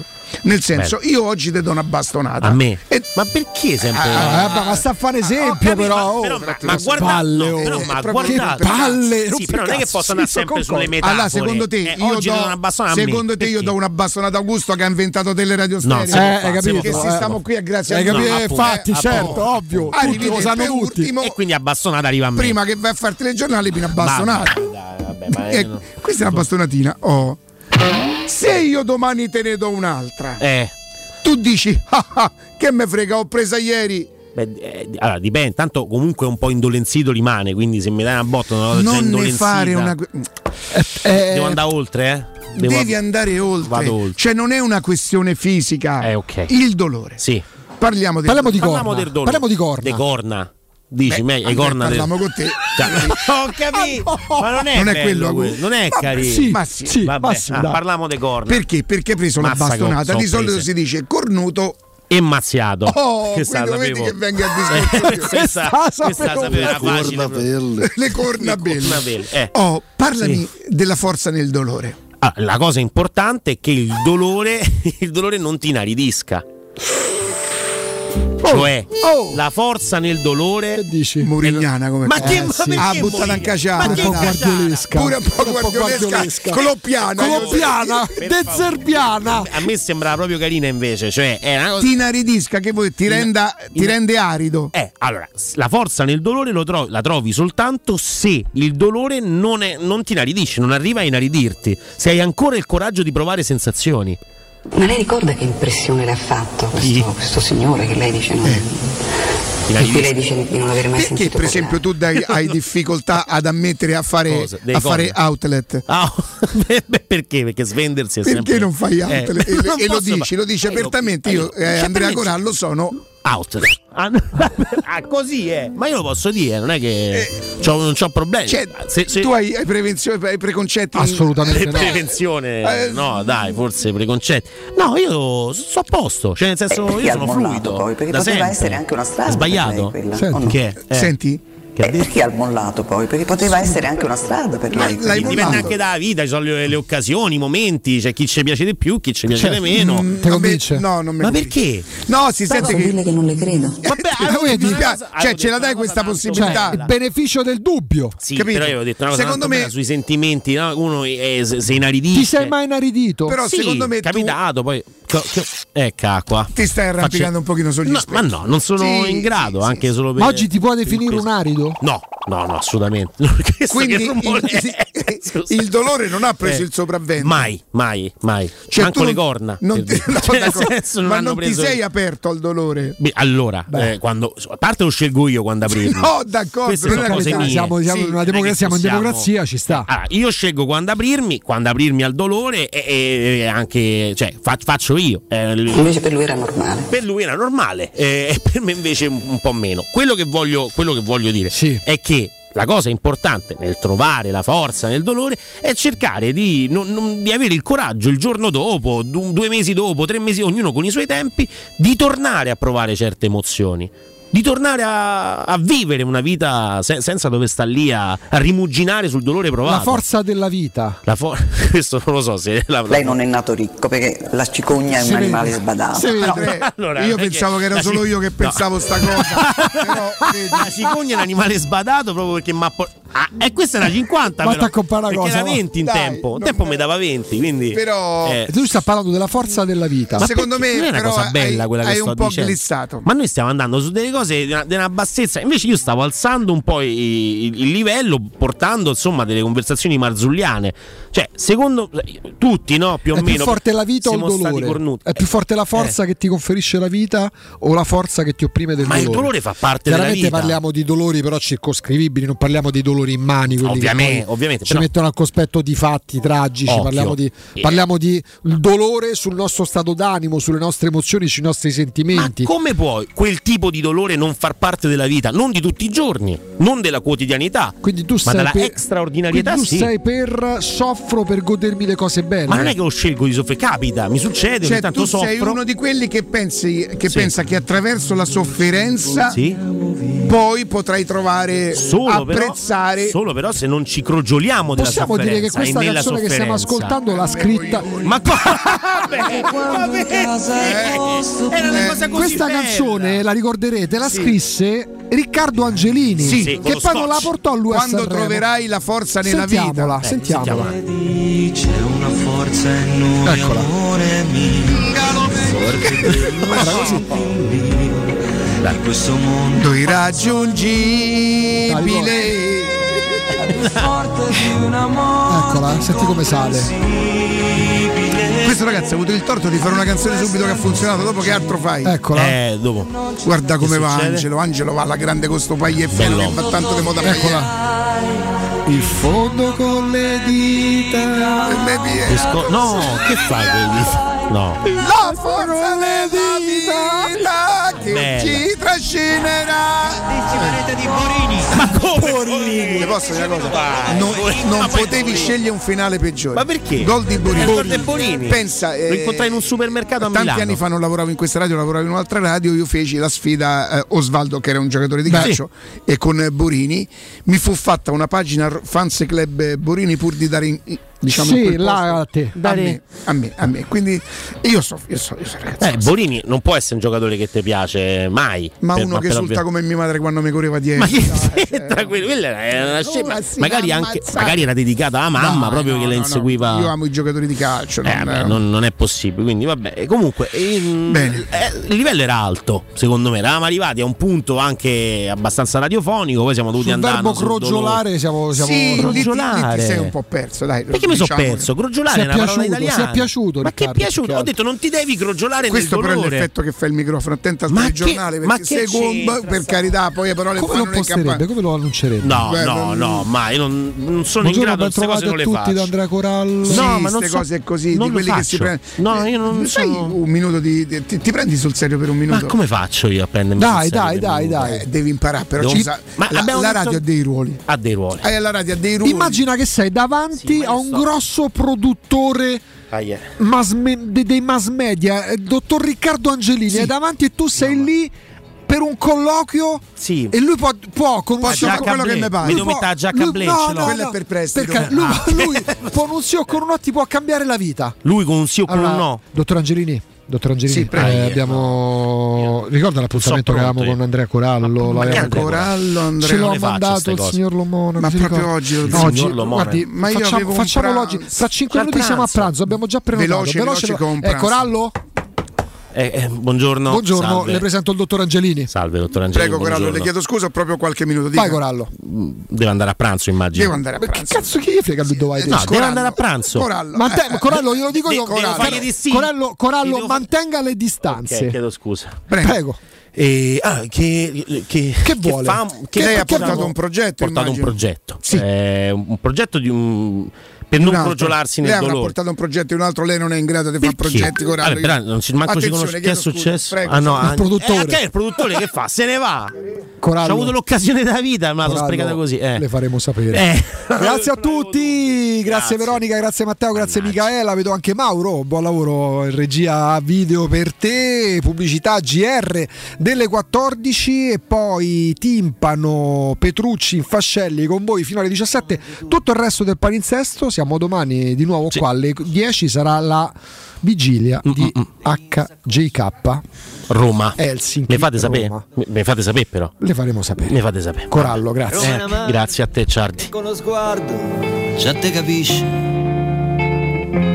Se sei sincero.